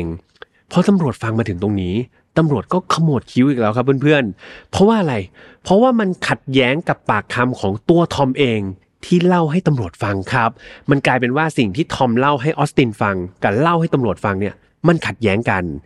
สิ่งที่ทอมเล่าให้ตำรวจฟังคืออะไรรู้ไหมครับ ทอมเนี่ยเล่าให้ตำรวจฟังว่า ในตอนที่เกิดเหตุเนี่ยเขาอยู่ที่โถงกลางครับของห้องพักไม่ได้ออกไปที่โรงจอดรถนะคืออย่างที่พี่แฮมบอกนะห้องมันมีโถงตรงกลางใช่ไหมทอมอยู่ที่โถงโถงตรงกลางตรงนั้นแหละครับ ซึ่งทอมเนี่ยก็บอกข้อมูลแบบนี้กับทุกๆคนเลยครับรูมเมทคนอื่นๆ ทุกๆ คนเลย จะมีก็แค่ออสตินคนเดียวเท่านั้น ที่ทอมให้ข้อมูลที่แตกต่างไป ดังนั้นครับ ทอมเนี่ยก็ไม่รู้เหมือนกันว่า เพราะเหตุใดครับเขาถึงบอกออสตินว่าเขาอยู่ที่โรงจอดรถในขณะที่เขาบอกคนอื่นๆ รวมถึงเจ้าหน้าที่ตำรวจว่า เขาอยู่ที่โถงกลางของห้องพักนั่นเองมาถึงจุดนี้ครับ แน่นอนว่าเพื่อนๆฟังมาถึงตรงนี้น่าจะมึนงงไปหมดแล้วใช่ไหมครับ คดีนี้เต็มไปด้วยข้อเท็จจริงในที่นี้ก็คือ ไม่รู้ว่ามันเท็จ รือว่ามันจริงนะครับ มันมั่วไปหมดเลยตำรวจก็มึนครับ เพราะว่าแต่ละคนที่ไปสอบปากคำเนี่ย แทบจะไม่มีใครให้การสอดคล้องกันเลย แม้แต่คนเดียว แต่สุดท้ายครับพอมันไม่มีข้อมูลอะไรที่มันมีน้ำหนักมากเพียงพอที่จะไปเปลี่ยนสำนวนของคดีได้ คดีก็เลยถูกสรุปว่าเป็นการฆ่าตัวตายเหมือนเดิมครับเพื่อนๆน่าเศร้าเนาะ มันกลายเป็นว่าไม่มีอะไรไปโต้แย้งที่มีน้ำหนักมากเพียงพอพอผลสรุปออกมาเหมือนเดิมครับ ว่าเป็นการฆ่าตัวตาย โอ้โห ครอบครัวแซนด้าก็รับไม่ได้สิครับเขาไม่เห็นด้วยแล้วก็ไม่คิดจะยอมแพ้ด้วยนะ ตอนนั้นคุณแม่ของแซนด้าเนี่ยเขาชื่อว่าคุณซินเวียครับ คุณซินเวียเนี่ยก็คิดว่า โอ้โหปล่อยไปแบบนี้ ปล่อยให้ตำรวจเนี่ยสืบสวนไม่เท่าไหร่ ผลก็ออกมาฆ่าตัวตายเหมือนเดิมเนี่ย เธอรู้สึกว่าเธอเนี่ยพึ่งพาตำรวจไม่ได้แล้วครับ สิ่งที่เธอจะต้องทำเพื่อทวงคืนความยุติธรรมให้ลูกสาวตัวเองเนี่ย ก็คือการลุกขึ้นมา สืบด้วยตัวเองเลยครับ คุณแม่บอกเดี๋ยวฉันสืบเองเลย โดยคุณแม่ซินเวียนะครับ ร่วมมือกับแจ็คกี้แจ็คกี้คือลูกสาวของเธออีกคนหนึ่งก็คือเป็นพี่น้องของแซนด้าเนาะโดยแจ็คกี้เนี่ยครับได้ทำการ login เข้าไปใน Facebook ของแซนด้าครับบังเอิญว่ารู้รหัสเนาะเพื่อตามหาเบาะแสของเธอดู แล้วก็พบข้อความจริงๆครับ เป็นข้อความแมสเซจใน Facebook เนาะระหว่างแซนด้ากับทอมมากมายเลยครับ โดยส่วนใหญ่เนี่ยพวกเขาจะมีปากเสียงกันในลักษณะที่ว่า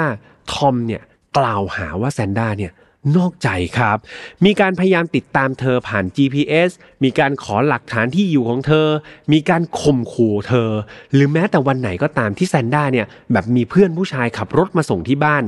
ทอมก็จะแบบ เข้าไปปรีหาเรื่องแล้วก็คิดว่าเนี่ยมันเธอมากับชู้อะไรประมาณเนี้ยทุกๆ ครั้งเลยครับ นอกจากนี้นะครับยังมีการพบเจอข้อความของแซนด้าเนี่ยไประบายครับ ไประบายความรู้สึกกับเพื่อนร่วมงานของเธอ คนหนึ่งด้วย โดยแซนด้าเนี่ยก็เล่าให้ฟังว่าพักหลังๆเนี่ยไม่รู้เป็นไรเนาะทอมแฟนหนุ่มของเธอเนี่ยมักจะหมกบุ่นอยู่กับความคิดที่ว่าเธอเนี่ยนอกใจแบบนอกใจเขาทุกๆ ครั้ง ซึ่งแซนด้าเนี่ยก็บอกกับเพื่อนร่วมงานว่า เธอจะไปมีเวลานอกใจคนอื่นได้ไง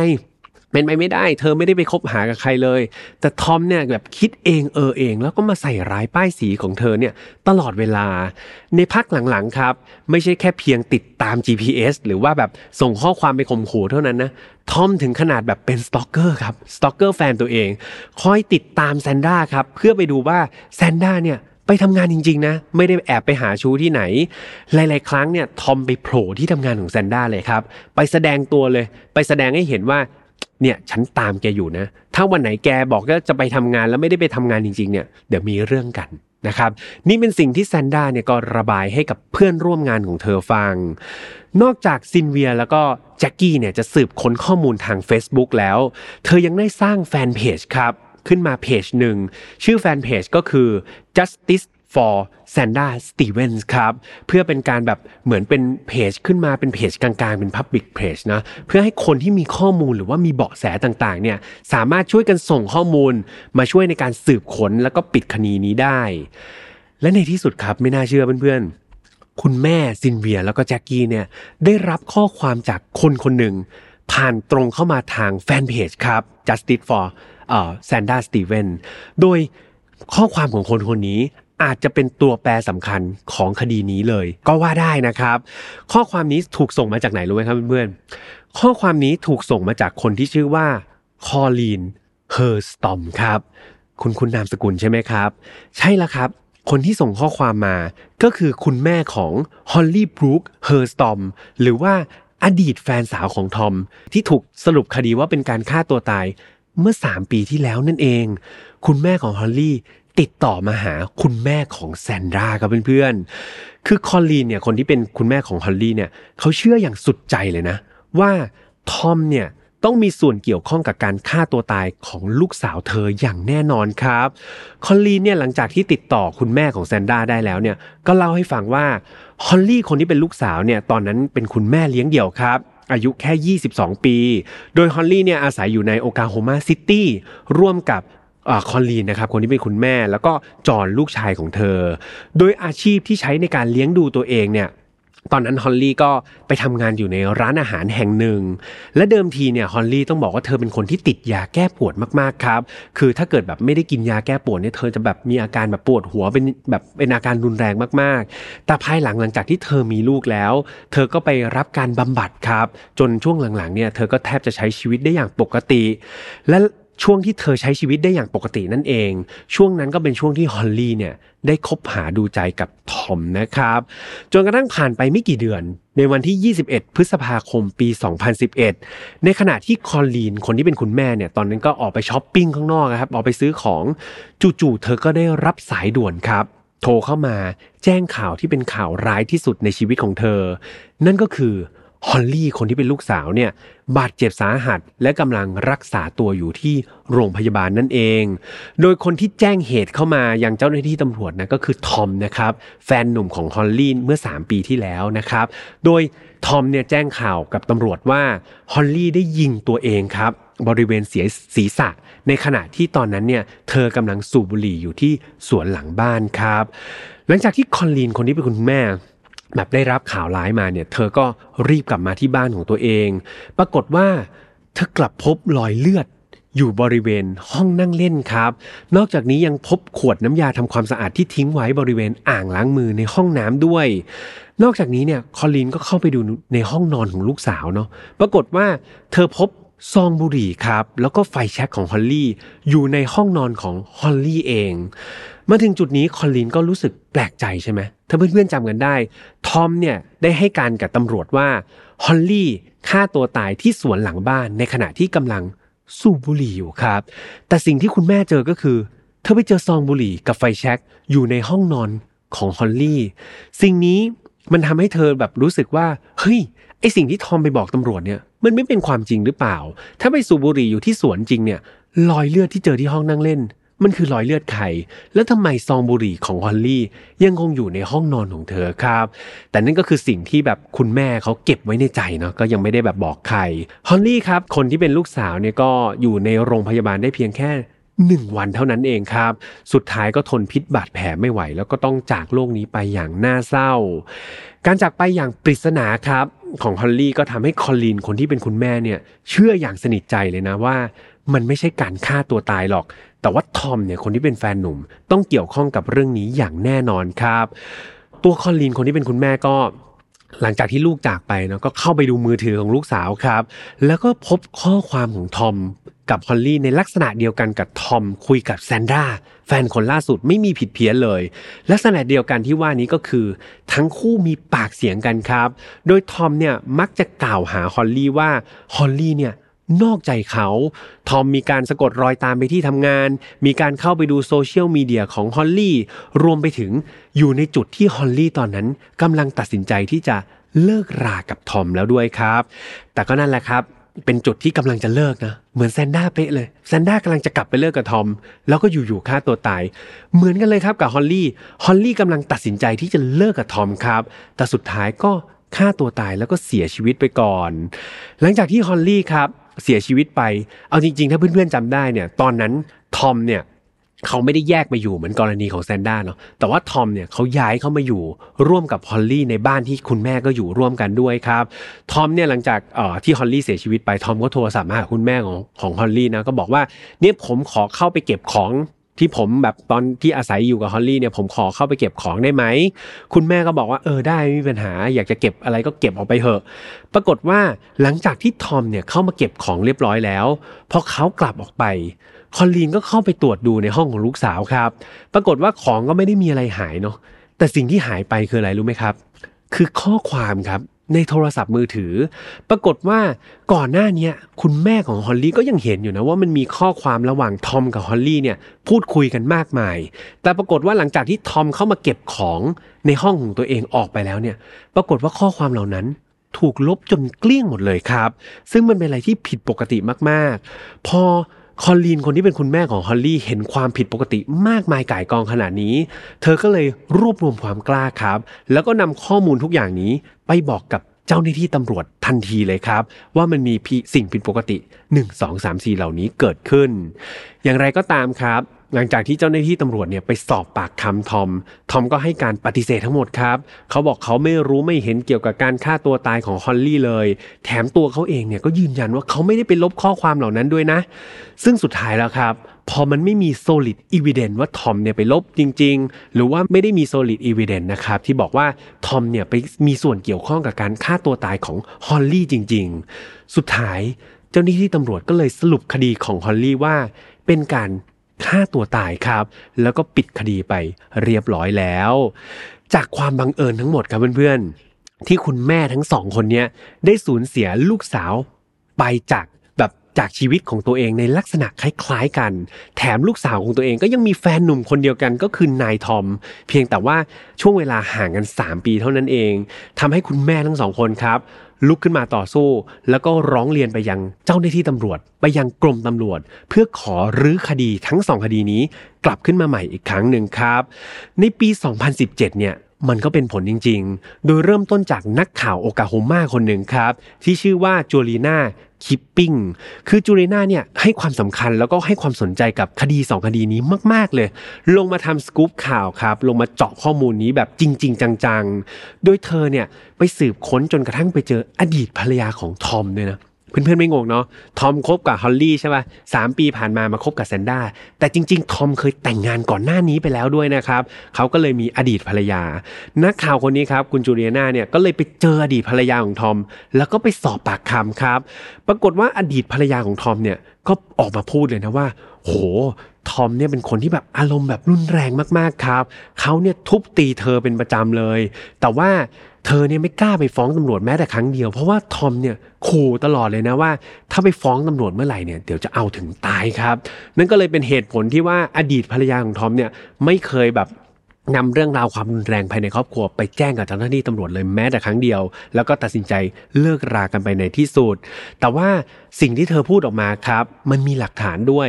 อดีตภรรยาของทอมเนี่ยไม่ได้ไปแจ้งตำรวจก็จริง แต่เธอถ่ายรูปไว้หมดเลยครับ บาดแผลฟกช้ำดำเขียวทั้งใบหน้าแล้วก็ร่างกายเนี่ยถ่ายเก็บเอาไว้หมดเลย แถมยังโชว์ให้กับนักข่าวคนนั้นดูด้วยครับว่าสิ่งที่เธอพูดมาทั้งหมดคือความจริง ความน่าแปลกอีกอย่างหนึ่งที่นักข่าวคุณจูเรนาเนี่ย พบเนาะเกี่ยวกับการทำงานของตำรวจก็คือ หลังจากที่เธอไปดูข้อมูลของคดีทั้งสองคดีที่พี่แฮมเล่าให้ฟังเนี่ย ทุกคนก็จะคิดเหมือนกันเลยใช่ไหมครับว่าเฮ้ยคดีทั้งสองคดีนี้มันมีจุดร่วมอะไรบางอย่างที่มันน่าสนใจ แล้วมันดูน่าเกี่ยวข้องกันมาก ๆ แต่ในทางเดียวกันเนี่ยเจ้าหน้าที่ตำรวจทั้งสองคดีนี้กลับไม่เคยมาแปะมือกันเลยครับเพื่อนๆ คือต่างคนต่างสืบแล้วครับ คดีฮอลลี่ก็ปิดจบไปฆ่าตัวตาย คดีแซนนาก็ปิดจบไปฆ่าตัวตายตำรวจไม่เคยเอาความเกี่ยวข้องหรือว่าความคล้ายคลึงกันของสองคดีนี้ มาแบบทำการสืบร่วมกันเลยแม้แต่น้อย ไม่ได้เห็นจุดร่วมกันเลยครับ ไม่ได้เห็นความสัมพันธ์ของสองคดีนี้เลย เหมือนต่างคนต่างสืบแล้วก็ปิดกันไป ซึ่งจูเรนาคนที่เป็นนักข่าวเนี่ยก็มองว่านี่แหละคือจุดบกพร่องสำคัญเลยของการปิดคดีทั้งสองคดีนี้ มันทำให้สองคดีนี้มันดูไม่มีความคืบหน้า แล้วก็ถูกปิดไปเป็นการฆ่าตัวตาย นั่นเป็นเพราะตำรวจเนี่ยไม่ได้ทำการลิงก์ครับสองคดีนี้เข้ามาหากันนั่นเอง นอกจากนี้ครับเธอยังมองอีกว่าเธอในที่นี้คือนักข่าวเนาะก็ยังมองอีกว่าหลังจากที่เธอไปสอบปากคำครับไปสัมขอสัมภาษณ์ทั้งเพื่อนของแซนด้าแล้วก็เพื่อนของฮอลลี่แล้วเนี่ยเพื่อนๆของทั้งสองคนพูดเป็นเสียงเดียวกันเลยว่า ทั้งแซนด้าแล้วก็ฮอลลี่เนี่ยไม่มีสัญญาณของการที่อยากจะ ฆ่าตัวตายเลยแม้แต่น้อยครับ ทั้งสองคนก็ดูเป็นคนที่สดใส ล่าเริงดีแซนด้านี่เป็นคนที่อารมณ์ดีมากๆ แถมฮอลลี่เนี่ยเธอมีลูกด้วยครับ ดังนั้นเหตุผลที่เธอจะปิดชีวิตตัวเองไปเนี่ยมันน้อยมากๆเลยครับนี่คือสิ่งที่นักข่าวเนี่ยไปได้ข้อมูลมาเนาะ นอกจากนี้ครับยังมีจุดสังเกตอีกจุดหนึ่งก็คือ คุณจูเรียนาคนนี้เป็นนักข่าวเนี่ยบอกว่า ในช่วงจังหวะที่หญิงสาวทั้งสองคนเนี่ยตัดสินใจฆ่าตัวตายเนี่ยมันจะเป็นช่วงเวลาที่พวกเธอเนี่ยกำลังตัดสินใจไปเลิกรากับทอม ทั้งคู่เลยครับ เป็นจังหวะเดียวกันเลย นั่นมันไปสอดคล้องกับสถิติครับเพื่อนๆ สถิติว่าช่วงเวลาที่อันตรายที่สุดของความสัมพันธ์เนี่ยมันมักจะเกิดช่วงที่กำลังจะเลิกกันนั่นเองครับ คือตอนคบกันเนี่ยมันไม่มีช่วงไหนหรอกที่คนเรามันจะทะเลาะกัน มันจะตีกัน มันจะใช้ความรุนแรงกันได้มาก เท่ากับช่วงตอนที่กำลังจะเลิกกันนั่นเองครับ และนี่เองอาจจะเป็นสาเหตุหรือเปล่านะ มันน่าจะเป็นความสงสัยหรือเปล่านะ ที่เด็กสาวทั้งสองคนเนี่ย ต้องมาเสียชีวิตลงในช่วงเวลาดังกล่าวครับ สุดท้ายเนี่ยนักข่าวคนนี้ก็ทำได้แค่สกู๊ปข่าวแล้วครับ ก็รวบรวมข้อมูลต่างๆ รวมถึงร่วมมือกับคุณคุณแม่นะครับของหญิงสาวทั้งสองคน รวบรวมข้อมูลทุกอย่างเนี่ยส่งไปให้ตำรวจครับ สุดท้ายเนี่ยพวกเธอก็ดำเนินคดีเองไม่ได้ใช่ไหมก็ต้องส่งให้ตำรวจ ในเดือนมิถุนายนปี 2017 คดีนี้ได้ถูกเปิดขึ้นมาอีกครั้งจริงๆครับเพื่อนๆด้วย ความร่วมแรงร่วมใจระหว่างนักข่าวแล้วก็คุณแม่ทั้งสองคน คดีครับก็ถูกเปิดออกมาแล้วก็ทำการสืบสวนอย่างเข้มข้นอีกครั้งหนึ่ง เป็นระยะเวลา 4 เดือนเต็มครับตำรวจทำงานอย่างเต็มที่ 4 เดือน จนกระทั่งในเดือนตุลาคม เจ้าหน้าที่ตำรวจก็ประกาศออกมาว่า คดีการเสียชีวิตของฮอลลี่และแซนดรานั้น คือการฆ่าตัวตายเหมือนเดิมครับ นั่นคือ 4 เดือนที่ความรู้สึกของนักข่าวแล้วก็คุณแม่ทั้งสองคนมีความรู้สึกว่า เขาสูญเปล่าครับเขาอุตส่าห์ไปหาข้อมูลอะไรต่างๆ ช่วยบอกใบ้ตำรวจว่ามีความสัมพันธ์อะไรต่างๆ แต่สุดท้ายแล้วตำรวจเปิดคดีขึ้นมา สืบสวนเพิ่มเติมอีก 4 เดือนตำรวจก็ยืนกรานเหมือนเดิมครับว่า นี่คือคดีฆ่าตัวตายทั้งคู่เลยครับ ไม่มีอะไรเปลี่ยนแปลงทั้งนั้น ไม่มีคำอธิบายเพิ่มเติมใด ๆนะครับ มาสนับสนุนการปิดคดีนี้นะครับ ไม่ได้บอกว่าเออเพราะอะไร แต่ว่าจากข้อมูลที่พี่แอมหามาคือตำรวจก็ final แล้วครับ ปิดจบแล้วครับ บอกว่าจะไม่รื้อคดี 2 คดีนี้ออกมาแล้วนะยังไงก็เป็นการฆ่าตัวตายเหมือนเดิมครับสิ่งนี้ต้องบอกว่ามันสร้างความผิดหวังแล้วก็ความเสียใจให้กับครอบครัวของฮอลลี่แล้วก็แซนดราเป็นอย่างมาก จนถึงทุกวันนี้ครับคือต้องบอกว่าคุณแม่ของทั้งสองคนเนี่ยก็ยังไม่ยอมแพ้นะครับเพื่อนๆแม้ตำรวจเนี่ยจะดูแบบใจร้ายเนาะจะบอกว่าปิดคดีนี้แล้วไม่พูดละแต่คุณแม่ก็ยังไม่ยอมแพ้ครับ ยังคงพยายามที่จะต่อสู้แล้วก็สืบค้นความจริง เพื่อทวงคืนความยุติธรรมให้กับลูกสาวของพวกเธออยู่ต่อไปนะครับ คุณแม่ทั้งสองคนครับเขาเชื่อว่าต่อให้ยากลำบากหรือว่าความหวังมันลิบหลี แม้เพียงใดนะครับ แต่ว่าพวกเธอก็เชื่อว่าสักวันหนึ่ง ลูกสาวของพวกเธอทั้งสองคนต้องได้รับความยุติธรรมอย่างแน่นอนครับ และคดีนี้ก็ปิดตัวลงไปแบบ ค่อนข้างน่าเศร้านะครับเพื่อนๆ จะบอกว่ามันเป็นคดีที่ปิดไม่ลงก็พูดไม่ได้เต็มปากนะครับ เพราะว่าตามกระบวนการทางกฎหมายเนี่ยก็ถือว่าตำรวจได้ปิดเคสนี้ลงไปแล้ว เป็นการฆ่าตัวตายของหญิงสาวทั้งสองคนครับ แต่พี่แฮมเชื่อว่าแม้แต่ตัวพี่แฮมเองเนาะหรือว่าเพื่อนๆที่ฟังรายการมาตั้งแต่ต้นเนี่ยก็น่าจะรู้สึกตังหิดตังหิดใจ แล้วก็รู้สึกว่าเคลือบแคลงใจใช่ไหมครับว่ามันจะเป็นการฆ่าตัวตายจริง ๆ หรือเปล่า แต่ก็อย่างที่เราเข้าใจแหละครับใน การทำงานจริงๆเนาะเราได้ข้อมูลมาเนี่ยแต่ว่าการทำงานจริงๆของเจ้าหน้าที่ตำรวจพี่แอมเชื่อว่ามันมีอะไรที่มากกว่านั้นครับ แล้วก็การที่เราจะไปจับผิดหรือว่าตัดสินให้คนคนหนึงผิดเนี่ยมันต้องมีหลักฐานหรือว่ามีข้อมูลที่แน่นหนาเพียงพอเนาะไม่งั้นการที่เราจะไปจับผู้ชายคนหนึ่งมาขังคุกเนี่ยด้วยข้อหาข้อหาหนึ่งเนี่ยมันก็เป็นอะไรที่ละเอียดอ่อนครับแล้วก็ต้องใช้ความรอบคอบมากๆ แต่พี่แอมก็เชื่อมั่นนะครับ แล้วก็ภาวนาเป็นอย่างยิ่งว่า ถ้าเกิดผู้ชายคนนี้ที่พี่แอมใช้นามสมมติมาตลอดว่านายทอม เพราะว่าตามกฎหมายต้องปิดบังข้อมูลเขาเนาะพี่แอมเชื่อว่าถ้าเกิดนายทอมเนี่ยเป็นคนผิดจริง มีส่วนเกี่ยวข้องกับการเสียชีวิตของแซนด้าแล้วก็ฮันลี่จริงๆเนี่ยพี่แอมเชื่อว่าสักวันหนึ่งครับ ความยุติธรรมเนี่ยมันควรจะบังเกิดขึ้น แล้วก็ทวงคืนความยุติธรรมให้กับ ผู้หญิงทั้งสองคนนี้ได้อย่างแน่นอน ยังไงถ้าเกิดมีอะไรคืบหน้าพี่แอมจะนำมาอัปเดตให้กับเพื่อนๆฟังอีกครั้งหนึ่งนะครับ หรือว่าเพื่อนๆไปเสิร์ชข้อมูลใน Google หรือว่าในด็อกิเมนทารีอะไรต่างๆ แล้วพบความคืบหน้า มากน้อยประการใดเนี่ยก็เข้าไปคุยในกลุ่ม f i n a l f i l e Family ครับ เป็นการช่วยอัปเดตข้อมูลให้พี่ฮัมแล้วก็เพื่อนๆกันได้นะครับ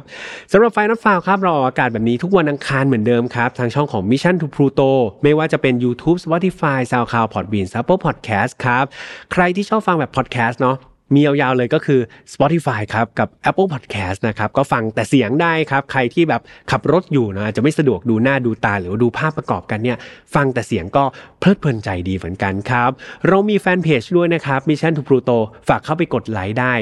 มีกิจกรรมอะไรดีๆครับบางทีแบบมีไลฟ์นัดมาแจกของแจกของก็ไปติดตามแฟนเพจไว้ครับ เพื่อนๆอาจจะได้เป็นผู้โชคดี แล้วก็ได้รับรางวัลสนุกๆได้ฟังคดี ได้ฟังรายการดีๆ แล้วยังสามารถได้รับของรางวัลกันด้วยยังไงก็เข้าไปกดไลค์กันไว้ได้นะครับ สุดท้ายกับ Final f i l e Family ครับสำหรับคนที่ชื่นชอบแล้วก็ชอบฟังรายการ Final f i l e ครับเป็นกลุ่มเพื่อนๆของพี่ยามนี่แหละ ก็มีทั้งหมดหมื่นกว่าคนแล้วนะครับก็เป็นกลุ่มที่น่ารักเป็นกลุ่มเล็ก ๆ สังคมเล็ก ๆ แต่ว่าเป็นสังคมที่มีคุณภาพมากๆ ยังไงเพื่อนๆที่ฟังแล้วชื่นชอบก็เข้ามาจอยกันได้นะครับสุดท้ายพี่แฮมคงต้องไปพักแหละครับคดีนี้รู้สึกว่าเล่ามาแบบ non-stop เลยครับเล่าต่อเนื่องมายาวนาน ไม่ค่อยได้เล่าคดียาวๆแบบนี้ครับก็รู้สึกเจ็บคอเป็นอย่างมากยังไงถ้าเกิดสปอนเซอร์อยากแก้เจ็บคออยากจะเข้าก็เข้าได้เลยนะครับ ตอนนี้พี่แฮมรู้สึกเจ็บคอจริง ๆ ขออนุญาตไปพักก่อน แล้วเจอกันใหม่วันอังคารหน้านะครับ สวัสดีครับ Mission to Pluto Podcast let's get out of your orbit พบกับเรื่องราวที่คุณอาจจะหาไม่เจอ แต่เราเจอใน f i n a l f i l e Podcast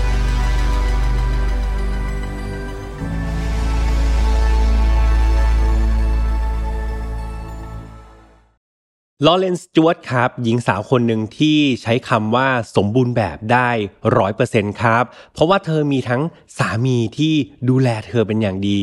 มีลูกๆที่มีอนาคตที่ดีทั้งสองคนครับ แต่ใครจะไปคิดครับว่าความสมบูรณ์แบบนั้นเป็นเพียงแค่เปลือกนอก แต่ว่าในจิตใจของเธอ มันเต็มไปด้วยพายุที่ดำมืด จนกระทั่งเกิดเหตุที่ไม่มีใครคาดฝันขึ้น เพียงต้องบอกเลยว่า แรงจูงใจหรือว่าสาเหตุเนี่ย รับรองเลยว่ามีหักมุมแล้วก็คาดไม่ถึงเลยละครับ เรื่องราวทั้งหมดจะเป็นอย่างไรนั้นมาติดตามชมได้ใน File Not Found episode นี้พร้อมกันเลยครับ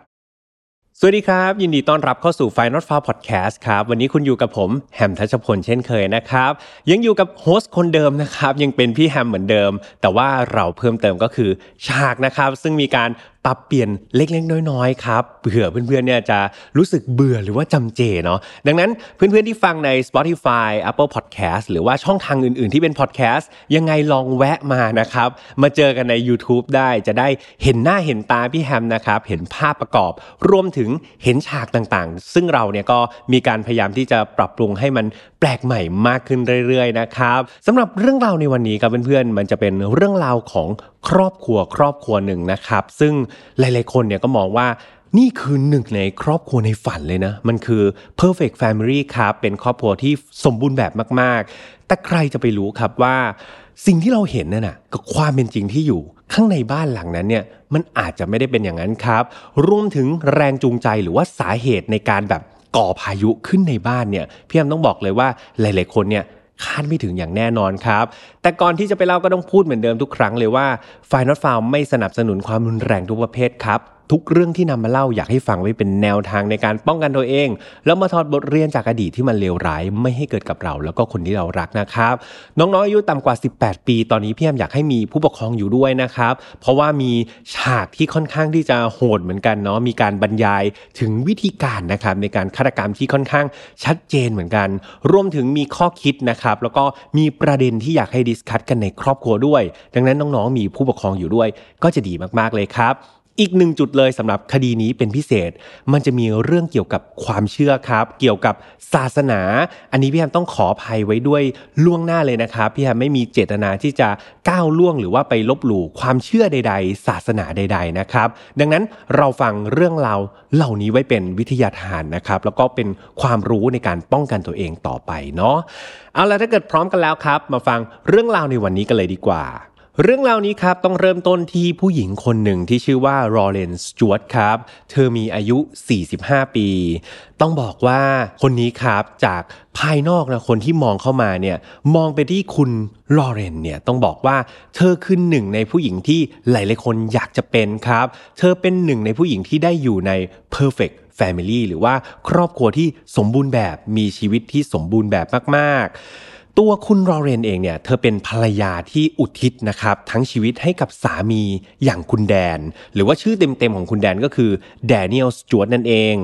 คุณแดนคนที่เป็นสามีเนี่ยเขาเป็นนักวิจัยครับทางการแพทย์ของมหาวิทยาลัยมิชิแกน ซึ่งมีอายุ 47 ปี เขาเนี่ยก็เป็นคุณพ่อที่แบบเหมือนเป็นเสาหลักของครอบครัวเนาะเป็นนักวิจัยแล้วก็หาเงินหาทองครับ เข้ามาเลี้ยงดูครอบครัวมาดูแลภรรยา แล้วก็ลูกๆให้ทุกคนเนี่ยแบบเรียกว่าอยู่อย่างสุขสบายด้วยมันสมองของเขา นอกจากลอเรนเนาะจะเป็นภรรยาที่อุทิศชีวิตให้กับสามีแล้วเนี่ย เธอยังเป็นคุณแม่ที่น่ารักมากๆของลูกๆทั้งสองคนครับ คือในช่วงเวลาที่พี่แฮมเล่าเนี่ยอตอนนั้นเนี่ย คุณแม่อย่างลอเรนเนี่ยอายุ 45 ปีแล้วนะครับ แต่ว่าลูกๆของเธอเนี่ย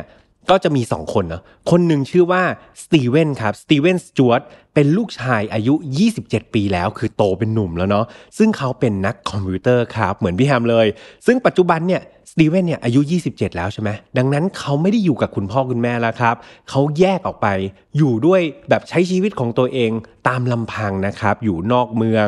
ส่วนอีกคนหนึ่งก็คือลูกสาวครับ ลูกสาวคนสุดท้อง ชื่อว่าเบธานีสจวตครับอายุ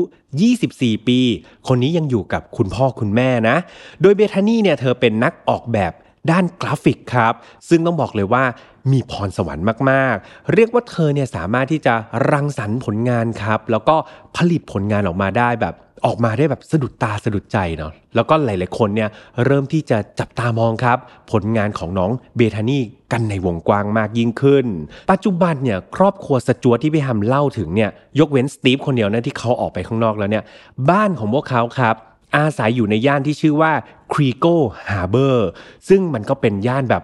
ไฮโซแหละครับเพื่อนๆแบบหรูหราเลยนะเป็นย่านคนรวยของคนมิชิแกนครับ ก็จะอยู่แบบไฮโซไฮโซเขาจะมาอยู่กันรวมกันอยู่ในแหล่งถิ่นฐานแห่งนี้นะครับ ส่วนบ้านของพวกเขานี่จะเรียกว่าบ้านก็อาจจะยังดูน้อยไปเนาะต้องเรียกว่าคฤหาสน์เลยก็ว่าได้ครับ กว้างขวางโอ่อ่าเพียบพร้อมไปด้วยสิ่งอำนวยความสะดวกเนี่ยมากมายครบครันเลย ฟังมาถึงตรงนี้แล้วเป็นไงครับเพื่อนๆ รู้สึกว่า เออ เป็นครอบครัวที่ดีน่าอิจฉาเลยใช่ไหมครับ เป็นหนึ่งในครอบครัวที่หลาย ๆ คนเนี่ยเขาก็ใฝ่ฝันครับ อยากจะได้แบบนี้ อยากจะเป็นแบบนี้ เรียกว่าเป็นโรโมเดลของครอบครัวใครหลาย ๆ คน แต่ตามที่พี่แฮมเกริ่นไปในช่วงแรก ๆ นะครับว่า สิ่งที่เกิดขึ้นนั้นอะ มันเป็นเพียงแค่ภาพลักษณ์ภายนอกครับ เป็นเพียงแค่ฉากนอกที่คนเนี่ยมองเข้ามาเห็นเท่านั้น แต่แท้จริงแล้ว เบื้องหลังภาพที่สดใส perfect เหล่านั้นครับ ครอบครัวสจวตเนี่ยเขากำลังอยู่ในพายุที่มืดดำซึ่งมันกำลังก่อตัวขึ้นมา จากพายุเล็กๆครับ ก่อตัวให้มันใหญ่ขึ้น ใหญ่ขึ้นเรื่อยๆ และในที่สุดครับ พายุร้ายก้อนนั้น ก็ได้พัดพาทุกชีวิตในครอบครัวสจวตที่เหมือนจะสมบูรณ์แบบนี้ ให้หายไปในพริบตา เรื่องราวเกิดขึ้นในเย็นวันที่ 15 กุมภาพันธ์ปี 2018 ครับ หลังจากที่ก่อนหน้านั้นมาเป็นเดือนๆเลยเนาะคุณแม่อย่างรอเรนเนี่ยมักจะมีพฤติกรรมแปลกๆครับ เธอชอบที่จะปลีกวิเวกเนาะจากคุณแม่ที่แบบดูแลลูกเป็นอย่างดี ภรรยาที่ดูแลสามีเป็นอย่างดีเนี่ย อยู่ๆก็กลายเป็นคนสันโดษเลยครับ ปลีกวิเวก แล้วก็รู้สึกเหมือนเธอเนี่ยพยายามที่จะคิดอะไรอยู่ในหัวเนี่ย ตลอดเวลาจู่ๆในเย็นวันนั้นครับ วันที่พี่แฮมบอกเนี่ย เธอก็เดินลงไปที่ห้องใต้ถุนครับ เป็นห้องใต้ดินนะเป็นชั้นใต้ดินของที่บ้าน ซึ่งมันถูกตกแต่งมันอย่างดีเลยนะครับ ไม่ใช่แบบเป็นห้องทึบๆอะไร เพราะว่าทุกคนในครอบครัวรู้ดีว่า ห้องใต้ดินแห่งนี้ครับ ในคฤหาสน์ในบ้านหลังเนี้ยจริง ๆ แล้วมันคือห้องทำงานของแดนครับ คนที่เป็นคุณพ่อของครอบครัวนั่นเอง คือแดนเนี่ย เขาเป็นนักวิจัยใช่ไหมดังนั้นเขาต้องทำงานอย่างมีสมาธิครับ รวมถึงเขาต้องใช้มันสมองในการทำงานเนี่ยตลอดเวลาเลย ดังนั้นพอเวลาเครียดเนี่ยแดนก็จะไปพักผ่อนครับ หรือไม่ก็ไปทำงานในนั้นเลย ไปอ่านหนังสือทำวิจัยหรือทำอะไรก็ตามที่มันต้องใช้สมาธิ แดนเลือกที่จะลงไปยังห้องใต้ดินของเขาครับ แล้วก็อยู่ในนั้นทั้งวัน ในวันดังกล่าวครับลอเรนก็เดินลงไปหาแดน เพียงลำพังคนตัวเธอคนเดียวนะแต่ว่าเธอเนี่ย ไม่ได้ไปด้วยตัวเปล่าเล่าเปื่อยครับ สิ่งนี้เธอนำติดมือไปด้วยก็คือ ปืนครับเพื่อนๆ และทันทีที่รอเรนเนี่ยเดินลงไปที่ห้องใต้ดิน ในตอนนั้นเนี่ยแดนเขาก็หันมานะเขาก็หันมาปกติจะไม่ค่อยมีคนไปกวนเขาพอเขาหันไปเห็นรอเรนครับ ไม่พอไม่ได้เห็นแค่รอเรนเนาะแต่เห็นว่ารอเรนเนี่ยมีปืนอยู่ในมือเขาก็พอจะรู้ครับว่ามันกำลังจะมีอะไรเกิดขึ้น สิ่งที่แดนทำได้ก็คือ พยายามวิ่งหนีเท่านั้น แต่ว่ามันก็ไม่ทันการครับ สุดท้ายลอเลนได้เล็งปืนนะครับ แล้วก็ยิงเข้าไปแบบเฮดช็อตเลยครับ เข้าบริเวณศีรษะของแดนเข้าอย่างจัง แดนล้มลงไปครับ แล้วก็เสียชีวิตแทบจะในทันที หลังจากที่สังหารแดนไปแล้วนะครับเพื่อนๆ คราวนี้รอเรนครับก็เดินขึ้นไปด้านบนของบ้านนะครับ โดยที่เธอก็ยังอยู่ในอากับกิริยาที่ค่อนข้างที่จะนิ่งเฉยมากๆ ซึ่งมันเป็นชั้นบนเนาะที่รอเรนเดินขึ้นไปเนี่ยมันเป็นห้องนอนของ เบธานีครับเพื่อนๆยังจำได้เนาะเบธานีคือลูกสาวคนสุดท้องเนี่ยเขายังอยู่กับครอบครัวนี้ เบธานีเนี่ยกำลังหลับครับอยู่ในห้องนอนของตัวเอง โดยไม่รู้เลยนะว่าตอนนั้นเนี่ยลอเรนค่อยๆ เปิดประตูเข้าไปครับ แล้วก็เดินเข้าไปใกล้เธอมากขึ้น มากขึ้นเรื่อยๆ จนกระทั่งระยะห่างระหว่างรอเรนกับเบธานีเนี่ยห่างกันเพียงแค่หนึ่งฟุตเท่านั้น ไม่รอนานครับรอเรนได้เล็งปืนแล้วก็ เหนี่ยวไก่เข้าไปหาตัวเบธานีทันทีทันใดนั้นเองครับ นักออกแบบกราฟิกผู้มีพรสวรรค์และทุกคนเนี่ยกำลังจะจับตามองผลงานของเธออยู่เนี่ยก็ได้จากโลกนี้ไปในทันทีโดยไม่มีวันกลับมานะครับ เพื่อให้ทุกอย่างมันสมบูรณ์แบบครับเพื่อนๆ วันนั้นลอเรนคนที่เป็นคุณแม่คนที่เป็นคนก่อเหตุสังหารลูกสาว แล้วก็สามีของตัวเองไปเนี่ย เธอได้หลอกล่อสตีเวนสจวตด้วยครับ ยังจำสตีเวนสจวตได้ใช่ไหมลูกชายคนเดียวที่พี่แฮมบอกว่าเขาออกไปใช้ชีวิตข้างนอกตามลำพังแล้วเนี่ย ปรากฏว่าวันนั้นเนี่ยรอเรนได้โทรศัพท์ครับ เรียกสตีเวนกลับมา บอกว่าเนี่ยมีเรื่องสำคัญนะแม่อยากจะคุยด้วย กลับมาช่วยแม่หน่อยอะไรประมาณแบบมีธุระอยากให้ช่วยนะครับสตีเวนก็ไม่ได้คิดอะไรครับเขาก็เป็นลูกชายที่ดีแหละเขาก็กลับมาที่บ้านของครอบครัว โดยที่ไม่รู้เลยครับว่ากำลังจะมีอะไรเกิดขึ้น กว่าสตีเวนเนี่ยจะรู้ตัวอีกครั้งก็เป็นตอนที่เขาเนี่ยเดินเข้าไปในบ้านแล้ว แล้วจังหวะที่เขากำลังหันหลังกลับมาหารอเรนครับ ซึ่งยืนอยู่ข้างหลังเนี่ย ตอนนั้นลอเรนก็กำลังเล็งปืนไปที่ศีรษะของเขาในระยะประชิดเปลี่ยงครับเรียบร้อยซีเวนถูกสังหารตามคุณพ่อแล้วก็น้องสาวไปในเวลาต่อมา เหมือนงานจะจบนะครับ แต่ว่ามันก็ยังไม่จบรอเรนได้เดินไปหา น้องหมาครับ สุนัขของครอบครัวด้วย แล้วก็สังหารมันนะครับ แบบเดียวกับที่เธอทำกับเราสมาชิกในครอบครัวลอเรนนำร่างของน้องหมาที่ถูกสังหารแล้วเนี่ยไปวางแช่ในอ่างอาบน้ำในห้องน้ำของที่บ้าน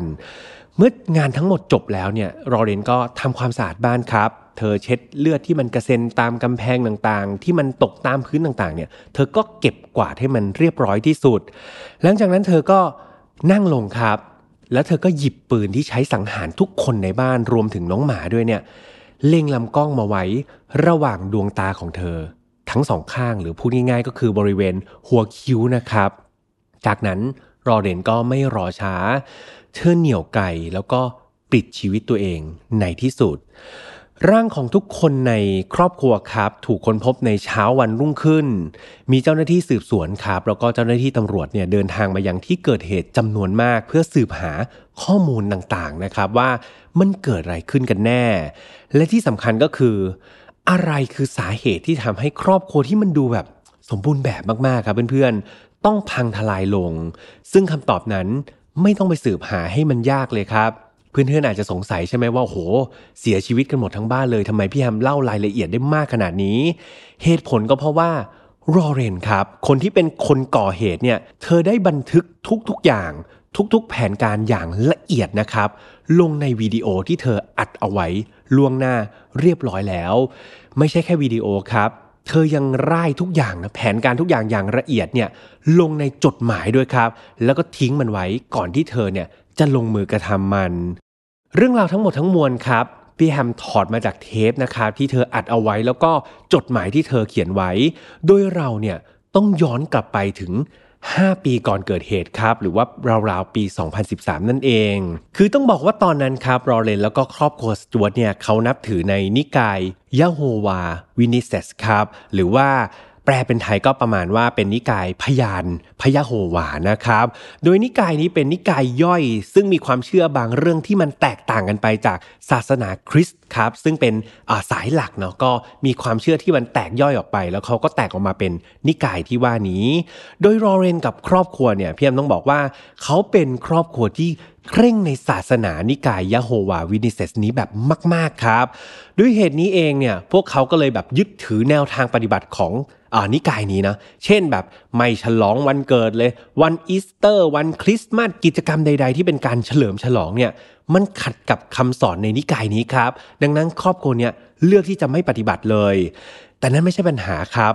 ปัญหาเนี่ยมันมาเกิดตอนที่สตีเวนกับเบธานี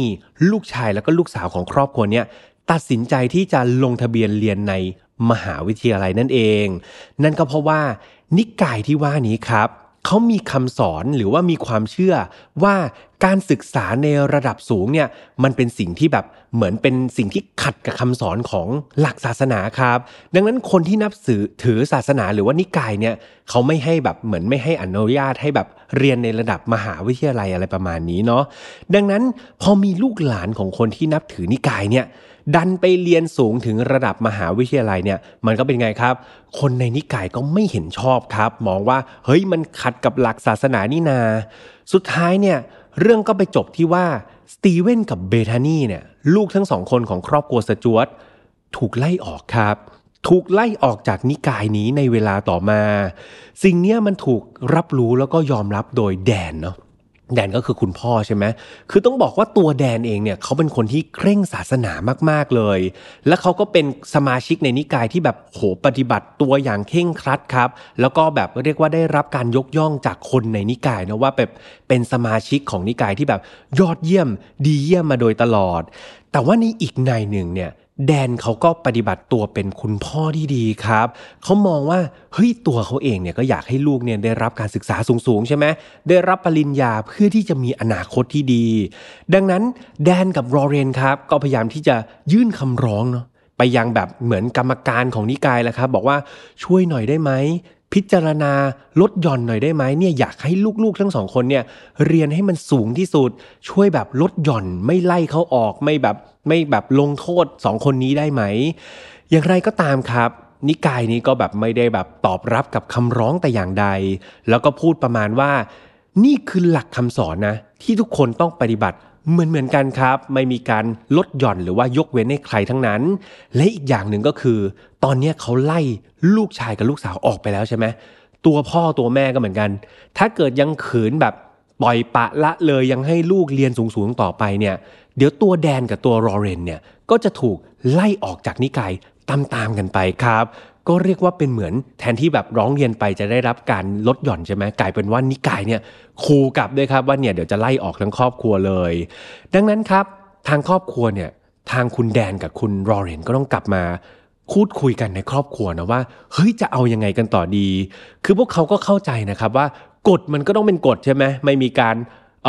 ละเว้นให้กับใครเขาไม่มีการเลือกปฏิบัติอยู่แล้ว แต่สิ่งที่ต้องเลือกในตอนนี้ก็คือ เขาต้องเลือกครับว่าเขาจะให้ลูกๆเนี่ยเลิกเรียนระดับมหาวิทยาลัยไปเลย เพื่อกลับไปยังนิกายนับถือเหมือนเดิมอย่างเข่งครัด หรือเขาควรจะเลือกลูกๆของเขาดี ให้เรียนในระดับมหาวิทยาลัยหรือว่าที่มันสูงกว่านั้น โดยตัวเขาเองกับรอเรนเนี่ยแดนกับรอเรนเนี่ยจะยอมครับ ออกจากหลักศาสนาที่เขาแบบเคร่งมาตลอดที่เขายึดถือปฏิบัติมาตลอด นี่คือเหมือนทางแยกนะครับเพื่อนๆที่ทั้งสองคนเนี่ยต้องพิจารณามันอย่างหนักเลย และแล้วครับ การพิจารณาตัดสินนะของแดนกับรอเรนก็ออกมาครับ เพื่อนๆเดาสิว่าเขาเลือกทางไหน ให้เวลาคิด 2 วินาทีครับ 1 2 สิ่งที่ครอบครัวสจวดเลือกก็คือ เขาเลือก อนาคตของลูกๆครับเพื่อนๆเขาเลือกที่จะออกจากนิกายเลยนะเดินออกมาจากศาสนาที่เขานับถือมาโดยตลอดหลายสิบปีเนี่ยเขาคิดว่ายังไงซะ อนาคตของลูกๆเนี่ยมันสำคัญที่สุดครับ และตัวพวกเขาเองเนี่ยต่อให้ไม่ได้อยู่ในนิกายแล้ว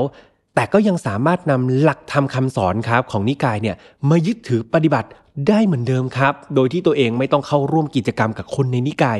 มันก็ทำได้เหมือนกันครับ เพราะเขาเชื่อว่าความเชื่อนั่นแหละสำคัญที่สุด สิ่งนี้ดูเหมือนจะเป็นความคิดที่ครอบครัวสจวตเนี่ยคิดว่าเป็นไง เออมันก็แบบวินวินซิทูเอชันใช่ไหมมันน่าจะดีที่สุดแล้ว แต่ปรากฏว่าสิ่งที่พวกเขาเนี่ยคาดคิดไม่ถึงครับ มันก็คือ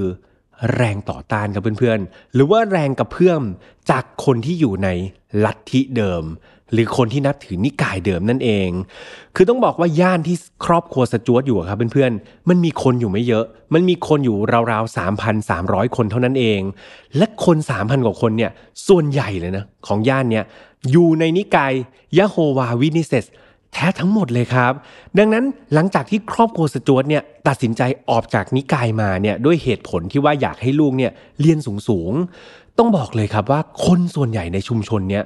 ไม่เห็นด้วยครับ ไม่เห็นด้วยกับครอบครัวนี้มากๆ อย่างตัวรอเรนเองเนี่ย เธอนี่แทบออกไปซื้อของที่ตลาดไม่ได้เลยครับเพื่อนๆ คือเพื่อนๆจินตนาการตามเนาะ ออกไปซื้อของตามตลาดเนี่ย มีผู้คนเดินผ่านไปผ่านมา ก็จะเป็นไง ซุบซิบนินทารอเรนครับ พูดถากถางเธอแบบเหมือนเจตนาให้ได้ยินครับ พูดประมาณว่า อย่าให้อีกคนสกรปรกไอ้พวกครอบครัวบาปอะไรประมาณนี้ ก็เหมือนแซะไปเรื่อยๆแหละครับ ประมาณว่าโหยไปเลือกลูกตัวเองได้ไงทำไมไม่เลือกหลักศาสนา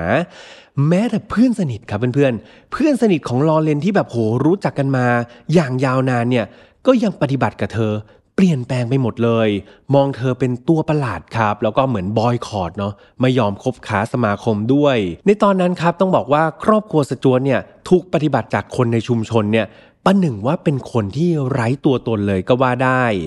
แต่ในเมื่อเลือกเส้นทางนี้แล้วครับเพื่อนๆ ครอบครัวสจวตก็เป็นไง เขาก็ต้องพยายามสู้ต่อไปครับ ต้องพยายามต่อสู้และเดินไปข้างหน้าให้ได้ โดยที่ไม่สนใจคนรอบข้างสำหรับตัวรอเลนเองเนี่ย เอาจริง ๆ แทนที่เธอคิดว่าเฮ้ย อยู่ในบ้านมันก็เป็นไงหดหูใช่ไหมแบบออกนอกบ้านก็ถูกดินทา เธอก็เลยคิดว่าโหปล่อยอย่างนี้ต่อไป เธอแบบน่าจะบ้าไปก่อนแน่ๆ เธอก็เลยตัดสินใจเปลี่ยนแปลงตัวเองไปเลยครับ เริ่มต้นจากการไปออกกำลังกายครับ ลอเรนบอกว่าเอาอยู่บ้านไม่ไหวแล้ว ไปยิมแล้วกัน ไปยิมสัปดาห์ละหลาย ๆ ครั้งครับ เครียดเมื่อไหร่ ไปออกกำลังกาย ไปเอาเหงื่อออกครับ ไปยิมออกกำลังกายรักษาสุขภาพให้เต็มที่ และผลพลอยได้ก็คือ รูปร่างของเธอครับ จากเป็นคนที่แบบรูปร่างธรรมดา กลายเป็นคนที่มีรูปร่างแบบนักกีฬาครับ สมส่วนจนกระทั่งเธอไปได้งานครับ จากแม่บ้านเนี่ยกลายเป็นคุณครูสอนฟิตเนสไปเลยครับ ไปอยู่ที่ฟิตเนสไปเลยเพราะไหนๆก็แบบออกกำลังกายอย่างเก่งแล้วใช่ไหมหุ่นดีแล้ว รวมถึงตัวรอเรนเองเนี่ยเอาจริง ๆ เธอก็เป็นคนที่หน้าตาสะสวยอยู่แล้วครับ คราวนี้พอหุ่นดีเข้าไปด้วยเนี่ย เธอก็ได้ผันตัวมาเป็นอีกหนึ่งอาชีพ นั่นก็คือ นางแบบครับเพื่อนๆรอเรนก็กลายเป็นนางแบบที่ประสบความสำเร็จอย่างน่าเหลือเชื่อ ที่พี่ยามบอกว่าน่าเหลือเชื่อ เพราะว่ารอเรนเนี่ยไม่ใช่สาวๆแล้วนะ เธอคือคุณแม่ลูกสองครับ อายุ 40 แล้ว แต่เธอยังเป็นนางแบบได้ครับ แถมยังได้รับความนิยมชมชอบจากผู้คนอีกด้วย ภาพของรอเรนที่ถูกถ่ายออกมาครับลงตามปกนิตยสารลงตามสื่อต่างๆเนี่ยมันสะท้อนถึงผู้หญิงคนหนึ่งที่เปี่ยมไปด้วยความมั่นใจ ความร่าเริง แล้วก็ความสุขอย่างเปี่ยมล้นเลยครับ หลายๆคนเนี่ยยกย่องรอเรนเลยนะว่า เธอเนี่ยสามารถพลิกชีวิตครับ จากคนที่ถูกบอยคอรดนะจากคนที่แบบสังคมไม่ยอมรับเนี่ยกลับมามีทัศนคติในเชิงบวกได้ แม้ว่าเธอเนี่ยจะสูญเสียจุดยืนทางศาสนาไปแล้ว แต่ชีวิตของเธอเนี่ยก็ไม่ได้สูญเสียไปด้วย แต่ในขณะเดียวกันครับ หลายๆคนก็แอบคิดไม่ได้เหมือนกันนะว่าเฮ้ยหรือว่าสิ่งที่พวกเราเห็นรอเลนเนี่ยมันเป็นแค่เปลือก มันเป็นแค่ภาพภายนอกที่เธออยากให้ทุกคนเห็นหรือเปล่า แต่ว่าเบื้องลึกเบื้องหลังในจิตใจเธอนั้น อาจจะกำลังทุกข์ทรมานอยู่ ก็เป็นไปได้ครับ ซึ่งกลุ่มคนที่คิดแบบนี้เนี่ยเพียมต้องบอกเลยว่าเขาคิดถูกครับเพื่อนๆ เพราะว่าแท้จริงแล้วหรือว่าความจริงแล้วเนี่ยรอเรนเธอต้องต่อสู้กับภาวะ โรคซึมเศร้าเรื้องลังครับ เธอต้องอดทนต่อการถูกรังเกียจ เธอนี่แทบไม่อยากให้มีวันพรุ่งนี้สำหรับตัวเองเลย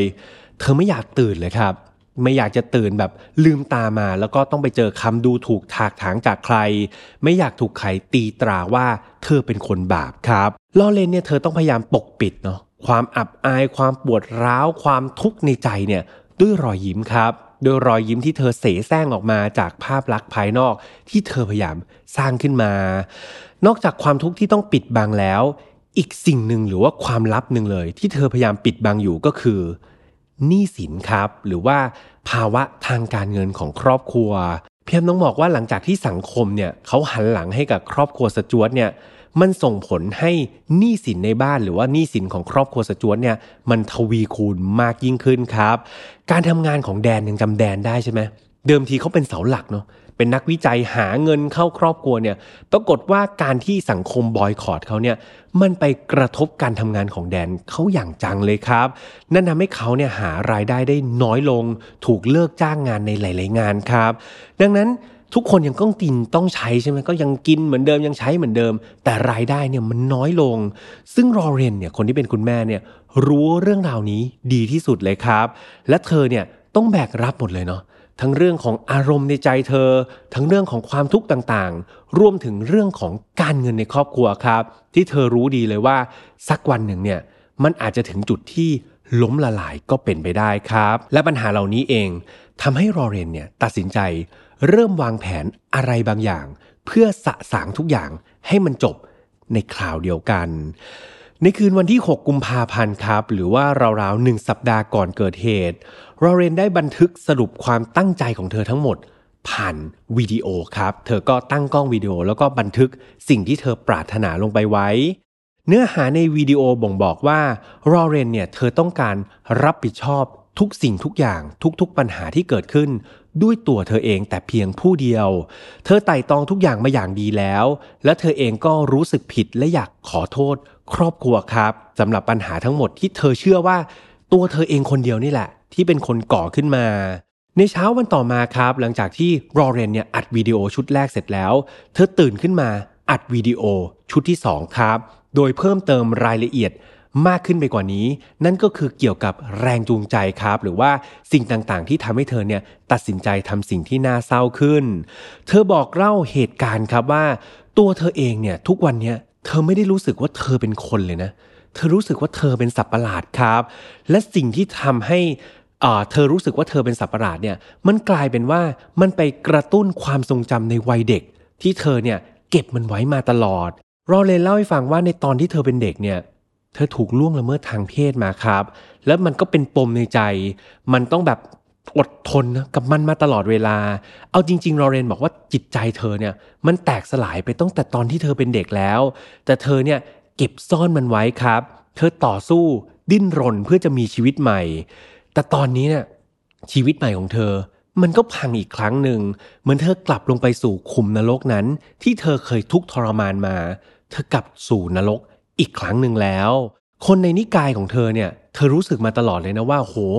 ร่วมทุกข์ร่วมสุข ร่วมนับถือศาสนานิกายเดียวกันมาตลอดเนี่ยมันคือครอบครัวครับ รอเรนมองคนในนิกายเนี่ยว่าคือครอบครัวเดียวกัน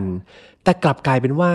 เมื่อเธอเนี่ยออกจากศาสนามาเนี่ย ทุกคนนี่หันหลังให้เธอหมดเลยครับ ปล่อยให้เธอเนี่ยต้องดิ้นรนอยู่ในทะเลแห่งความทุกข์ยาก เพียงลำพัง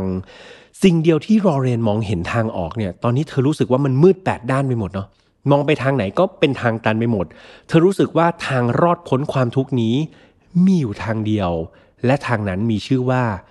ความตายครับ ดังนั้นเธออยากจะมอบความหลุดพ้นที่ชื่อว่าความตายนี้ ให้กับทุกคนในครอบครัวของตัวเอง และนี่ก็คือเนื้อหาที่สรุปมานะครับจากวิดีโอชุดที่ 2 ที่รอเรนเนี่ยอัดแล้วก็บรรยายความรู้สึกของเธอลงไปทั้งหมด ทุกอย่างถูกวางแผนแล้วก็ดำเนินการจบสิ้นเสร็จสิ้นในเย็นวันที่ 15 กุมภาพันธ์ตามที่พี่แฮมเล่าไปนะครับว่ามันเกิดอะไรขึ้นบ้าง จากครอบครัวที่สมบูรณ์แบบครับ ได้กลายมาเป็นร่างที่ไร้วิญญาณครับ แล้วก็ช็อกทุกคนในชุมชนเป็นอย่างมาก หากจำกันได้เนี่ย ร่างของทุกคนเนี่ยถูกค้นพบในเช้าวันถัดมาใช่ไหมครับเพื่อนๆหลายๆคนก็อาจจะติดใจสงสัยเนาะว่าเฮ้ยไปเจอได้ยังไง เพราะว่าเขาก็แบบเหมือนสังหารทุกคนในบ้านเสร็จ เสร็จแล้วลอเรนก็ฆ่าตัวตายใช่ไหมครับ มันก็ไม่น่าจะมีใครมาเจอศพได้เร็วขนาดนี้ ถึงขนาดที่ว่าเช้าวันถัดไปเนี่ยมาเจอเลย คือต้องบอกว่าการที่มีคนมาพบศพในอีกวันหนึ่งเนี่ยมันคือหนึ่งในแผนของรอเรนด้วยครับ คือหลังจากที่รอเรนเนี่ยเขาฆาตกรรมทุกคนในครอบครัวเสร็จแล้ว ก่อนที่เธอจะฆ่าตัวตายเนี่ยเเธอได้บันทึกเสียงของตัวเอง ลงในเครื่องตอบรับอัตโนมัติของครอบครัวครับเพื่อนๆ พอนึกภาพออกใช่ไหมเพราะเวลาเราโทรศัพท์ไปเนาะแบบเมืองนอกเวลาเราดูในหนังเนี่ย ถ้าโทรศัพท์ไปแล้วไม่มีคนรับเนี่ย มันก็จะเข้าสู่เครื่องบันทึกเสียงอัตโนมัติใช่ไหมครับ ประมาณว่า เออ นี่คือครอบครัวสจวตนะ ฝากข้อความไม่ได้เลย เดี๋ยวยังไงเราตอบกลับ ซึ่งรอเรนครับเขาไปแก้ข้อความในกล่องตอบรับอัตโนมัติเนี่ยในโทรศัพท์เนี่ย เขาแก้ข้อความใหม่ เป็นคำว่า สวัสดี ฉันคือรอเรน และตอนนี้ทุกคนในครอบครัวสจวตเสียชีวิตหมดแล้วครับ ซึ่งแน่นอนว่าเดี๋ยวมันต้องมีคนบังเอิญโทรมาแน่ ๆ และมันก็เป็นอย่างนั้นจริง ๆ เพราะในเช้าวันถัดมาเนี่ยได้มีเพื่อนร่วมงานคนหนึ่งของแดนครับ ได้โทรศัพท์เข้ามา แล้วก็ได้ยินเสียงบันทึกของลอเรน ผ่านเครื่องตอบรับอัตโนมัติอันนี้ครับเพื่อนๆ แน่นอนว่ามันตกใจใช่ไหมครับ แบบโทรไปแบบเราโทรไปหาเพื่อนคนหนึ่งแล้วแบบเอาไปเจอข้อความอย่างนี้ รับรองว่าตกใจแล้วก็สังหรณ์ใจไม่ดีแน่ ๆ ไม่ใช่แค่เพื่อนของแดนเท่านั้นครับ ลูกพี่ลูกน้องของรอเรนคนหนึ่งก็เหมือนกัน คือเขาเนี่ยได้รับข้อความแปลกๆ จากรอเรนก่อนที่รอเรนจะก่อเหตุได้ไม่นานเนาะ โดยในข้อความที่รอเรนส่งไปหาลูกพี่ลูกน้องคนนี้มีการระบุว่าฉันเนี่ยคือปีศาจฉันในที่นี้คือรอเรนเนาะ แล้วเธอยังบอกว่าเธอเนี่ยต้องการฆ่าสามีกับลูกๆ เพื่อให้พวกเขาเนี่ยไม่ต้องอับอายอีกต่อไป หลังจากที่ลูกพี่ลูกน้องเนี่ยคนนี้ได้รับข้อความแปลกๆ จากรอเรนเนี่ยก็เป็นไง รีบโทรไปหารอเรนใช่ไหมโทรไปหา แต่ปรากฏว่าติดต่อรอเรนยังไงก็ติดต่อไม่ได้ครับ ไม่สามารถติดต่อได้ จากความแปลกประหลาดต่างๆครับ ที่ลูกพี่ลูกน้องคนนี้ได้ค้นพบ แล้วก็เพื่อนร่วมงานของแดนได้ค้นพบเนี่ยทั้งหมดครับทั้งมวลเนี่ยก็เลยตัดสินใจเดินทางมายังบ้านของครอบครัวสจวตนะครับในเช้าวันถัดมา เพื่อดูว่าทุกอย่างเนี่ยมันเรียบร้อยดีหรือเปล่า พวกเขาก็ไปยืนเคาะหน้าบ้านนะครับก๊อกก๊อกก๊อกปรากฏว่า ก็ไม่มีใครแบบออกมาเปิดประตู ในที่สุดทั้งหมดก็เลยตัดสินใจโทรแจ้งนายวันวันครับ แล้วก็ขอให้มีการตรวจสอบว่ามีอะไรเกิดขึ้นในบ้านหรือเปล่า และทันทีที่เจ้าหน้าที่ครับ ได้เข้าไปในบ้านพักของครอบครัวสจวต ภาพเป็นน่ากลัวของโศกนาฏกรรมก็เลยถูกค้นพบตามที่พี่แฮมเล่าไปนั่นเอง จากการสืบสวนครับ เจ้าหน้าที่ก็เชื่อว่าลอเรนเนี่ยได้สังหารทุกคนในบ้านรวมถึงตัวเธอเองด้วยเนี่ย โดยคาดว่าช่วงเวลาในการลงมือทั้งหมดเนี่ยเกิดขึ้นภายใน 1 ชั่วโมงเท่านั้นเองก็คือช่วง3ามทุ่มถึง4ี่ทุ่มครับ มีการไปถามเพื่อนบ้านด้วยนะว่าเฮ้ยช่วงเวลานั้นเนี่ยแบบมีเสียงดังอะไรที่แบบมันน่าสงสัยหรือเปล่า เพื่อนบ้านก็บอกเฮ้ยได้ยินเสียงนะว่าปั้งปั้งอะไรประมาณนี้ แต่ว่าพวกเขาเนี่ยคิดว่าเป็นเสียงกระแทกของประตูครับคิดว่าแบบเฮ้ยบ้านไหนแบบปิดประตูเสียงดังหรือเปล่า ก็เลยไม่ได้เอะใจหรือว่าโทรไปแจ้งเจ้าหน้าที่ตำรวจ บนโต๊ะอาหารครับในที่เกิดเหตุเนี่ยตำรวจก็ไปค้นพบกับจดหมายของรอเรนเพื่อนๆยังจำจดหมายได้เนาะที่รอเรนเขาเขียนบอกแผนทั้งหมดเนี่ยเธอก็เขียนบอกแรงจูงใจแล้วก็แผนการทั้งหมดเนี่ยทิ้งไว้บน โต๊ะรับประทานอาหารด้วย ซึ่งมันก็ไปสอดคล้องกับวิดีโอที่เธออัดไว้แล้วก็เจ้าหน้าที่ก็ไปพบในภายหลังนั่นเอง โดยในตัวจดหมายเนี่ยก็มีการแบบชี้นำไปด้วยนะว่าเฮ้ยมันมีความตัดสินใจที่ผิดพลาดมากๆเลยนะ ที่เธอเนี่ยไปขัดแย้งกับนิกาย อันนำมาสู่ปัญหาทั้งหมด เธอย้ำครับในจดหมายว่า เธอเนี่ยจำเป็นนะ จำเป็นต้องฆ่าทุกคนในครอบครัว นั่นก็เพื่อช่วยพวกเขาเนี่ยหลุดพ้นจากชีวิตที่มันอยู่ใต้มนทิน อยู่ใต้บาปมหันที่เธอเนี่ยเป็นผู้กระทำนะครับ หรือว่าเธอตัดสินใจผิดพลาด หลังจากข่าวนี้มันออกไปครับเพื่อนๆ ข่าวโศกนาฏกรรมที่มันน่าเศร้ามากๆเนี่ยมันถูกแพร่สะพัดออกไปเนี่ยเรียกว่ามันสร้างความสะเทือนใจครับให้กับผู้คนในสังคมเป็นอย่างมาก มีประชาชนเนี่ยออกมาวิพากษ์วิจารณ์เรื่องนี้เป็นวงกว้างเลยนะครับ เกี่ยวกับการกระทำของนิกายต่างๆครับ ความเชื่อต่างๆ ออกมาเป็นวงกว้างว่าอะไรนะคือจุดที่เหมาะสมของเหล่าสมาชิกในนิกายต่างๆ คือเขาไม่ได้แบบชี้เฉพาะเจาะจงไปที่นิกายยะโฮวาวินเนสอย่างเดียวนะครับ แต่เขาชี้ไปถึงทุกๆ นิกายเลยครับว่า ความเชื่อเนี่ย เอาจริง ๆ แล้วมันควรเป็นหลักคำสอนหรือเปล่า เพื่อให้คนเนี่ยทำความดีครับ เพื่อหลุดพ้นจากความทุกข์ มันไม่ใช่การยึดติด หรือว่ายึดมั่นถือมั่นในตัว นิกายจนเกินขอบเขตครับแต่ไม่ว่าคำตอบนั้นมันจะเป็นยังไงนะคนก็ถกเถียงกันแบบในสังคมกันอย่างเป็นวงกว้างพี่แอมเชื่อว่าหลาย ๆ คนครับมันก็หลากความคิดนะเพื่อนๆหลาย ๆ คนก็บอกว่าเอ้ยสิ่งที่รอเรนทำเนี่ยมันถูก หลาย ๆ คนก็บอกสิ่งที่รอเรนทำเนี่ยมันผิดนะครับ ก็ว่ากันไปตามนั้น แต่สิ่งที่มันเป็นความจริงครับ มันก็คือสิ่งที่เกิดขึ้นแล้ว นั่นก็คือความสูญเสียครับเพื่อน การสูญเสีย 4 ชีวิตไปบวกกับ 1 ชีวิตของน้องหมาในครอบครัวด้วยนะครับ มันก็เป็นอะไรที่น่าเศร้ามากๆ แล้วก็ไม่สามารถที่จะย้อนเวลากลับไปแก้ไขได้ และนี่ก็คือเรื่องราวทั้งหมดครับ ซึ่งพี่ฮัมบอกเลยว่า มันเกิดจากปมหรือว่าเกิดจากการตัดสินใจของครอบครัวครับ รวมถึงการตัดสินใจนั้นเนี่ยมันกลับมีผลกระทบครับ ซึ่งมัน Impact เนาะซึ่งมันส่งผลกระทบกับครอบครัวดีๆ ครอบครัวหนึ่ง ให้พบกับจุดจบที่มันน่าเศร้าแบบนี้ เล่าแล้วก็เป็นอะไรที่สะเทือนใจมากเลยนะครับเพื่อนๆจากจุดจุดๆนี้เองครับ ก็เป็นเรื่องราวที่พี่แฮมนำมาเล่าให้ฟังแล้วพี่แฮมก็รู้สึกว่ามันมีข้อคิดนะครับเตือนใจใครหลาย ๆ คนจากเรื่องราวที่พี่แฮมนำมาเล่าให้ฟังในวันนี้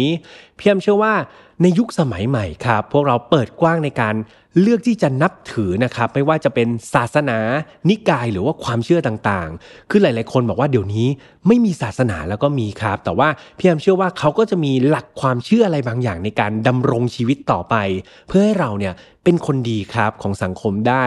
ซึ่งพี่แอมก็เชื่อมั่นนะว่าทุกๆ นิกายทุก ๆ ศาสนานี่อยากให้เป็นคนดีอยู่แล้ว แต่ในความเชื่อเหล่านั้นครับเพื่อนๆ เราต้องแยกแยะให้ออกนะว่า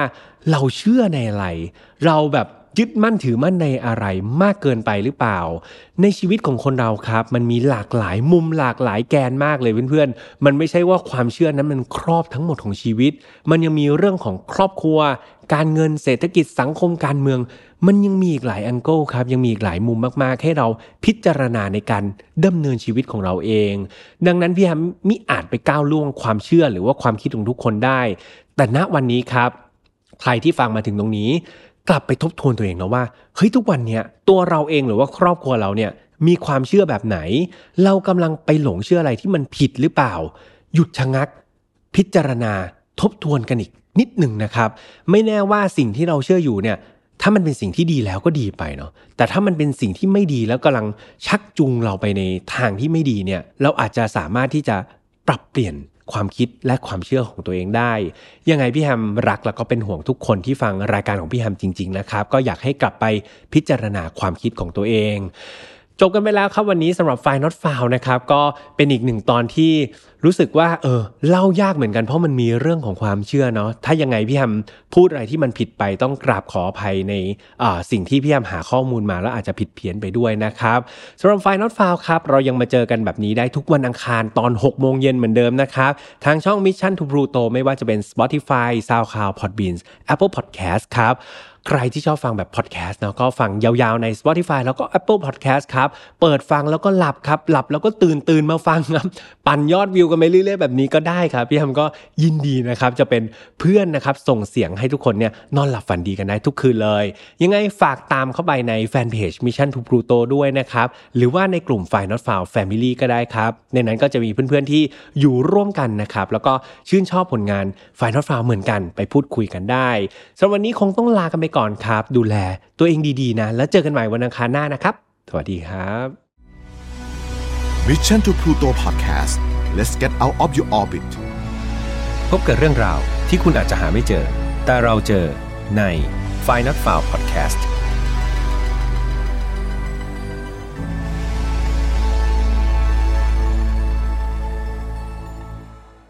ย้อนกลับไปเมื่อ 66 ปีที่แล้วครับ ในวันที่ 31 ตุลาคม ซึ่งมันก็คือวันฮาโลวีนแบบนี้นั่นเอง ปกติในเทศกาลวันฮาโลวีนครับ ผู้คนก็จะออกมานอกบ้านมาเล่นกิจกรรมใช่ไหมครับ มาแต่งตัวเป็นผีสางหรือว่าเป็นปีศาจเพื่อให้เข้ากับบรรยากาศในวันนั้น แต่ใครจะไปรู้ครับว่าในบรรดากลุ่มคนที่แต่งกายแบบนั้นเนี่ย มันกลับมีคนร้ายหรือว่า ฆาตกรแอบแฝงอยู่ และเขาคนนั้นได้พรากชีวิตใครบางคนไป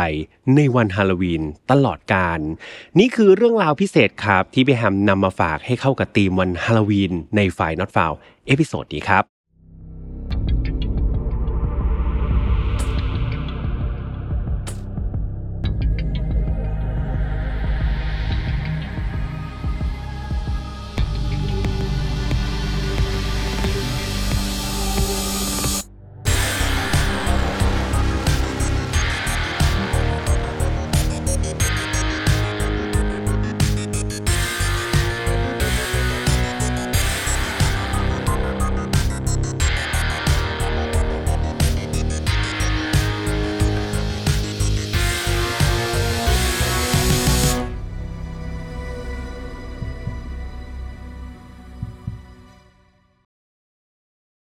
วัสดีครับ ยินดีต้อนรับเข้าสู่ File Not Found Podcast ครับ วันนี้คุณอยู่กับผมแฮมทัชพลเช่นเคยนะครับ ก่อนอื่นต้องขอ Happy Halloween ก่อนนะครับ สุขสันต์วันฮาโลวีนไม่รู้คนอื่นเขาพูดกันแบบนี้ป่ะเนาะแต่ว่าทีมงานเนี่ยเขาก็บอกว่าในไฟ Not f o u เอพิโซดนี้ครับ เราจะออกอากาศในวันที่ 31 ตุลาคม ซึ่งมันตรงกับวันฮาโลวีนพอดี ทีมงานก็เลยไม่ได้อะไรละครับ ก็บังคับพี่แฮมเหมือนเดิมครับเหมือนเดิม บอกว่าพี่แฮมช่วยไปหาคดีที่มันเข้ากับธีมวันฮาโลวีนหรือว่ามันเกี่ยวข้องกับวันฮาโลวีนสักหน่อย ซึ่งแน่นอนนี่ไม่ใช่ครั้งแรกใช่ไหมครับพี่แอมก็เคยเล่าไว้ในฮาโลวีนปีที่แล้ว รวมถึงช่องอื่นๆเนี่ยก็จะมีคดีเกี่ยวกับฮาโลวีนเนี่ยเยอะพอสมควรพี่แอมก็ต้องไปสองหาครับ ไม่อยากให้คนฟังเนี่ยขาดทุนว่าเอ้ยคดีนี้เคยฟังไปแล้ว ในที่สุด ก็ไปเจอหนึ่งในคดีที่พี่แอมว่ามันน่าสนใจมากๆ ฟังเนื้อเรื่องเนี่ยพี่แอมเชื่อว่าหลายๆคนอาจจะคิดว่ามันคือเนื้อเรื่องแบบธรรมดาธรรมดา มันเหมือนคดีทั่ว ๆ ไปหรือเปล่า แต่ต้องบอกเลยว่าคดีนี้ยิ่งฟังไอ้ที่เราคิดว่ามันใช่อะมันไม่ใช่เลยครับ มันค่อยๆ หักมุมทีละนิดทีละหน่อย เหมือนกับเราดูหนังเรื่องหนึ่งเลย แต่นี่ไม่ใช่หนังครับ นี่คือเรื่องจริง นี่คืออาชญากรรม และโศกนาฏกรรมที่เกิดขึ้นจริง ๆ ดังนั้นก่อนที่จะไปเล่าพี่แฮมก็ต้องพูดเหมือนเดิมทุกครั้งว่าไฟนอตฟาวไม่สนับสนุนความรุนแรงทุกประเภทครับ ทุกเรื่องที่นำมาเล่าเนี่ยอยากให้ฟังไว้เป็นแนวทางในการป้องกันตัวเอง แล้วมาถอดบทเรียนจากอดีตที่มันเลวร้ายไม่ให้เกิดกับเรา แล้วก็คนที่เรารักนะครับ น้องๆอายุต่ำกว่า 18 ปีตอนนี้มีผู้ปกครองอยู่ด้วยดีกว่าครับเพราะว่าก็จะมีฉากแล้วก็เหตุการณ์ที่รุนแรงพอสมควร ดังนั้นการได้รับคำเตือนแล้วก็คำแนะนำจากผู้ใหญ่เนี่ยพี่แอมเชื่อว่ามันคือสิ่งสำคัญนะครับที่ควบคู่ไปกับการฟังคดีฆาตกรรมไปพร้อมกันนะครับ เอาล่ะถ้าเกิดพร้อมกันแล้วมาฟังเรื่องราวในวันนี้กันเลยดีกว่าครับ เรื่องราวในวันนี้ครับต้องย้อนกลับไปไกลหน่อยเนาะอย่างที่พี่ทำเกริ่นไปตอนแรกว่าเราต้องย้อนกลับไป 66 ปีเลยนะครับ นั่นก็คือเรากลับไปในคืนวันฮาโลวีนวันที่ 31 ตุลาคมปี 1957 ครับ ช่วงเวลานั้นเป็นเวลาประมาณ 5 ทุ่มแหละก็ค่อนข้างดึกแล้ว ในตอนนั้นครับได้มีรถยนต์คันหนึ่งเขาจอดอยู่ที่หน้าบ้านของครอบครัวฟาเบียโนเพื่อนๆจินตนาการตามเนาะบ้านก็มีอยู่หลายๆหลัง บ้านครอบครัวฟาเบียโนเนี่ยมีรถคันหนึ่งจอดอยู่ ในครอบครัวฟาเบียโน บ้านหลังเนี้ยเขาประกอบไปด้วยหนึ่งก็คือตัวสามีครับ คุณปีเตอร์ฟาเบียโนอายุ 35 ปี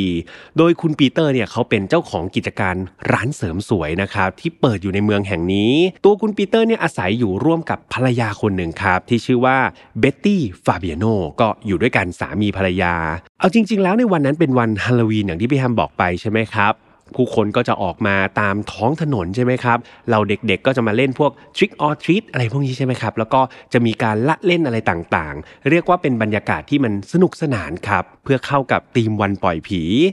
แต่ว่าในตอนนั้นเนี่ย อย่างที่พี่แฮมบอกไปว่ามันก็ค่อนข้างที่จะดึกแล้วห้าทุ่มแล้ว เบ็ตตี้กับปีเตอร์เนี่ยสองสามีภรรยาฟาเบียโนเขาก็คิดว่าเอ้ยมันดึกแล้วแหละ คงไม่มีใครมาเคาะประตูหรือว่ามาทำอะไรละพวกเขาก็เลยตัดสินใจปิดไฟครับ แล้วก็เข้าห้องนอนไปพักผ่อน โดยที่ทั้งสองคนเนี้ยเขาไม่รู้เลยครับว่า จริง ๆ แล้วข้างนอกบ้านเนี่ยกำลังมีใครบางคนจดจ้องเขาอยู่จากในรถครับ ซึ่งคนในรถเองเนี่ยเขาก็เฝ้ารอนะรอจนกระทั่งสองสามีภรรยาเนี่ยปิดไฟในบ้านให้เรียบร้อย โดยพวกเขาสังเกตครับว่า ไฟห้องนอนเนี่ยมันยังเปิดอยู่ เขารอครับจนกระทั่งไฟห้องนอนใหญ่ของบ้านครอบครัวฟาเบียโนเนี่ยปิดลงไป นั่นหมายความว่าปีเตอร์กับเบตตี้เนี่ยเข้านอนแล้ว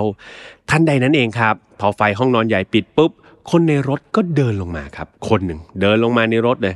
เดินลงมาเสร็จเนี่ยเขาพี่แฮมบรรยายเขานิดนึงนะว่าเขาแต่งกายยังไง เขาแต่งกายด้วยกางเกงยีนส์ครับ เสื้อคลุมสีกากี ถุงมือสีแดง ปกปิดหน้าตาด้วยหน้ากาก โดมิโนครับ หลายๆคนอาจจะนึกหน้ากากโดมิโนไม่ออกเนาะเดี๋ยวยังไงใครที่ดูทาง YouTube เนี่ยเดี๋ยวพี่แฮมให้ทีมงานแปะรูปเข้าไป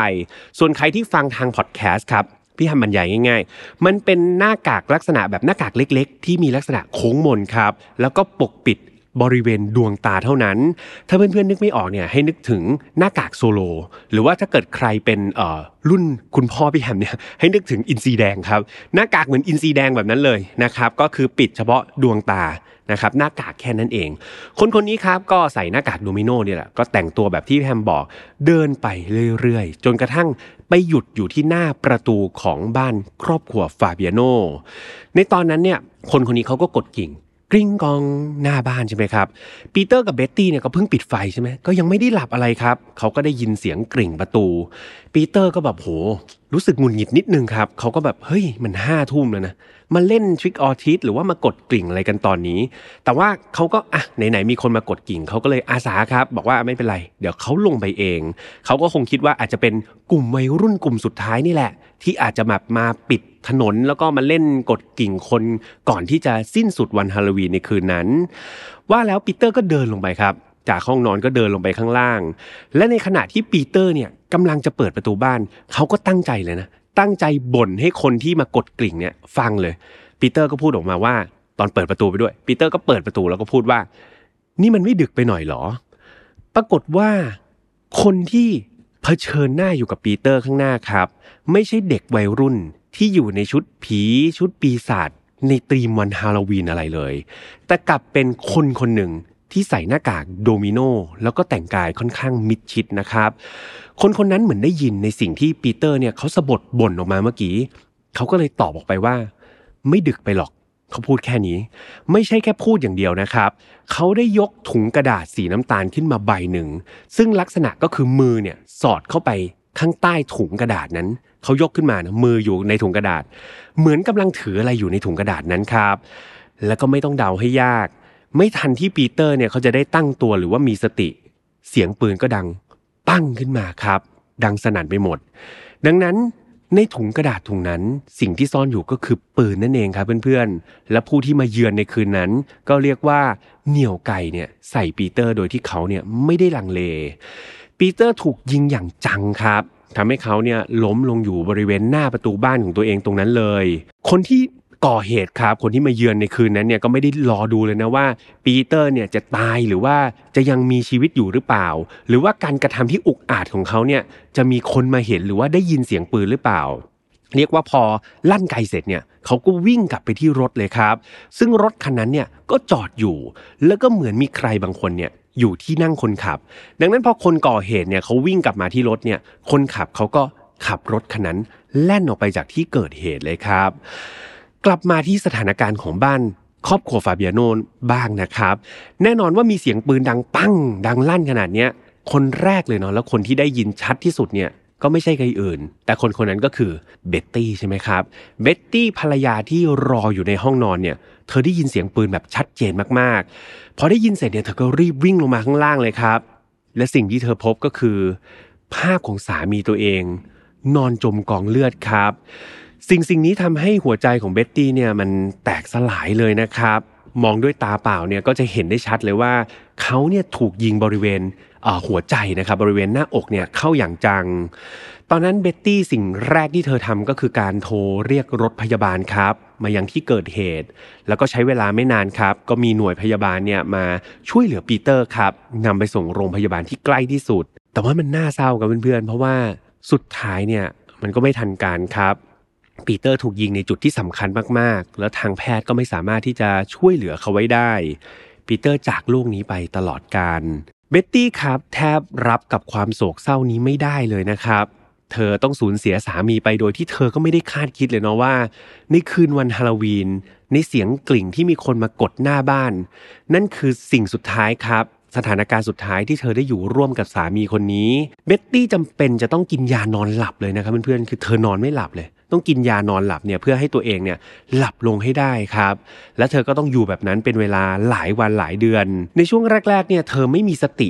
มากเพียงพอที่จะให้การกับเจ้าหน้าที่ตำรวจได้เลยนะครับ เราเรียกว่าตำรวจก็เลยให้เธอเนี่ยพักด้านของจิตใจก่อนครับ ฟื้นฟูจิตใจตัวเองก่อน พร้อมเมื่อไหร่ ค่อยมาให้ปากคำและเมื่อเวลามันผ่านไปสักพักเนี่ยเบ็ตตี้เธอก็ดีขึ้นเรื่อยๆครับ แล้วก็กลับมามีสตินะครับ แล้วก็มีความสามารถในการให้การได้ เธอก็ได้ให้การกับเจ้าหน้าที่ตำรวจครับ โดยเบ็ตตี้เนี่ยก็เล่าให้ฟังว่า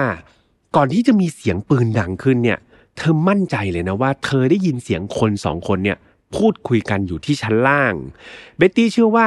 เสียงแรกเนี่ยเป็นเสียงผู้ชาย และเสียงผู้ชายคนนั้นเนี่ยน่าจะเป็นเสียงของสามีเธอเอง ส่วนอีกเสียงหนึ่งเนี่ย เธอคิดว่าน่าจะเป็นเสียงผู้ชายเหมือนกัน แต่ว่าเป็นเป็นเสียงผู้ชายที่พยายามจะดัดแปลงให้กลายเป็นเสียงผู้หญิงครับ มันดูแหลมกว่าเสียงผู้ชายธรรมดานิดหนึ่งแต่เบ็ตตี้ก็เชื่อว่ามันเป็นเสียงผู้ชายแหละ แต่น่าจะแบบเหมือนอาจจะดัดเสียงเพื่อให้แบบจำไม่ได้อะไรประมาณนี้ เจ้าหน้าที่ตำรวจก็เลยสันนิษฐานก่อนครับ จากปากคำของเบ็ตตี้ก็สันนิษฐานว่า เอ๊ะมันเป็นไปได้หรือเปล่านะ ว่าคนที่ลงมือก่อเหตุเนี่ย อาจจะเป็นกลุ่มอันธพาลใน LA ครับ ซึ่งก็อาจจะมีปัญหากับปีเตอร์มาก่อน เพื่อนๆอาจจะสงสัยว่าทำไมตำรวจคิดไปในทางนั้นใช่ไหมครับ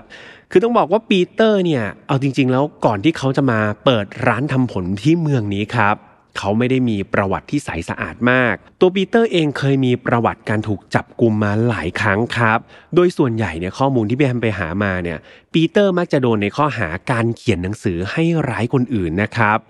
อย่างไรก็ตามเนี่ยหลังจากที่ตำรวจเนี่ยเขาก็เล็งว่าเฮ้ยไปเกี่ยวกับผู้มีอิทธิพลหรือเปล่า แต่ว่าหลังจากที่เช็คประวัติปีเตอร์ในช่วง 10 ปีหลังเนาะก็ปรากฏว่าดูเหมือนปีเตอร์เนี่ยเขาจะหยุดพฤติกรรมที่มันดูเป็นอาชญากรรม หรือว่าการให้ร้ายคนอื่นแบบสิ้นเชิงครับ ดูเหมือนปีเตอร์พยายามที่จะทำให้ตัวเองเนี่ยสะอาดขึ้น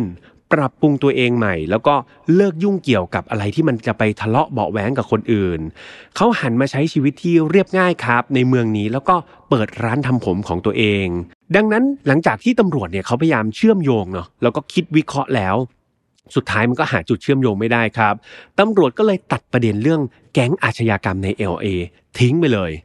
คราวนี้ก็เลยต้องกลับมานั่งตั้งคำถามใหม่นะว่าอ้าวถ้าไม่ใช่แก๊งอาชญากรรมแล้วเนี่ย จะเป็นใครมันกันไปได้ใช่ไหมครับตำรวจก็เลยกลับไปถามที่เบ็ตตี้ครับภรรยาคนเดิมเลยตำรวจก็ถามว่า คุณคิดว่าในโลกใบนี้มันจะมีใครสักคนไหม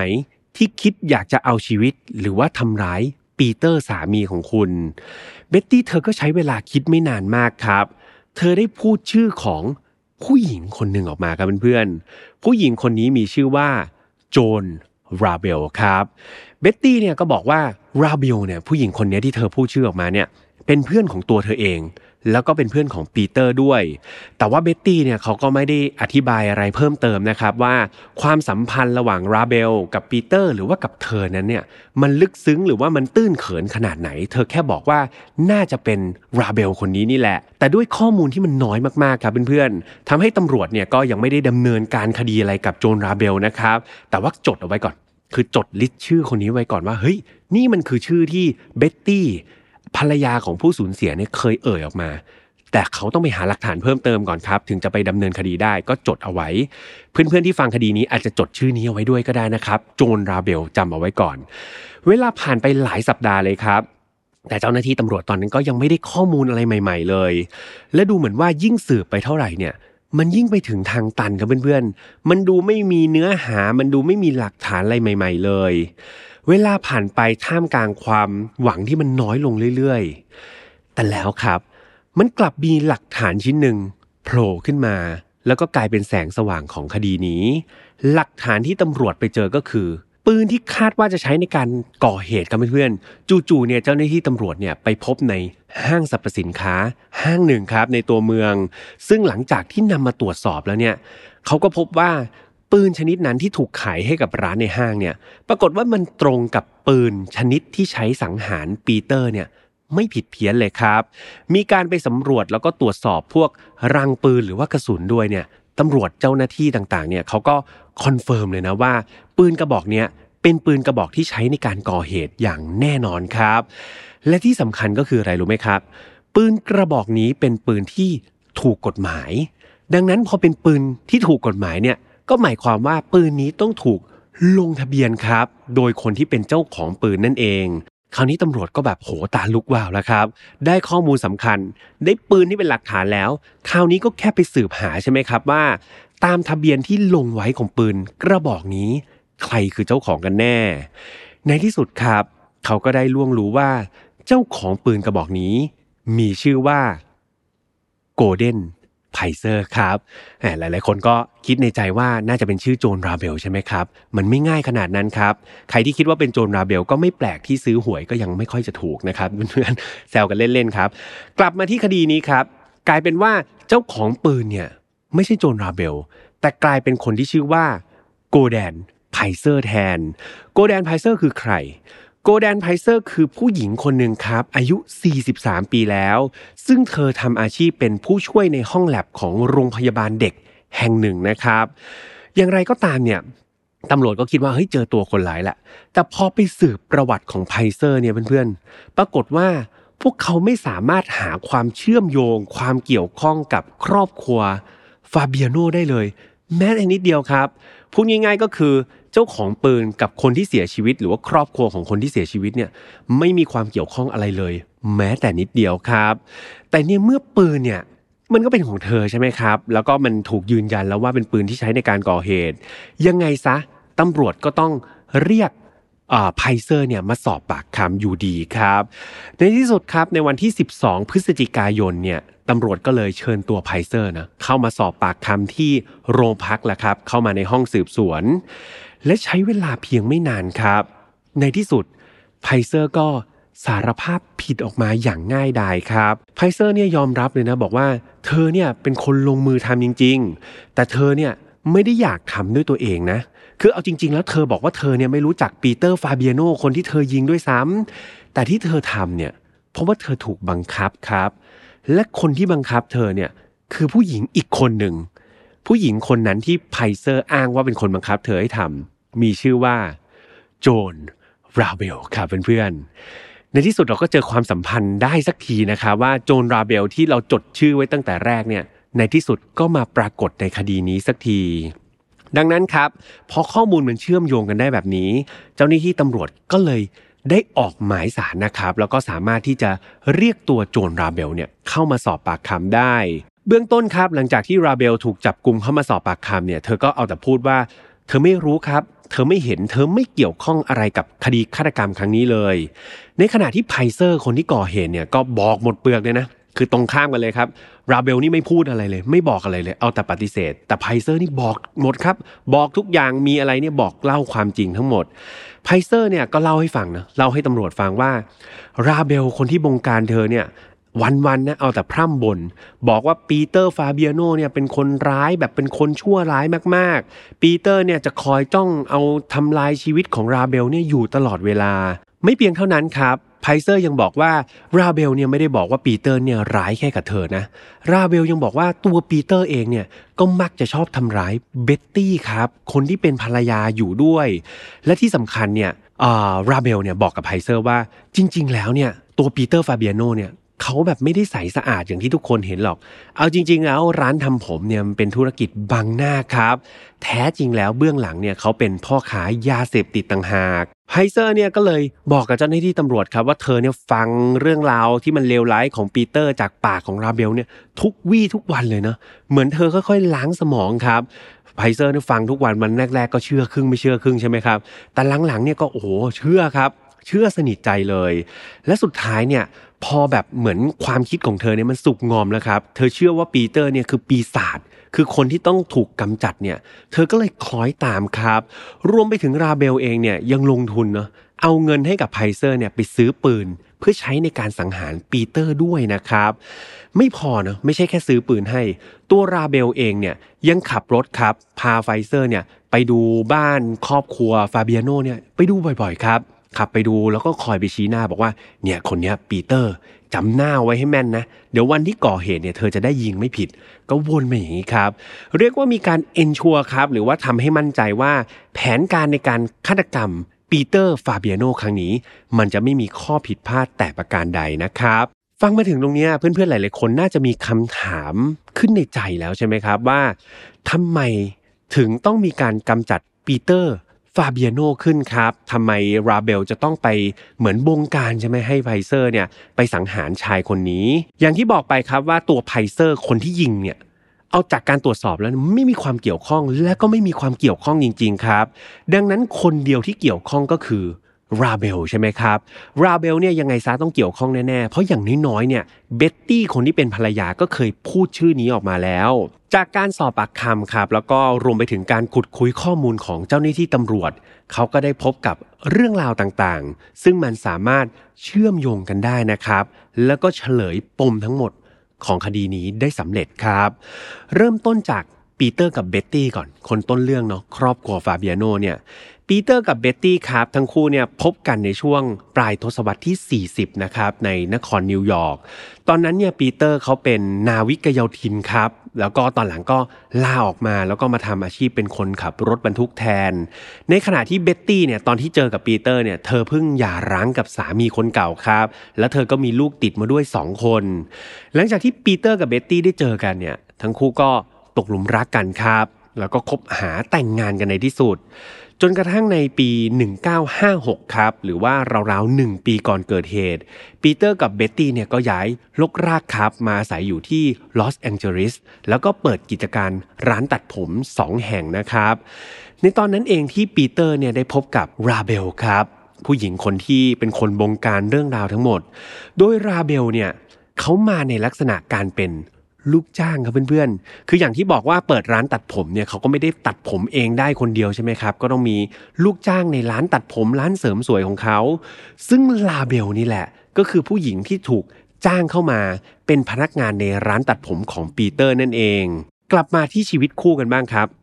ชีวิตคู่ของปีเตอร์กับเบ็ตตี้เนี่ย คือเอาจริง ๆ ช่วงแรก ๆ มันก็ดีครับ แต่พอพวกเขาคบหากันไปสักพักเนี่ยเปิดกิจการอะไรเนี่ยปรากฏว่าความสัมพันธ์ของทั้งคู่เนี่ยมันค่อยๆ แย่ลงนะเพื่อนๆ โดยเฉพาะตัวเบ็ตตี้เองเนี่ยเธอไม่มีความสุขกับชีวิตคู่ของเธอเลย จนสุดท้ายเนี่ยเธอไม่มีความสุขถึงขนาด ไม่อยากกลับบ้านด้วยซ้ำครับ ไม่อยากกลับไปเจอปีเตอร์ และคนที่เป็นที่พึ่งพากายแล้วก็ใจของเธอเนี่ยไม่ใช่ใครอื่นครับ คนที่เบ็ตตี้หวังพึ่งมากที่สุดก็คือราเบล พนักงานที่อยู่ในร้านเสริมสวย ร้านทำผมนั่นเอง เรียกว่ามีอะไรเนี่ยเบ็ตตี้เอาไปเล่าให้ราเบลฟังหมดเลยครับ ปรับทุกข์กันอยู่บ่อยครั้งก็บ่นทั้งเรื่องสามีบ่นทั้งเรื่องชีวิตบ่นทั้งเรื่องการเงินบ่นแหลกเลยครับบ่นให้กับราเบลฟัง จนสุดท้ายครับบ่นกันไปบ่นกันมา จากนายจ้าง ลูกจ้าง ค่อยๆพัฒนามาเป็นเพื่อนสนิท จากเพื่อนสนิทค่อยๆ พัฒนามาเป็น คนรักกันกับเพื่อนๆ แต่เพื่อนๆอย่าลืมนะครับ ยุคสมัยนี้กับเมื่อยุคปี 50 นะครับเพื่อนๆ 1956 ช่วงที่เกิดเหตุเนี่ยสังคมเกี่ยวกับการคบหากันเนี่ยต้องบอกว่าคนละเรื่องเลยนะครับ สังคมในยุคนั้นไม่ได้เปิดกว้าง แล้วก็ไม่ได้ยอมรับการคบหาแบบหลากหลายเพศแบบปัจจุบันไม่ได้มี LGBT+ แบบที่พวกเรายอมรับในสังคมปัจจุบันนะครับ ดังนั้นการที่เบตตี้กับราเบลเนี่ย มีความสัมพันธ์กันแบบผู้หญิงกับผู้หญิง ต้องบอกว่ามันเป็นสิ่งที่สังคมเนี่ยมองแบบเป็นสิ่งที่มันร้ายแรงครับ เป็นสิ่งที่มันผิดปกติ เรียกว่าเขานิยามสองคนนี้ว่าเป็นคู่รักที่ผิดปกติเลยนะครับ ซึ่งพฤติกรรมดังกล่าวเนี่ยมันไม่ใช่แค่เขาพวกเขาแอบคบหากันครับ แต่มันเป็นพฤติกรรมที่ค่อนข้างโจ่งแจ้งเนาะในยุคนั้นก็คือเบ็ตตี้เนี่ยเก็บข้าวของออกจากบ้านเลยหนีปีเตอร์เนี่ย หอบข้าวของไปอยู่กับราเบลเลย และภายใต้การไม่ถูกยอมรับนั้นครับ เรียกว่าพอออกไปไหนเนาะราเบลกับเบ็ตตี้ออกไปตลาดแม่ค้าก็ชี้หน้าด่าว่าไอ้พวกผิดปกติไอ้นู่นนี่นั่น เรียกว่าไปไหนสังคมก็ชี้หน้าครับพอถูกกดดันแบบนี้บ่อยๆ เนี่ยเบ็ตตี้เธอก็เครียดครับ เธอก็รู้สึกว่า เฮ้ยอยู่กับราเบลนี่ไม่ work เลยครับ เธอถูกด่าว่ากลายเป็นคนผิดปกติ เธอถูกมองเหมือนเป็นคนบ้าด้วยซ้ำไปครับ สุดท้ายเบ็ตตี้ก็เลยคิดใหม่ทำใหม่ครับ เธอก็เลยบอกไม่เอาละ อยู่กับราเบลยิ่งไม่มีความสุข ดังนั้นเบ็ตตี้เลยตัดสินใจ อยากกลับไปหาปีเตอร์ฟาเบียโนเหมือนเดิมครับ เธอคิดว่ากลับไปเป็นภรรยาและปรับปรุงตัวใหม่ซะดีกว่านะ ไปอยู่กับสามีจะได้ถูกครรลองคลองธรรมสุดท้ายแล้วเบ็ตตี้ก็เลยตัดสินใจ ทิ้งราเบลเลยครับ เลิกรากันไปแล้วก็หอบข้าวหอบของ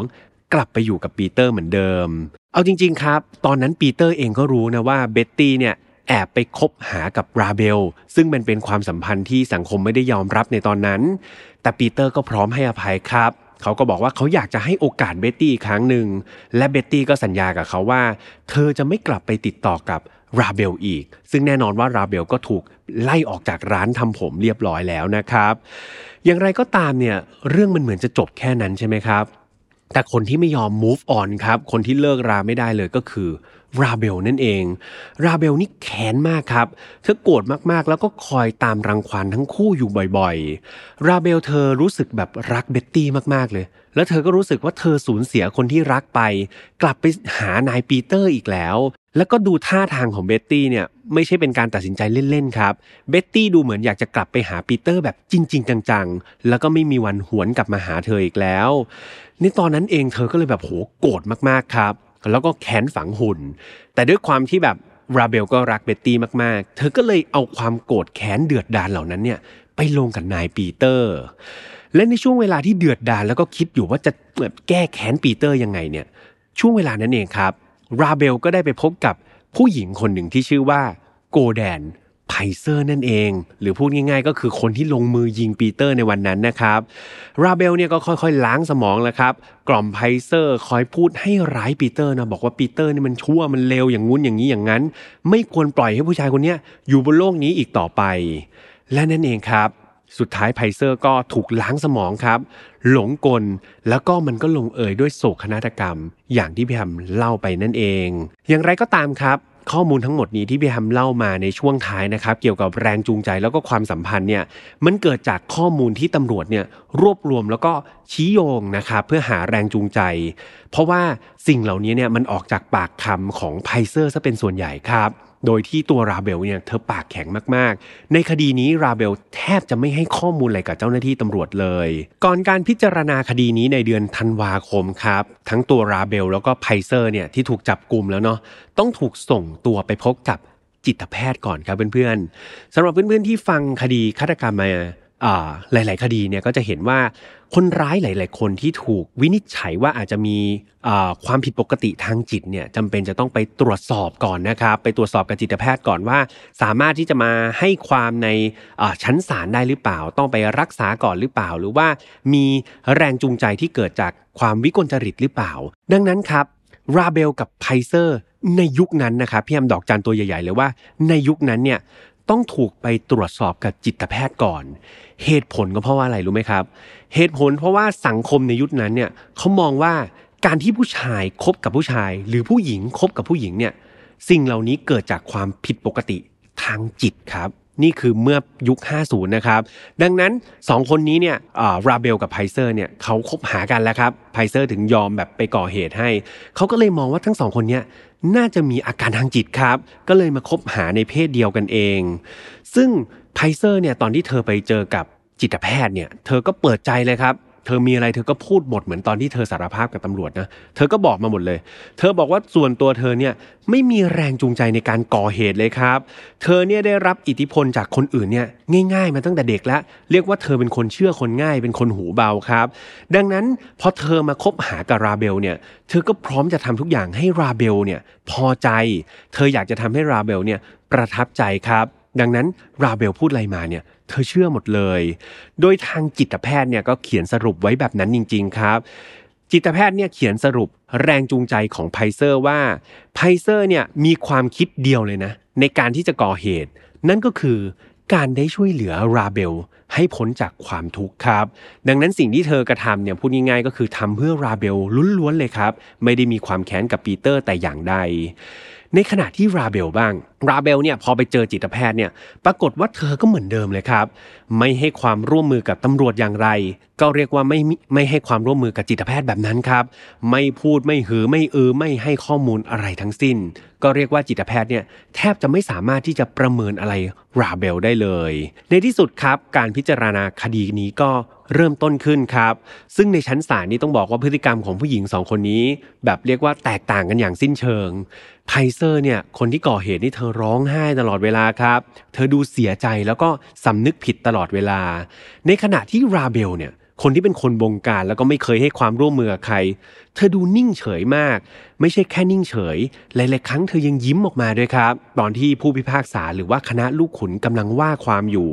ดังนั้นดูดูแล้วเนี่ยดูเหมือนเธอเนี่ยไม่แบบเขาเรียกว่าอะไรนะ ไม่ได้ใส่ใจครับ หรือว่าไม่ได้สำนึกผิดกับสิ่งที่ตัวเองทำลงไปด้วยซ้ำในตอนแรกเนี่ยไพเซอร์นะคนที่ก่อเหตุเนี่ยเธอพยายามขอร้องครับ อ้อนวอนศาลบอกว่าศาล อย่าเอาผิดกับเธอเลย โดยเธอให้เหตุผลว่าเธอเนี่ยเป็นวิกลจริตครับ เธอเนี่ยเห็นไหมว่า เธอก็บอกศาลว่าเนี่ยเห็นไหมว่าเธอเนี่ยคบหากับผู้หญิงเหมือนกัน เธอวิกลจริตนะ ดังนั้นอย่าลงโทษเธอเลย เธออ้างว่าเธอเนี่ยไม่มีเจตนาที่จะทำมัน แต่ว่าเธอเชื่อว่าราเบลเนี่ยมีทริคครับหรือว่ามีวิธีการที่ทำให้เธอหลงไหล จนกระทั่งทำอะไรในสิ่งที่เธอเนี่ยไม่ควรจะทำขึ้นครับ เบื้องต้นครับศาลได้มีคำพิจารณาตัดสินความผิดของทั้งคู่ในข้อหาฆาตกรรมโดยเจตนานะครับ แต่ด้วยข้อตกลงว่าถ้าเกิด รับสารภาพแล้วเนี่ยก็เดี๋ยวจะลดโทษให้เหลือเป็นการฆาตกรรมโดยไม่เจตนาแทน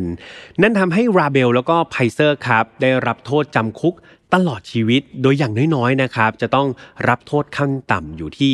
5 ปีครับ จากข้อมูลเนี่ยไม่ได้มีการระบุนะครับพี่ยมพยายามหาแล้วว่าตัวไพเซอร์กับราเบลเนี่ยสุดท้ายแล้วทั้งคู่เนี่ยใช้ชีวิตอยู่ในห้องขังเนี่ยยาวนานมากแค่ไหนนะครับ แต่เรียกว่าง่ายๆเนี่ยทั้งสองคนเนี่ยถูกปล่อยตัวออกมาก่อนนะครับไม่มีใครถูกจำคุกตลอดชีวิต ข้อมูลล่าสุดที่พี่แฮมไปเจอมาเนี่ยพบว่าหลังจากที่ ไพเซอร์ได้รับการปล่อยตัวมาเนี่ย เธอก็ไปอาศัยอยู่ใน LA เหมือนเดิมนี่แหละครับ แล้วก็จากโลกนี้ไปในปี 1998 นะครับ ในขณะที่เบ็ตตี้ข้ามไปที่เบ็ตตี้ก่อน เบ็ตตี้แม่หม้ายที่สูญเสียปีเตอร์ไปเนี่ย หลังจากที่สูญเสียปีเตอร์ไป เธอก็ตัดสินใจขายร้านตัดผมทิ้งหมดเลยครับ แล้วก็ ในภายหลังนะครับ เธอก็ตัดสินใจแต่งงานใหม่ครั้งหนึ่งในปี 1966 สุดท้ายครับเบ็ตตี้เสียชีวิตในปี 1999 นะครับ อายุได้ 81 ปีใน Palm Desert นะครับแคลิฟอร์เนีย กลับมาที่คนสุดท้ายครับ นั่นก็คือราเบลนั่นเอง ราเบลก็ถูกปล่อยตัวออกมา แต่ว่าราเบลเนี่ยปรากฏว่าหลังจากที่เธอถูกปล่อยตัวออกมาเนี่ยเธอไม่ได้ถูกบันทึกข้อมูลอะไรเอาไว้เลยครับเพื่อนๆ เรียกว่าเสมือนว่าราเบลเนี่ย เธอหายไปในอากาศครับ หลังจากที่ออกจากคุกไปเนี่ยเธอหายไปในอากาศราวกับดวงวิญญาณเลยก็ได้ครับเพื่อนๆ และพี่ฮัมก็หวังว่าดวงวิญญาณร้ายดวงนี้ครับ จะไม่ไปก่อเหตุซ้ำกับใคร ในคืนวันฮาโลวีนปีต่อๆไปนะครับ และนี่ก็คือเรื่องราวคดีที่เกิดขึ้นในวันฮาโลวีนครับซึ่งเกิดขึ้นเมื่อ 60 กว่าปีที่แล้วนะครับ แล้วพี่แฮมก็นำมาฝากเป็น special episode ให้กับเพื่อนๆฟังในวันนี้ครับ อย่างที่บอกไปว่าคดีนี้เอาจริงๆค่อนข้าง เรียบเรียงยากเหมือนกันครับเพื่อนๆแล้วก็มันจะมีจุดที่แบบ หักไปหักมาแบบนิดๆหน่อยๆ คือมันไม่ได้ถึงขนาดแบบว่าโอ้โหหลังหักเราแบบตกใจใช่ไหมครับ แต่ว่าในช่วงแรกเนี่ยพี่แฮมก็พยายามเล่าให้ทุกคนฟังว่าเฮ้ยมันมีผู้ก่อเหตุนะที่ไปสังหารปีเตอร์ โดยที่พี่ยามก็ไม่ได้บอกว่าเขาคือผู้หญิงใช่ไหมครับ รวมถึงสุดท้ายเนี่ยความสัมพันธ์ของผู้หญิงกับผู้หญิงอีกนะครับ ซึ่งมันกลายมาเป็นหนึ่งในปัจจัยของคดีนี้ แล้วก็เป็นหนึ่งในคำเฉลยนะครับของคดีนี้ด้วยพี่ยามตอนทำเรื่องราวนี้พี่ยามก็รู้สึกว่าเออ มันก็เป็นเรื่องราวที่น่าสนใจครับแล้วก็มีความแปลกใหม่นะครับซ่อนอยู่ในคดีนี้พอสมควรเลย แต่ว่าการเรียบเรียงอย่างที่บอกครับ ค่อนข้างยาก ถ้าเกิดตรงไหนทำให้เพื่อนๆงงนะครับหรือว่าไม่เข้าใจยังไงพี่แอมต้องขออภัยด้วยนะครับเพราะว่าเป็นหนึ่งในคดีที่เล่าค่อนข้างยากเหมือนกันสำหรับไฟล์ not f o u l ครับเรามาเจอกันแบบนี้ได้นะครับไม่ใช่แค่ในวันฮาโลวีนเท่านั้น แต่เรามาเจอกันทุกวันอังคารแบบนี้ครับทางช่อง Mission to Pluto ไม่ว่าจะเป็น YouTube Spotify SoundCloud Podbeans Apple Podcast ครับเพื่อนๆที่ชอบฟังแบบ podcast ก็ฟังกันใน Apple Podcast แล้วก็ Spotify กันได้นะครับใครที่อยากจะฟังเรื่องราวต่างๆครับ อยากจะขอคดี อยากจะพูดคุยถึงคดีนี้ก็ได้นะ เพื่อนๆก็สามารถที่จะเข้าไปในกลุ่ม f i n a l f a r Family นะครับพี่แฮมก็จะไปตั้งกระทู้ไปคุยเล่นกับเพื่อนๆอยู่ในนั้นนะครับตามไปอ่านทุกคอมเมนต์อาจจะไม่ได้ตอบทุกคอมเมนต์แต่ว่าอ่านทุกคอมเมนต์จริงๆ ใครอยากรู้ว่าพี่แฮมเป็นยังไงครับ เข้าไปเจอกันในกลุ่มได้ยังไง welcome นะครับแล้วก็ยินดีต้อนรับทุกคนอยู่เสมอครับ สุดท้ายนี้ขอ Happy Halloween อีกครั้งหนึ่งนะครับยังไงใครที่ออกไปเที่ยวเล่นสนุกสนานก็ระมัดระวังตัวเอง แล้วก็ดูแลตัวเองดีๆ แล้วกลับมาเจอกันใหม่วันอังคารหน้าครับสำหรับวันนี้พี่แฮมขอตัวลาไปก่อนนะครับ สวัสดีครับ จัดหนักจัดเต็มจัดกันแบบยาวๆแบบนี้ครับ เพื่อนๆชอบกันไหมครับ ถ้าเพื่อนๆชอบลองเพลงแบบนี้อย่าลืมคอมเมนต์กันไว้ได้นะครับ เดี๋ยวพี่แฮมและทีมงานเนี่ยจะจัดไปเสิร์ฟให้เพื่อนๆบ่อยๆเลยนะครับ Mission to Pluto Podcast let's get out of your orbit พบกับเรื่องราวที่คุณอาจจะหาไม่เจอ แต่เราเจอใน f i n a l f i l e Podcast